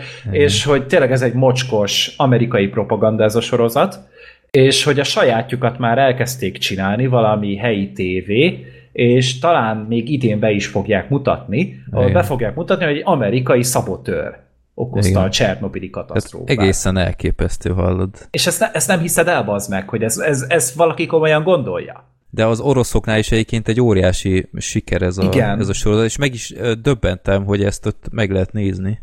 Hát mostanra már azt hát be akarja tiltatni, a kommunista párt az úgy beperelte az alkotókat, Aha. és hát így eléggé küzdenek el, nem sikerült még egyelőre betiltani, nem tudom, hogy fog-e, nem, ez, ez egyébként egy abszolút érthető, hogy náluk ez miért ilyen nagy siker, mert egyrészt egy agyon hallgatott történés, tehát az ott annyira nincs dokumentálva, mint mondjuk külföldön, mert ez félig meddig tabu, de hogy nagyon hősiesen mutatja be a sorozat ezeket az embereket, és szerintem ez abszolút imponál az oroszoknak, hogy hát nem igen, az van, hogy az amerikaiak hősök. mentik. A, abszolút hősök. Tehát ez a három búvár, meg a, meg a bányászok is basszus, hát, akikről egyébként soha nem hallottam még, tehát mm. abszolút benne voltam a Csernobyl témában, de valahogy róluk még nem hallottam. Amúgy azért, mert ott sose használták azt a rendszert, amit ők kiépítettek. Ennek utána olvastam, és azt nem kapcsolták be soha. Amúgy, amit ők ott csináltak. Komolyan? ja. utána így olvastam erről, és amúgy az, az sosem volt igénybe véve, és emiatt nem is nagyon beszéltek róla később. A, Na mindegy, a szóval, szóval, amit mondani akartam, hogy itt volt ez a három ember, aki több millió emberért feláldozta magát, potenciálisan, mint ahogy akkor tudjuk, nem haltak bele, de abszolút benne volt, hogy hogy a francba kell ezt úgymond a lakosságnak a 99%-ának ebből az HBO Sky sorozatból megtudniuk, amikor minden európai intézményben ennek a három embernek ott kéne, hogy legyen a szobra, meg a, az arcképe, meg ilyenek. Hát hogy... miattuk nem ülünk most itt egy nukleáris sivatagban, vagy nem? Nem Igen. élnénk abszolút, mi Tehát nem léteznénk. Mi, miféle hozzáállás ez basszus? Tehát e- Egyszerűen ezért fel, egyszerre dühítő és, és csodálatos valahogy, amúgy voltak ilyen emberek, és ugye mondják is a sorozó, hogy az a pár, az a pár ember, aki azt mondja, hogy igen, bár elvileg amúgy nem önként jelentkeztek ezt a sorozatban, mondják, hogy jelentkeztek, amúgy kijelölték őket, küldték és mentek. Tehát, hogy De ez nem változtat a dolgon. Hát nem, mert lementek. Tehát hogy az, én nekem nem tudtak volna olyat ajánlani, inkább lőjenek agyon, mint hogy oda lemenjek, és két hét múlva meghallja kínok kínjai között. Tehát, hogy, hogy nagyon kevés ember van. És, és ez egy nagyon komoly, komoly morális dilemma. És még ugye azt akartam hozzávenni, hogy ezt, ezt az a csávó írta, Craig Mazin, korábbi filmográfia, horror akadva 3-4, superhero movie, másnaposok 2-3, személyiségtolvaj, hó, vadász és a jégkirálynő, és ezek. Ne. De ezeket a filmeket írta korábban, meg a Marsa Marsra és az érzelmek borzadalma. Ezeket a filmeket hozta össze az korábban a Craig Mazin, és utána ezzel a Csernobyl, meg letúratotta mindenkinek az arcát, és a rendező az pedig egy videoklip rendező. Tehát, hogy ne, neki sincsenek olyan nagyon nagy izé, kreditjei. Amúgy. Elképesztő. Nem, hát valószínűleg ezt nem lehet mondani, hogy jaj, azért, mert jó volt az alapanyag, mert jó alapanyagot is nagyon könnyű elbaszni. Láttuk már nem egyszer. A dominó. csak, csak itt egyszerűen tényleg itt nagyon úgy tűnik, hogy értették az alapanyagot, értették, hogy hogy kell csinálni, nem tolták túl, tehát nem, alig, nem volt benne semmi fölösleges pátosz, és, és hatásos volt, és izgalmas volt, és feszült volt, és elgondolkodtató, és minden benne van ebben hát tényleg a sorozatban. autentikusra próbálták csinálni, ahol belenyúltak, ott, ott érthető okokból, hogy egyszerűbb legyen átadni. Igen. Nem azért, hogy, hogy változtassanak a történelmen. Tehát a ruszkik is most felsorakoztattak egy, egy csomó dolgot, hogy jaj, hát ez mennyire nem autentikus ez a sorozat, meg hogy ez mennyire kamu, és elolvastam, és ilyenek voltak, hogy, hogy ezek az egyenruhák nem stimmeltek, meg ilyenek, meg ez a telefon, ez még nem is létezett, akkor hát menjetek már az anyátokba, hát kit érdekel ez?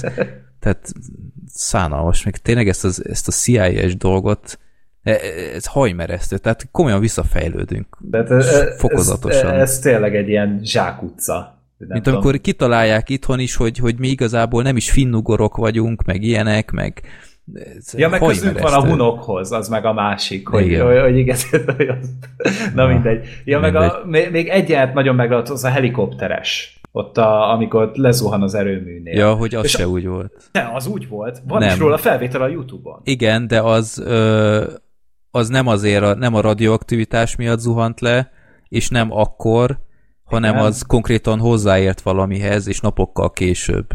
Tehát ez ebbe belenyúltak, ezt ja, igen? olvastam. Mert, mert hogy én csak a felvételt láttam, hogy tényleg ugyanúgy áll fölötte, és ez csak így lezuhan. Nem, az hozzáért valamihez. Aha, aha. Ja, meg a robotok is basszus milyen ah, voltak, a holdjáró.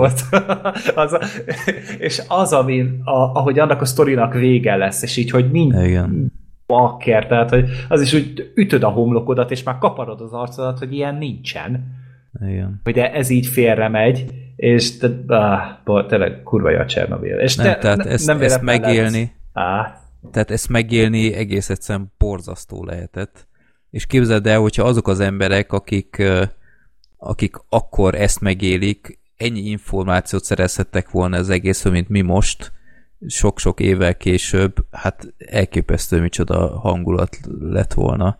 Tehát az atomenergia az, az hogy mondjam, megvannak a jó és a rossz oldalai. Hát ez nagyon egy kétélű fegyver. Nagyon komplex téma, hogy, hogy zöld energia, atomenergia nélkül az jóval nehezebb.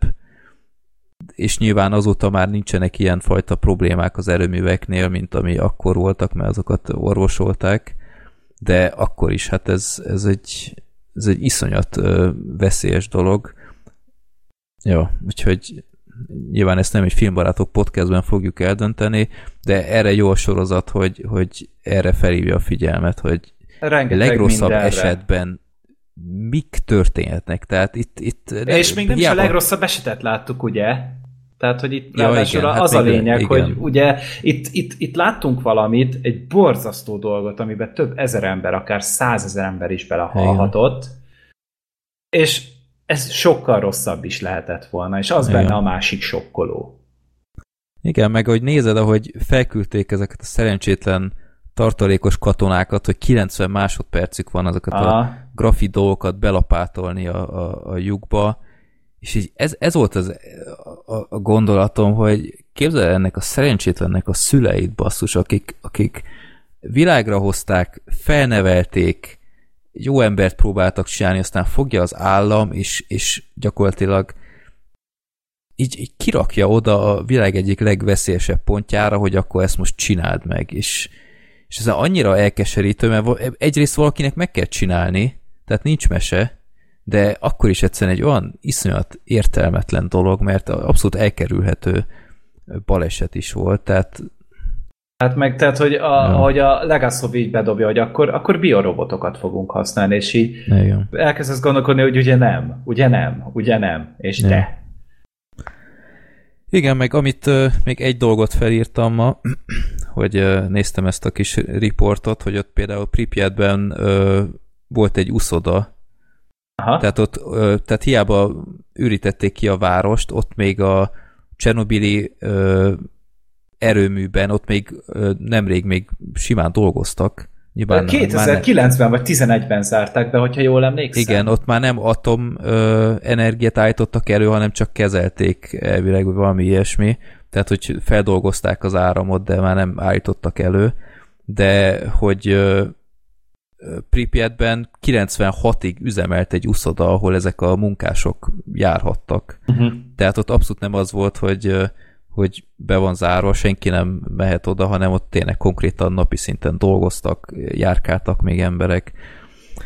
Úgyhogy ja, egy, egy iszonyat hatásos sorozat, ez az öt rész, ez pillanatok alatt elrepült. És nem volt túlhúzva, tényleg Nem. nem az volt, hogy most, most akartam volna még nézni, vagy hogy már ez sok volt ez az öt rész belőle, és minden egyes mondatnak, minden egyes tekintetnek, minden egyes megmozdulásnak van jelentősége. Nem basszák el az időnket föl- fölöslegesen.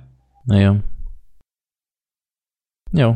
Úgyhogy szerintem Sorter jól tetted, hogyha ne- nem volt hangulatod erre, hogy, hogy nem nézted tovább, mert tényleg nagyon meredek dolgok voltak ott a későbbiekben. De arra mindenképp jó volt ez a sorozat, hogy egy kicsit megismertesse ezt a dolgot az emberekkel, bár ahogy mondtam, én, én kicsit ledöbbentem, hogy sokan, mint hogyha most hallottak volna először erről, ami, ami meglep, mert hát világháború is tud az ember, és mégis az még sokkal régebben volt, mint ez. Hát azért ezt nem tanítják olyan részletesen például az iskolákban. Tehát, hogy az isiben, ott így mondják, hogy ja, volt a Csernobil, itt egy 10 percet beszéltünk róla órán. Igen. Kb. Nem sokat, tehát annyira Hát- minimális volt. Elmondjam, nálunk a, a töri óra érettségi előtt 56-ig el se jutott már. Ja, hát akkor meg főleg. Tehát, hogy- 56-ot azt így nekem kellett a tankönyvből ö, elolvasnom. Hát mondjuk mi, mi azon még túljutottunk, mi az új korral, tehát hogy a rendszerváltás utáni része már nem foglalkoztunk. Ah. Sőt, már rendszerváltással sem. Szerintem. Tehát, hogy, hogy nem, nem, nem fér az bele, tehát hogy lassan, jobb szar is volt a tanárna, mindegy. És, és, és nyilván ez kimarad, ezt önszorgalomból fogod megismerni, vagy hogy a szüleid mesélnek róla, akkor Mhm. esetleg. És ebben a szempontból szerintem ez egy tök ö, jó dolog, hogy ezt így megcsinálták, mert tényleg részletes, alapos, Na és nem, nem nagyon ferdítenek benne. Tehát, hogy nem igazán van benne olyan, hogy akkor most va- valamit így nagyon-nagyon túl akarunk tolni. De olyan bo- borzasztóan visszafogott és igényes volt. Jó. Úgyhogy ezzel még fogunk találkozni, amíg le nem cseng a következő díszezon, mert tudja, hogy mindent be fog söpörni Igen. minisorozat kategóriában, és megérdemelten. Jó. Hát jöhet a Fukushima sorozat is. Hát nem? nem tudom, hogy azt megmerik-e csinálni. Vagy hogy mit a japánok bele fognak abba menni, mert azért az még egy elég friss dolog, szerintem még eléggé tartják vissza róla az információkat. Hát oda is azért, ott is voltak ilyen sztorik, hogy a, a, a már nyugdíjasok mentek oda önkéntesen pakolgatni. Hát csak én azt mondom, hogy az, azért az, hogy, hogy a Csernobylra egy ilyen jellegű sztorit tudjanak elmesélni, az 33 év kellett, hogy ezt összebírják itt szedni. A Fukushima az 2011. Na jó, de sokkal több uh, infó van, meg nyitottabbak voltak az egészben. Hmm. Tehát Hát nem tudom, szerintem az később lesz még. Tehát, hogyha... Hát meg az még nincs lezárva se. Tehát ja, az... hát akkor, akkor meg főleg, tehát ja. hogy szerintem még egy, mondjuk egy 5 vagy 10 ja. talán. Hát meg ott kicsit mások a körülmények, tehát ott azért kellett egy cunami, hogy igen. ez az egész beinduljon, nem egy hát gyatlov. Jó. Oké, okay, hát uh, pazar. Igazából mi, mindenki igazat mond, aki erről a sorozatról beszél, mert tényleg vétek lenne kihagyni, de nagyon lehangoló. Hát izmos, tehát maga az alaptémájából úgy ered, hogy hogy ez ilyen lesz, és akkor mm. nyilván ez összetársult egy nagyfokú profizmussal. Tehát tényleg író, rendező, színész, vágó, zene, Igen. díszletek, minden. Litvániába forgattak egy igazi erőműnél. Igen, igen, igen, azt én is láttam. Ja hogy azt úgy ott csinálták. Bár jó, néha látszott a green screen. Tehát... Az látszott néha valóban, de, de ö, nagyon ügyeltek arra, hogy az az erőmű is nagyjából akkor ö, tehát az is akkor épült, mint a Csernobil, mm, meg ott is mm. ilyen, ilyen panelház rengeteg van, meg ilyesmi, úgyhogy mindenképp nagyon oda tették magukat. Igen. Meg, meg tényleg ugye azokat az apró részleteket jól érzékeltették, ami ezzel mm. Például, hogy az erdő ott besárgult ott az első részben. Igen, tehát ez igen. a oh my god, tehát hogy ilyen fantasy sztorikban látsz, meg nem tudom, ilyen világvége történetekben, és ez pedig így tényleg így eléd van tárva. Na, mindig így eszembe jutnak ilyen, ilyen apróságok, amik ja. annyira királyak voltak benne. Jó. Aki még nem látta, nézze meg mindenképp HBO Go fenn van, és megéri. Hát majd esetleg. Kicsi lelki erőt még szerezzél Majd még biztos, hogy nem fogom ma este elkezdeni, az, az Hódzier, mert nem, nem vagyok még rá főkészülve szerintem, de majd. Talán mm. egyszer. Majd lehet, hogy úgy csinálom, hogy minden hónapban megnézek egy epizódot, és akkor úgy... Úgy lesz időd regenerálódni Hát egy fél év alatt meg leszek vele, igen. Igen, igen. Na és akkor most jön az, hogy a Csernobilról kössünk át arra, hogy Kobra la la la la la la la A másik patrióta történet. Mert ez, ez azért nem egy hálás feladat, tehát most azért egy nagyon súlyos témáról volt itt szó, és akkor most rá kell kötni ezt hogy a G.I. Joe filmre, valahogy rá kell kanyarodni. A G.I. Joe animációs filmre, ráadásul nem is a Igen. filmre, nem is a Channing Tatumos Ja, té- tényleg volt, volt, de hát azt még láttam is annak idején moziban. Ó, az amúgy hát... de, nem egy olyan nagy tragédia az a film, Hát szerintem. nem, de, de nem is egy olyan nagy valami, tehát nem egy nagy tragédia, de semmi más sem, ami olyan nagy lenne. Tehát ez úgy, igazából már szerintem a szereplők sem emlékeznek rá. Hát a második rész jobb. Vagy szarabb annál. Azt tudom, hogy, azt tudom, hogy abba volt az egyik leg cikibb mondat, amit én főgonosztól valaha hallottam, talán még az első részben volt, amikor a végén fölveszi azt a, azt a, azt a maszkot, és így mondja, hogy mostantól én vagyok a parancsnok. Új nevem van, én vagyok a parancsnok. A kobra valami, parancsnok ráadásul. Valami ilyesmit mond, nem tudom, de ilyen ultragáz. Na de milyen az animációs film? Geniális. Ö, igen. Én először kezdenék azzal, hogy kinek milyen háttere van a G.I. Joe-val. Tehát volt hát, nektek játék? Volt, volt, flagshipről elloptam. volt, volt, de nem, nem volt engem, annyira... Engem fikáztok puskázással, azért ez szép. ja. Um, nem, hát volt természetesen, de én, én inkább legóztam, úgyhogy én annyira nem, annyira nem foglalkoztam vele. Um, meg volt ez így gyerekkoromban. Szerintem én ezt az előző adásban is mondtam, hogy mintha ezt a filmet is láttam volna gyerekként, de most kiderült, hogy nem, valamivel összekavartam, mert nem volt ismerős. Annyira tudtam, hogy van ez is, de úgy igazából nem érdekelt soha. Mm. Gergő, te már amikor te gyerek voltál, ez már pont lecsengett. Ez a. Eléggé. Joe. Hát mi Ja. volt talán egy ilyen G.I. Joe babám, meg valahol, vagy ilyen, hát ilyen figurám, akciófigurám, és Aha. az volt, meg hát ugye a filmet láttam rengeteg. Szóval nem tudom, hogy találtam amúgy meg, csak egy videótékában leemeltem, és akkor így... Hát ilyen borítónál Hát a nem bori... csodálkozom. Pont mondani akartam, hogy a borítója az megnyerő. Hát igen. És aztán utána el- elkezdte így nézni, és akkor hát így teljesen a hatása alá kezd. Kimossa az agyadat teljesen ez a film. De, ne, nem is tudsz utána értelmesen így mondatokat megformálni utána, mert csak így Commando! Igen. Freddy, neked? ö, Nekem sose volt G.I. Joe figurám, mert hát anyám az ilyen nagy pacifista volt, tehát mm. én, én még legónál se lövöldözhettem meg ilyenek. E- Emlékszem, egyszer kaptunk, vagy pontosabban tesóm kapott ö, szülinap, szülinapi zsúron valamelyik vendég hozott egy he figurát neki, és úgy voltunk vele, hogy úristen, végre van valami erőszakos játékunk, és kb. két nap után anyám már ö, elvette. Úgyhogy igen, ez nálunk így szóba se jöhetett. Aztán utána karriert csináltál a mesterlövészből. I- igen, hát ez mind az ő fiad? hibája. Fiadnak van egyébként? G.I. Joe? Á, nincs. Lesz! Á, hát ez már szerintem be se lehet szerezni ilyet. Vagy... Hát esetleg ilyen régi régiségi A bolcokban, rajzfilm vagy nem után, tudom, hogy... rajzfilm után nem feltétlen ragaszkodom hozzá, hogy, hogy ilyen ö, pacákokkal játszon, de ö, Igen, ja, szóval emlékszem, megtanulnál tisztelni a nőket belőle. igen, erre majd kitérünk. Hát igen. Ja, ö, szóval nekem nem volt. Ö, volt egy unokatesóm, akinek rengeteg volt, és tudom, hogy akányszor átmentünk hozzá, akkor én, én a vendégség nagy részében csak azokkal játszottam, mert így valahogy lenyűgözött ez a, ez a tiltott portéka.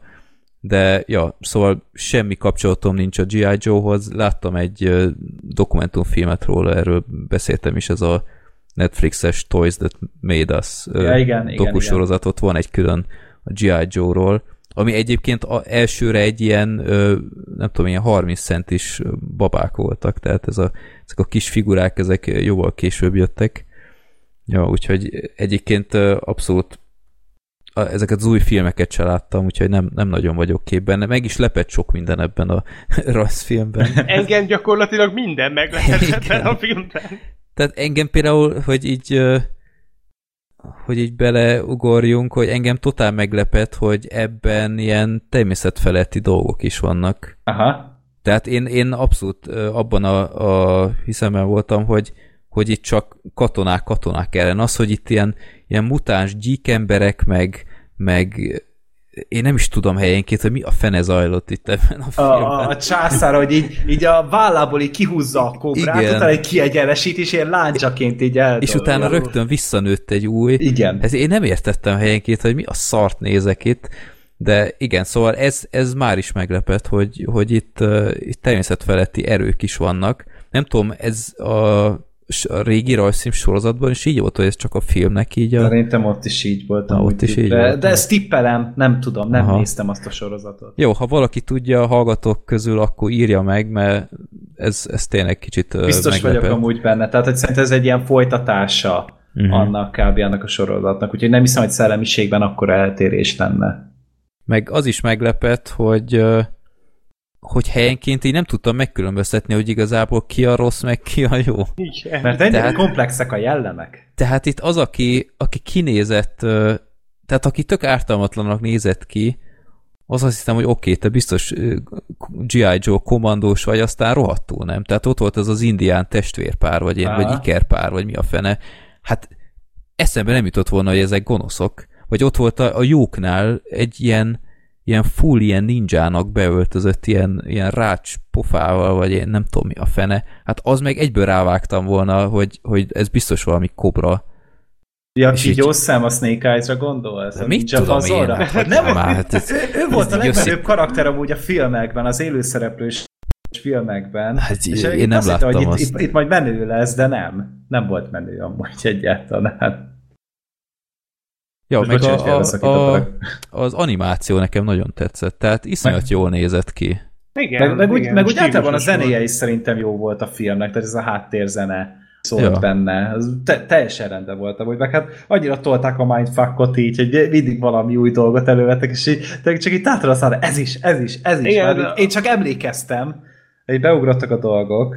Azzal, azzal volt gond szerintem ezen a téren, hogy ez, ez egyfelől jó, hogy elővesznek új dolgokat, csak már a film vége nem volt olyan túl messze, és még akkor is dobtak be ilyeneket. Tehát amit az, előbb, amit az előbb Freddy mondott, azzal én totál egyetértek, hogy a szereplőket, hogy, hogy behatárolni azt, hogy most ki gonosz, ki jó, azt, azt nem, tehát ezt nem könnyítette meg az, hogy a filmből nem volt hátra már csak fél óra, és még akkor is hozott be olyan figurákat, akik nem szerepeltek azelőtt.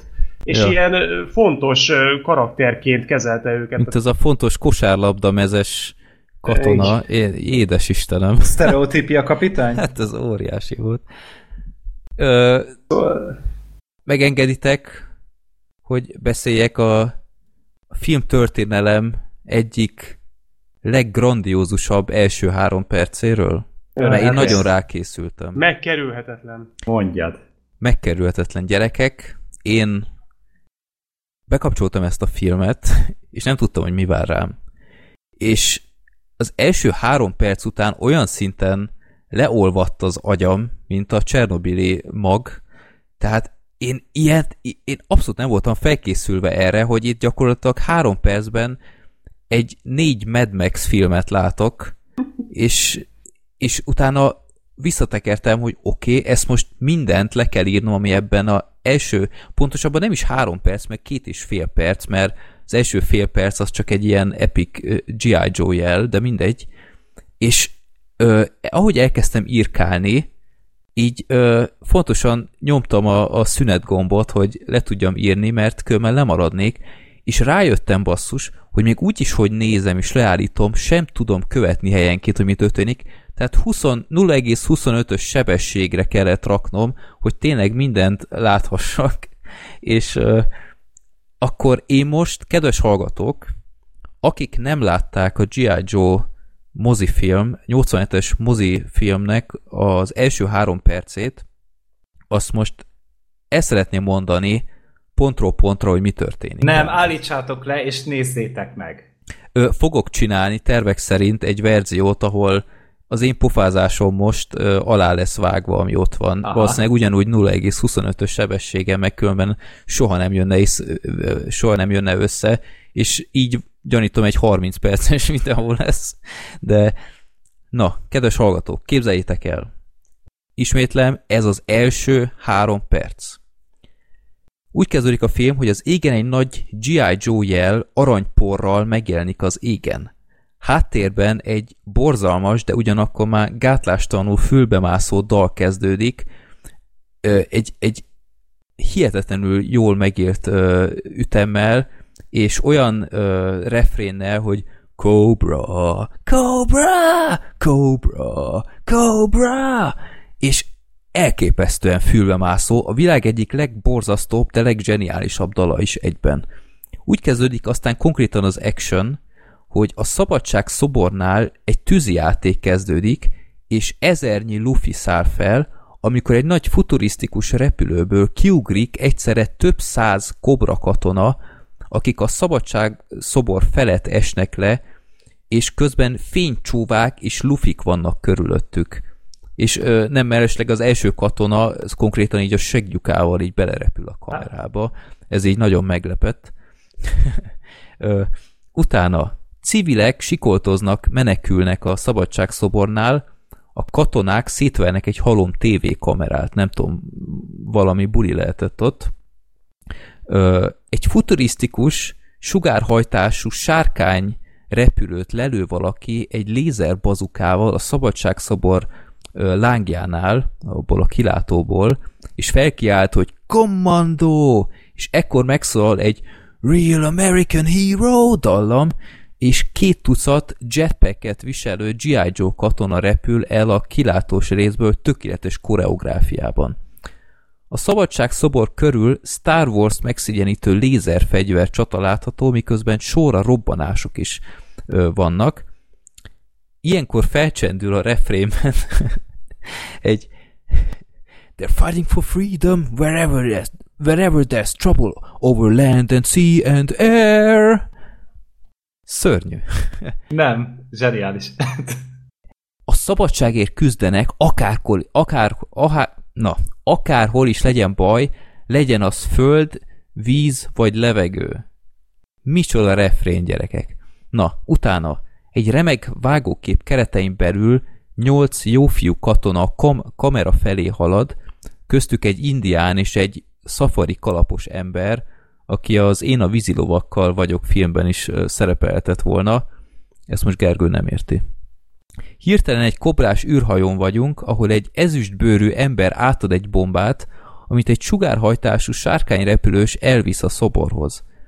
További elképesztően zsúfolt csaták és robbanások a szobor teteje körül, ahol fura, a, ahol fura, hogy a szobor legmegközelíthetetlenebb helyein is állnak már katonák. Tehát itt nem tudom, figyeltétek-e, hogy konkrétan a vállán, ott a, a kőtáblánál mindenhol állnak katonák, hogy azok hogy jutottak fel, mert nem látni, hogy jetpack lenne rajtuk, nem tudom, mindegy.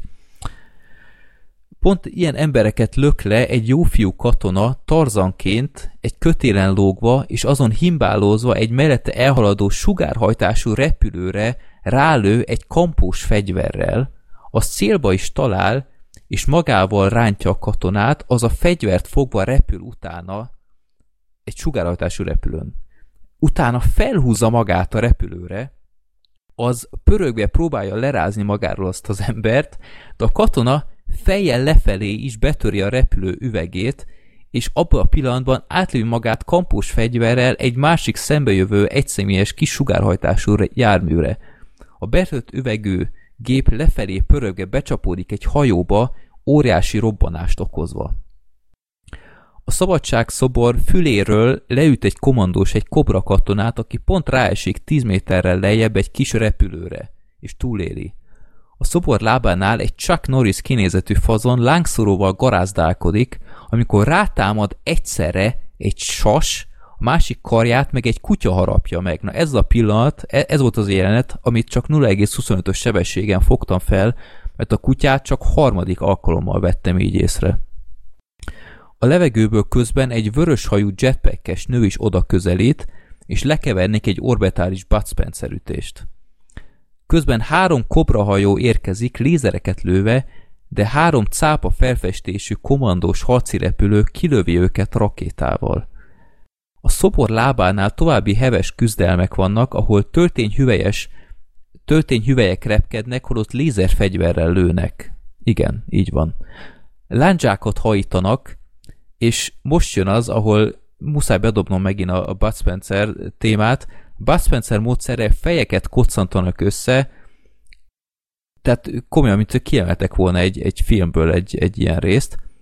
7 másodperc van hát a robbanásig, ugyebár amit leraktak a, a szobornál, a, amikor egy jetpack kommandós felkarolja a bombát, és felrepül az égbolt tetején lévő kobra repülőig, amire ráragasztja azt, és négy másodperc olvasható ott a kijelzőn, amikor elmegy onnan. Szóval azt jelenti, hogy három másodperc alatt megtett egy akkora távot, hogy felvegye, oda repüljön, és még el is távolodott onnan bámulatos.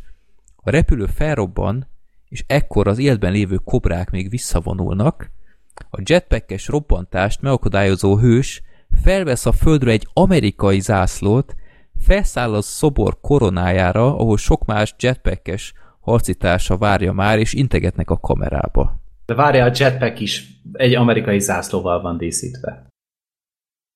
Az is Komolyan? Na, Ez- ezt, ezt nem írtam. Én most nézem párhuzamosan amúgy Ja. az intrót, ahogy te ezt így mondod. Gyerekek, ha én ezt a... És itt, itt van vége.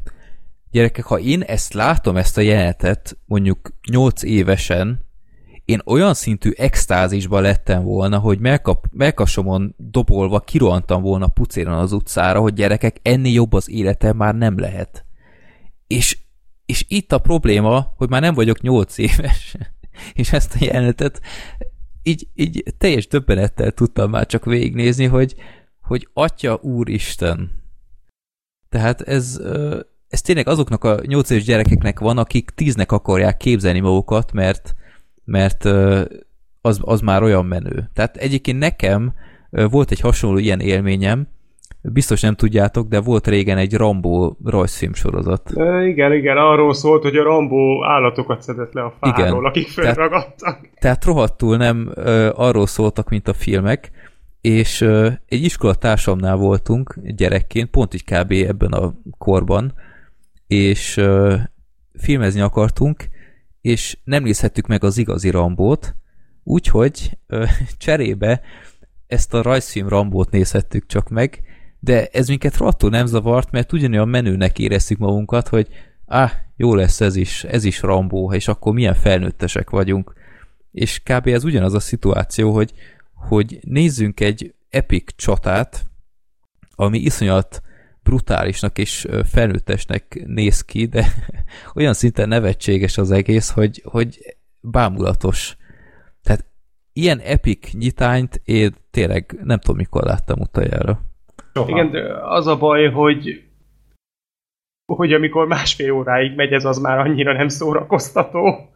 Hát ez, a... E, ez a problémája igen. egyébként, igen, tehát a három perc után már semmi olyan nem történik, ami ezt egy kicsit is meg tudta volna közelíteni. Nem, tehát ez, és, és, és ez a kaotikusság, ez a azt akartam mondani, hogy a cselekményvezetés az nem jó, de, de, de az gyakorlatilag nincs. Igen. Össze-vissza haigálnak itt egymásra, történéseket, valakit elrabolnak, valakit kiszabadítják, valakik csatáznak, valakit megint fogjulejtenek, aztán... Hát mondjuk át... már el, hogy mi a történet. De nem hogy tudom, mi a történet. Az a történet, hogy van valami, tehát van a kobra vezér, ez a kék ruhás, aki egyébként egy ilyen full inkompetens akárkinek Olyan állítják parancsnok, be. a világklasszis. De én azt hittem, de én azt hittem, hogy ő tényleg egy ilyen menő csávó, ezek után mindenki csak, csak ilyen bogzsáknak használja. Cikizi mindenki. Ez engem teljesen meglepett. Na mindegy, és akkor megjelenik ilyen, ilyen természetfeletti akárki, aki hirtelen az lesz aztán a, a főgonosz, és az az epic terv, hogy valami őskori spórákat kiszabadítanak a föld felett, amit aztán az átlag emberek beszívnak, és újra ilyen... Visszafejlődnek. Visszafejlődnek, és ilyen gyík emberek lesznek, és így oké. Okay. Ez miért is jó bárkinek Mert ők gonoszok, és az igazi amerikai hősöknek kell ezt megállítania. Ah, okay. Tehát, hogy, hogy nyilván az egész mesének ugye ez a, ez a szellemiség, ez a Real American Hero. Tehát, hogy ugye ez a, ez a tagline a, a, a sztorihoz. Tehát ez egy ez ilyen nagyon durva, mocskos izi amerikai propaganda, ahol vannak az amerikaiak, meg mindenki más, aki rossz. És itt most éppen Kobrának hívják ezeket, ez egy terrorista szervezet, akiről kiderül, hogy amúgy valami ősi civilizációnak a leszármazottai, és hogy ez a kobra parancsnok is például egy ilyen valami genetikai kísérletnek a, az eredménye, meg a, a, a Kobra császár is, az meg Hitlernek a DNS-éből, meg minden ilyen világ leggonoszabb embereiből van összerakva a DNS-et, ezt így elmondják. Ez mind benne mondani. volt a filmben? Ezt nem mondják ki konkrétan Hitler, de hogy így mondják, hogy... Hát utalnak rá. Hogy nem, ez, ezt így elmondják, hogy ő egy ilyen genetikai kísérletnek a, az eredménye, és... és Úristen, itt, itt mert szerintem már rég feladtam a filmet, ne, én nem is emlékszem ilyenekre. Én, én nagyon figyeltem, hogy tudod, hogy ezek az apró jelentek, például amikor a, jön az a semmiből az a gyökér, és betör ott a kobra izé bázisra. És akkor így dobálja ott azokat a fura csótányokat, meg a mindent, és így minden egyes jelenetre pontosan emlékeztem, ahogy néztem ezt a filmet. És nekem már inkább egy ilyen memóriajáték volt, hogy na erre emlékszem-e, na erre a szövegre emlékszem-e. És én ezért látom amúgy, hogy akkora káosz, hogy mindig behúznak valami új történetszámot, amit föl se vezetnek, hogy, hogy mit tudom, most ez ennek a féltestvére, akkor mit tudom, hogy van ez a hatalom, akkor hogy van ez az energia, közvetítő. Ja, az a gép, igen. Itt tudom, micsoda, tehát nap, napsütés generátor, és akkor ugye ez az a gép, amivel ki akarják kelteni a spórákat. Csak igen. ugye a kérdés, hogyha ott van az ősi spóra, és akkor ehhez meg véletlen a G.I. Joe meg kifejlesztenek éppen egy gépet ami, amivel meg pont, pont ki lehet őket kereszteni, mert amúgy nem lehet őket kikereszteni, tehát hogy a, amúgy szart sem érnek önmagukban.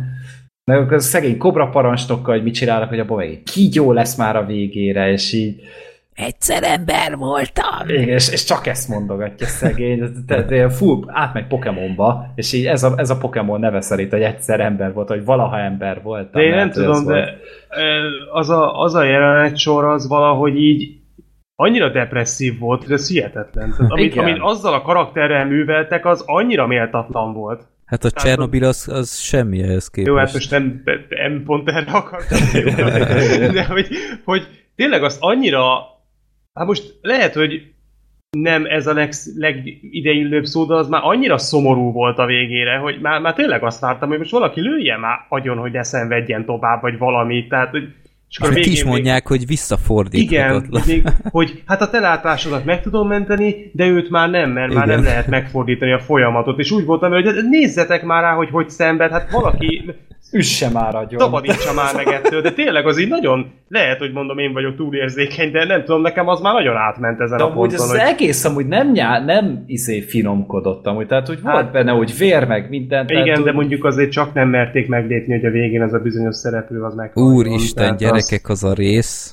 Azért csak meg kellett említeni, hogy egyébként ő is jobban van. Mondom, Igen. hogy lenne jobban? Hát beleállítottak egy láncsát a szívébe, konkrétan, hogy lenne jobban? Konkrétan a, a főszereplőbe bele, ami, a, ez mondjuk meglepett.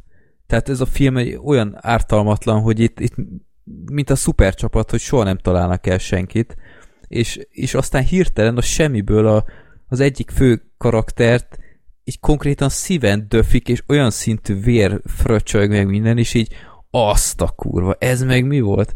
Aztán megjelenik a semmiből egy nő, így meg, meghal, meghal a fickó, teljesen egyértelműen meghal, el is búcsúzik, hogy, hogy izé, nagy mondattal, és utána kómába esett. Ez a meghalt, de már jobban van. És aztán utána olvastam, mondom, ez nem létezik, ez mi volt? És utána utána olvastam, hogy, hogy utólag csinálták ezt így, hogy nem halt meg, mert volt előtte egy valami Transformers film, ahol a egyik jó robot, vagy nem tudom, én nem vágom ezeket. Az Optimus meghalt azt Akkor abban. Optimus, az meghalott, és akkor az emberek itt teljesen kiakadtak, és nem merték ezt meglépni még egyszer, úgyhogy kómába esett, aztán a film végén így a totál random, hogy kaptunk egy telefont, már jobban van.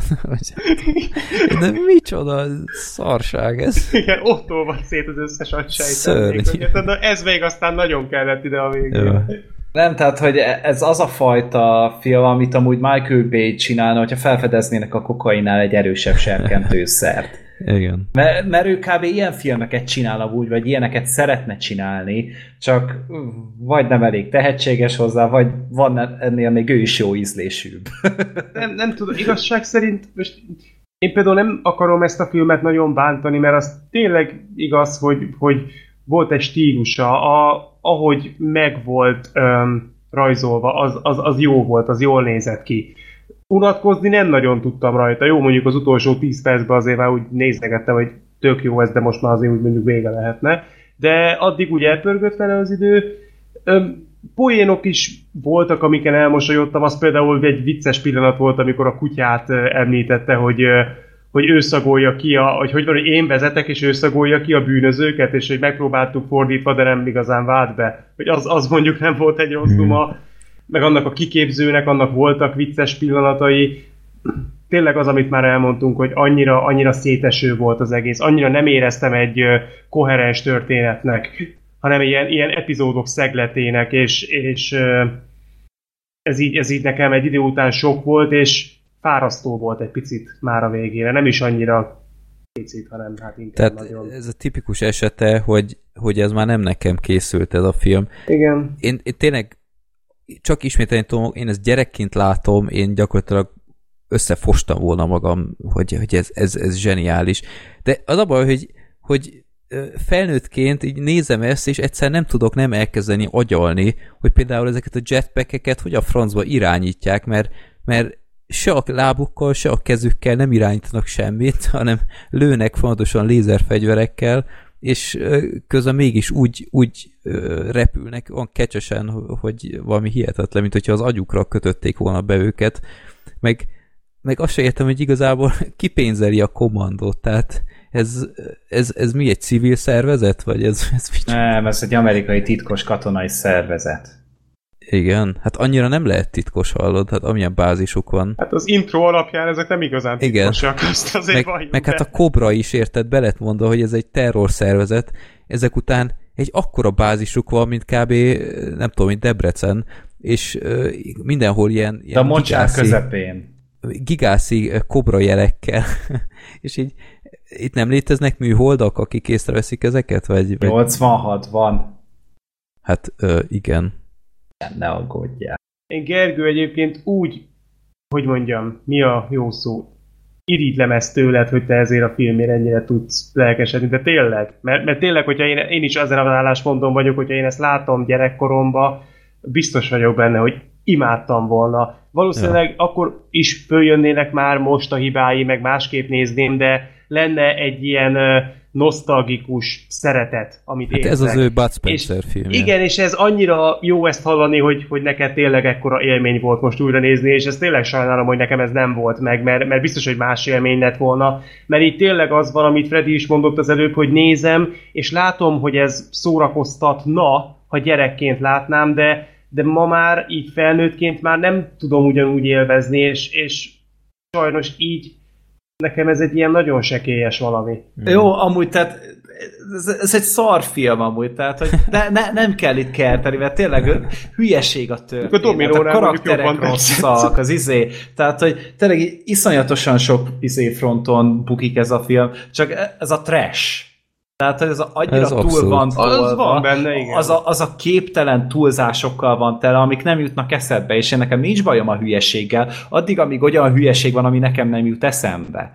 És ez pedig azért úgy tolja elég vadul azt a szintű baromságot. Hát ezt A- nem lehet apropó- elvitatni. Apropó vadul, akkor én kiraktam tegnap két kis videót a, a Twitter profilunkra, meg egyet Facebookra is. Csatományoknál megtaláljátok, ha még nem láttátok volna.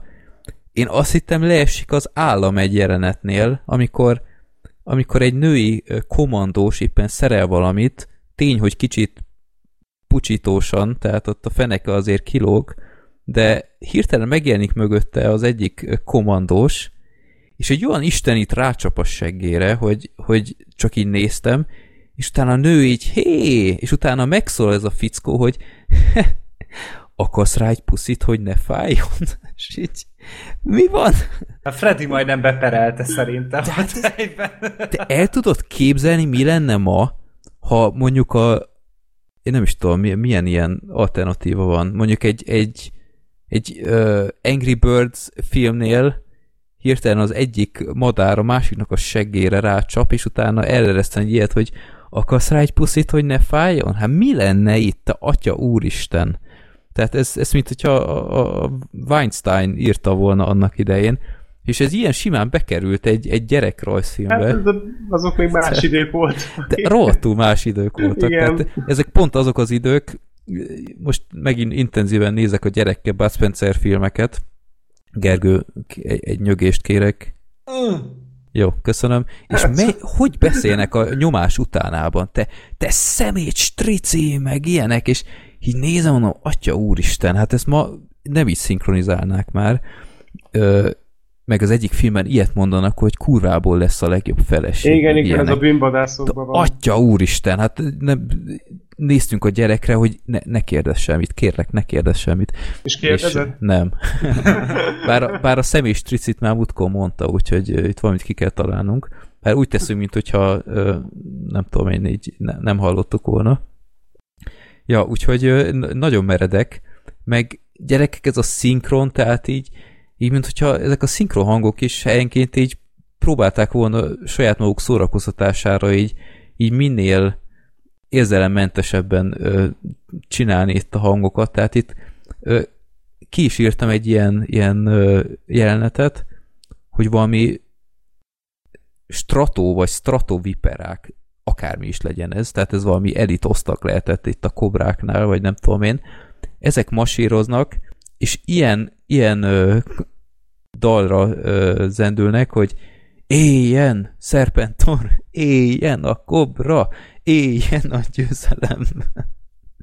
és így annyira vicces, hogy így egy olyan dalt énekelnek, hogy éljen a győzelem, mint hogyha valami komcsi párt május 1 felvonulása lenne, meg, meg gyerekeket, ez a már, párszor mondtuk, de én ez a kobra, la, la, la, la, la, la, la, hát ez, én, én azt hittem tényleg valami hanghiba van, vagy valami, és így visszatekertem, hogy mi, mi, mi, ez mi volt? És nem, kétszer is elsüti a kobra vezér, hogy ez a csata kiáltása, egyébként ezt Igen. a csatományoknál, hogy kobra, és azt hiszed, hogy nem tudnál tovább húzni, és nem, csinálja még két más. Ez olyan, mint a, a drótban a shit. Igen, ez a, és, ez, és ez már úgy ez már úgy kb. a vége felé jön elő, ez a kobra, amikor tényleg azt mondod, hogy már mindent láttál, meg már mindent hallottál, és még akkor is rátküld egy ilyen atomot, érted, hogy kobra,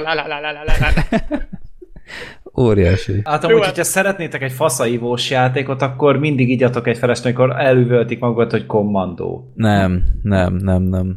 Ez, ez nem bevállal. Ilyenre nem akarok senkit Freddy a. A durvább lenne, mint a, durvább lenne, mint a döntött kamera az X-ben, a rendszerből törölve című igen. filmben. Annál. És ez rövidebb.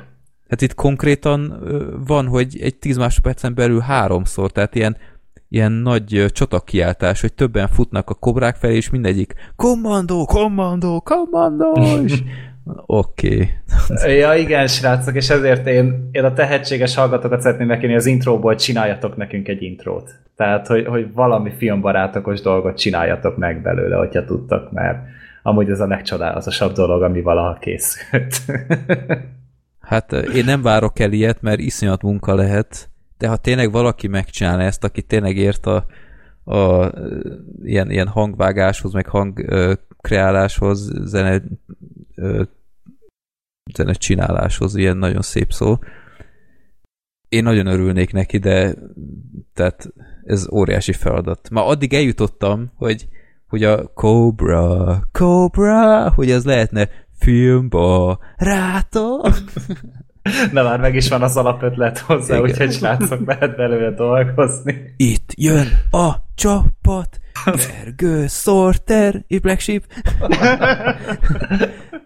De, Freddy is jön! tehát ez egy ilyen állandósítható intrónk lehet. Fenn van, Amúgy. fenn van uh, Youtube-on, beírjátok, hogy G.I. Joe Movie intro, uh, fenn van, csak az a baj, hogy uh, ott van a ott vannak ezek a bekiabálások is. Hát igen, a kommandó, meg van egy pont, ahol elmesélik a, a háttérsztoriát a G.I. Joe-nak. Három szóban. Igen. De szóval, szóval, szóval tényleg fantasztikus, és hogy, hogyha ebben valaki tud csinálni egy intrót, akkor, akkor ez egy istenmet király lesz. Ja, hát ez, ez Tényleg eszméletlen élmény ez a film, tehát itt mondtuk nem olyan régen, hogy a Szenthegy az mennyire pakolja egymásra az értelmezhetetlen dolgokat, de hát ez, ez köröket ver rá, szóval ez ilyen, ilyen beszívott LSD parádét, mint ez, amikor tényleg semmire nem lehetsz fölkészülve, hogy, Nem. itt, hogy itt miket fogsz még látni. Egyébként bájos, tehát minden hibájával együtt én, én amúgy nem bánom, hogy megnéztem, mert összegészében én végig mosolyogtam az egészen, valamikor inkább csak úgy fej jóváva, hogy a Istenem már nem igaz, de, de az tény, hogy nem, ilyen filmek nem készülnek már. Tehát Nem, én ebből nem. a szempontból örülök, hogy láttam, mert tehát ez egy nagyon vad. hatalmas ilyen, hogy mondjam, múlt idéző élmény volt ez, tehát tényleg az, hogy, hogy ez, a, ez a akkori közeg, ez az akkori standard, ez annyira átjön belőle, és annyira izzadja magából ezt, az, ezt a pátoszos tesztoszteron akciót, hogy, hogy elképesztő, hát nem mindennapi élmény, de egyébként tényleg az első három perc az, az Azt minden, én, én állampolgári kötelességnek így, így törvénybe beleírnám, hogy mindenkinek ezt meg kell nézni legalább egyszer az életében. Igen, igen, igen. És utána elő is adni a játékfigurákkal. Ja. Hát ezt stop motionban megcsinálni, gyerekek, az egy ilyen tíz éves projekt lehet. Hát a lajka az belerokkanna. Hát, mind- Elképesztő. Hogy kíváncsi leszek, hogy hány hallgatónk nézi meg ennek a beszámolók a hatására. De hogyha megnéztétek, akkor meséljétek el amúgy. Tudjátok, mit ezt Mit is beleírom ki a belőle? csatományoknál megtaláljátok a ennek a filmnek az első három percét. Csatornányoknál már gyakorlatilag az egész film ott van végül is. Fenn van az egész film magyarul a videán, én is ott néztem meg, Én lusta voltam. E- Egyébként teljesen jó minőségben. Úgyhogy szolgáljátok ki magatokat. De hát én, én, én pont ugyanannyira találom ezt minősíthetetlenek ezt a filmet, mint zseniálisnak, tehát az abszolút középút tényleg ne, nem nekem készült már, de egy, egy elképesztő élmény volt ennek ellenére. De senkit nem akarunk arról lebeszélni, hogyha meg akarja nézni, nézze meg, mert, mert tényleg egy nem mindennapi élmény. Igen. Jó, hát sokan várták ezt a kibeszélőt. Én nagyon. Igen. Ezzel a két videóval tegnap fel tudtam hype ezt a, ezt a népakarata kibeszélőt, mert már sokan írták, hogy rég vártak ennyire egy, egy, egy adást emiatt. Úgyhogy jó. Na, akkor hárman maradtunk itt a végére, de ez nem jelenti azt, hogy nem tudom, mit akartam mondani. ezzel, mert Hallgatunk, vagy késő bármi. van. Annyira kíváncsi voltam pedig, hogy most fejezem Nem, be ezt a nem, mondatot, hogy mit tudom. jelent.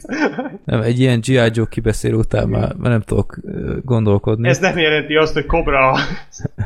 Cobra la la la Így fejezzük, így fejezzük be az adást, jó? Így Jó. kánonba, hogy, Jó, jó. hogy, hogy előbb, előbb a Gergő, aztán te Sorter, aztán én, jó? Na, akkor köszönjük szépen a figyelmet, és akkor találkozunk legközelebb a 171. adásnál. Sziasztok!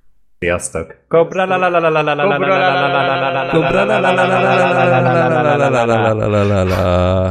The fighting for freedom wherever they are. Szörnyű.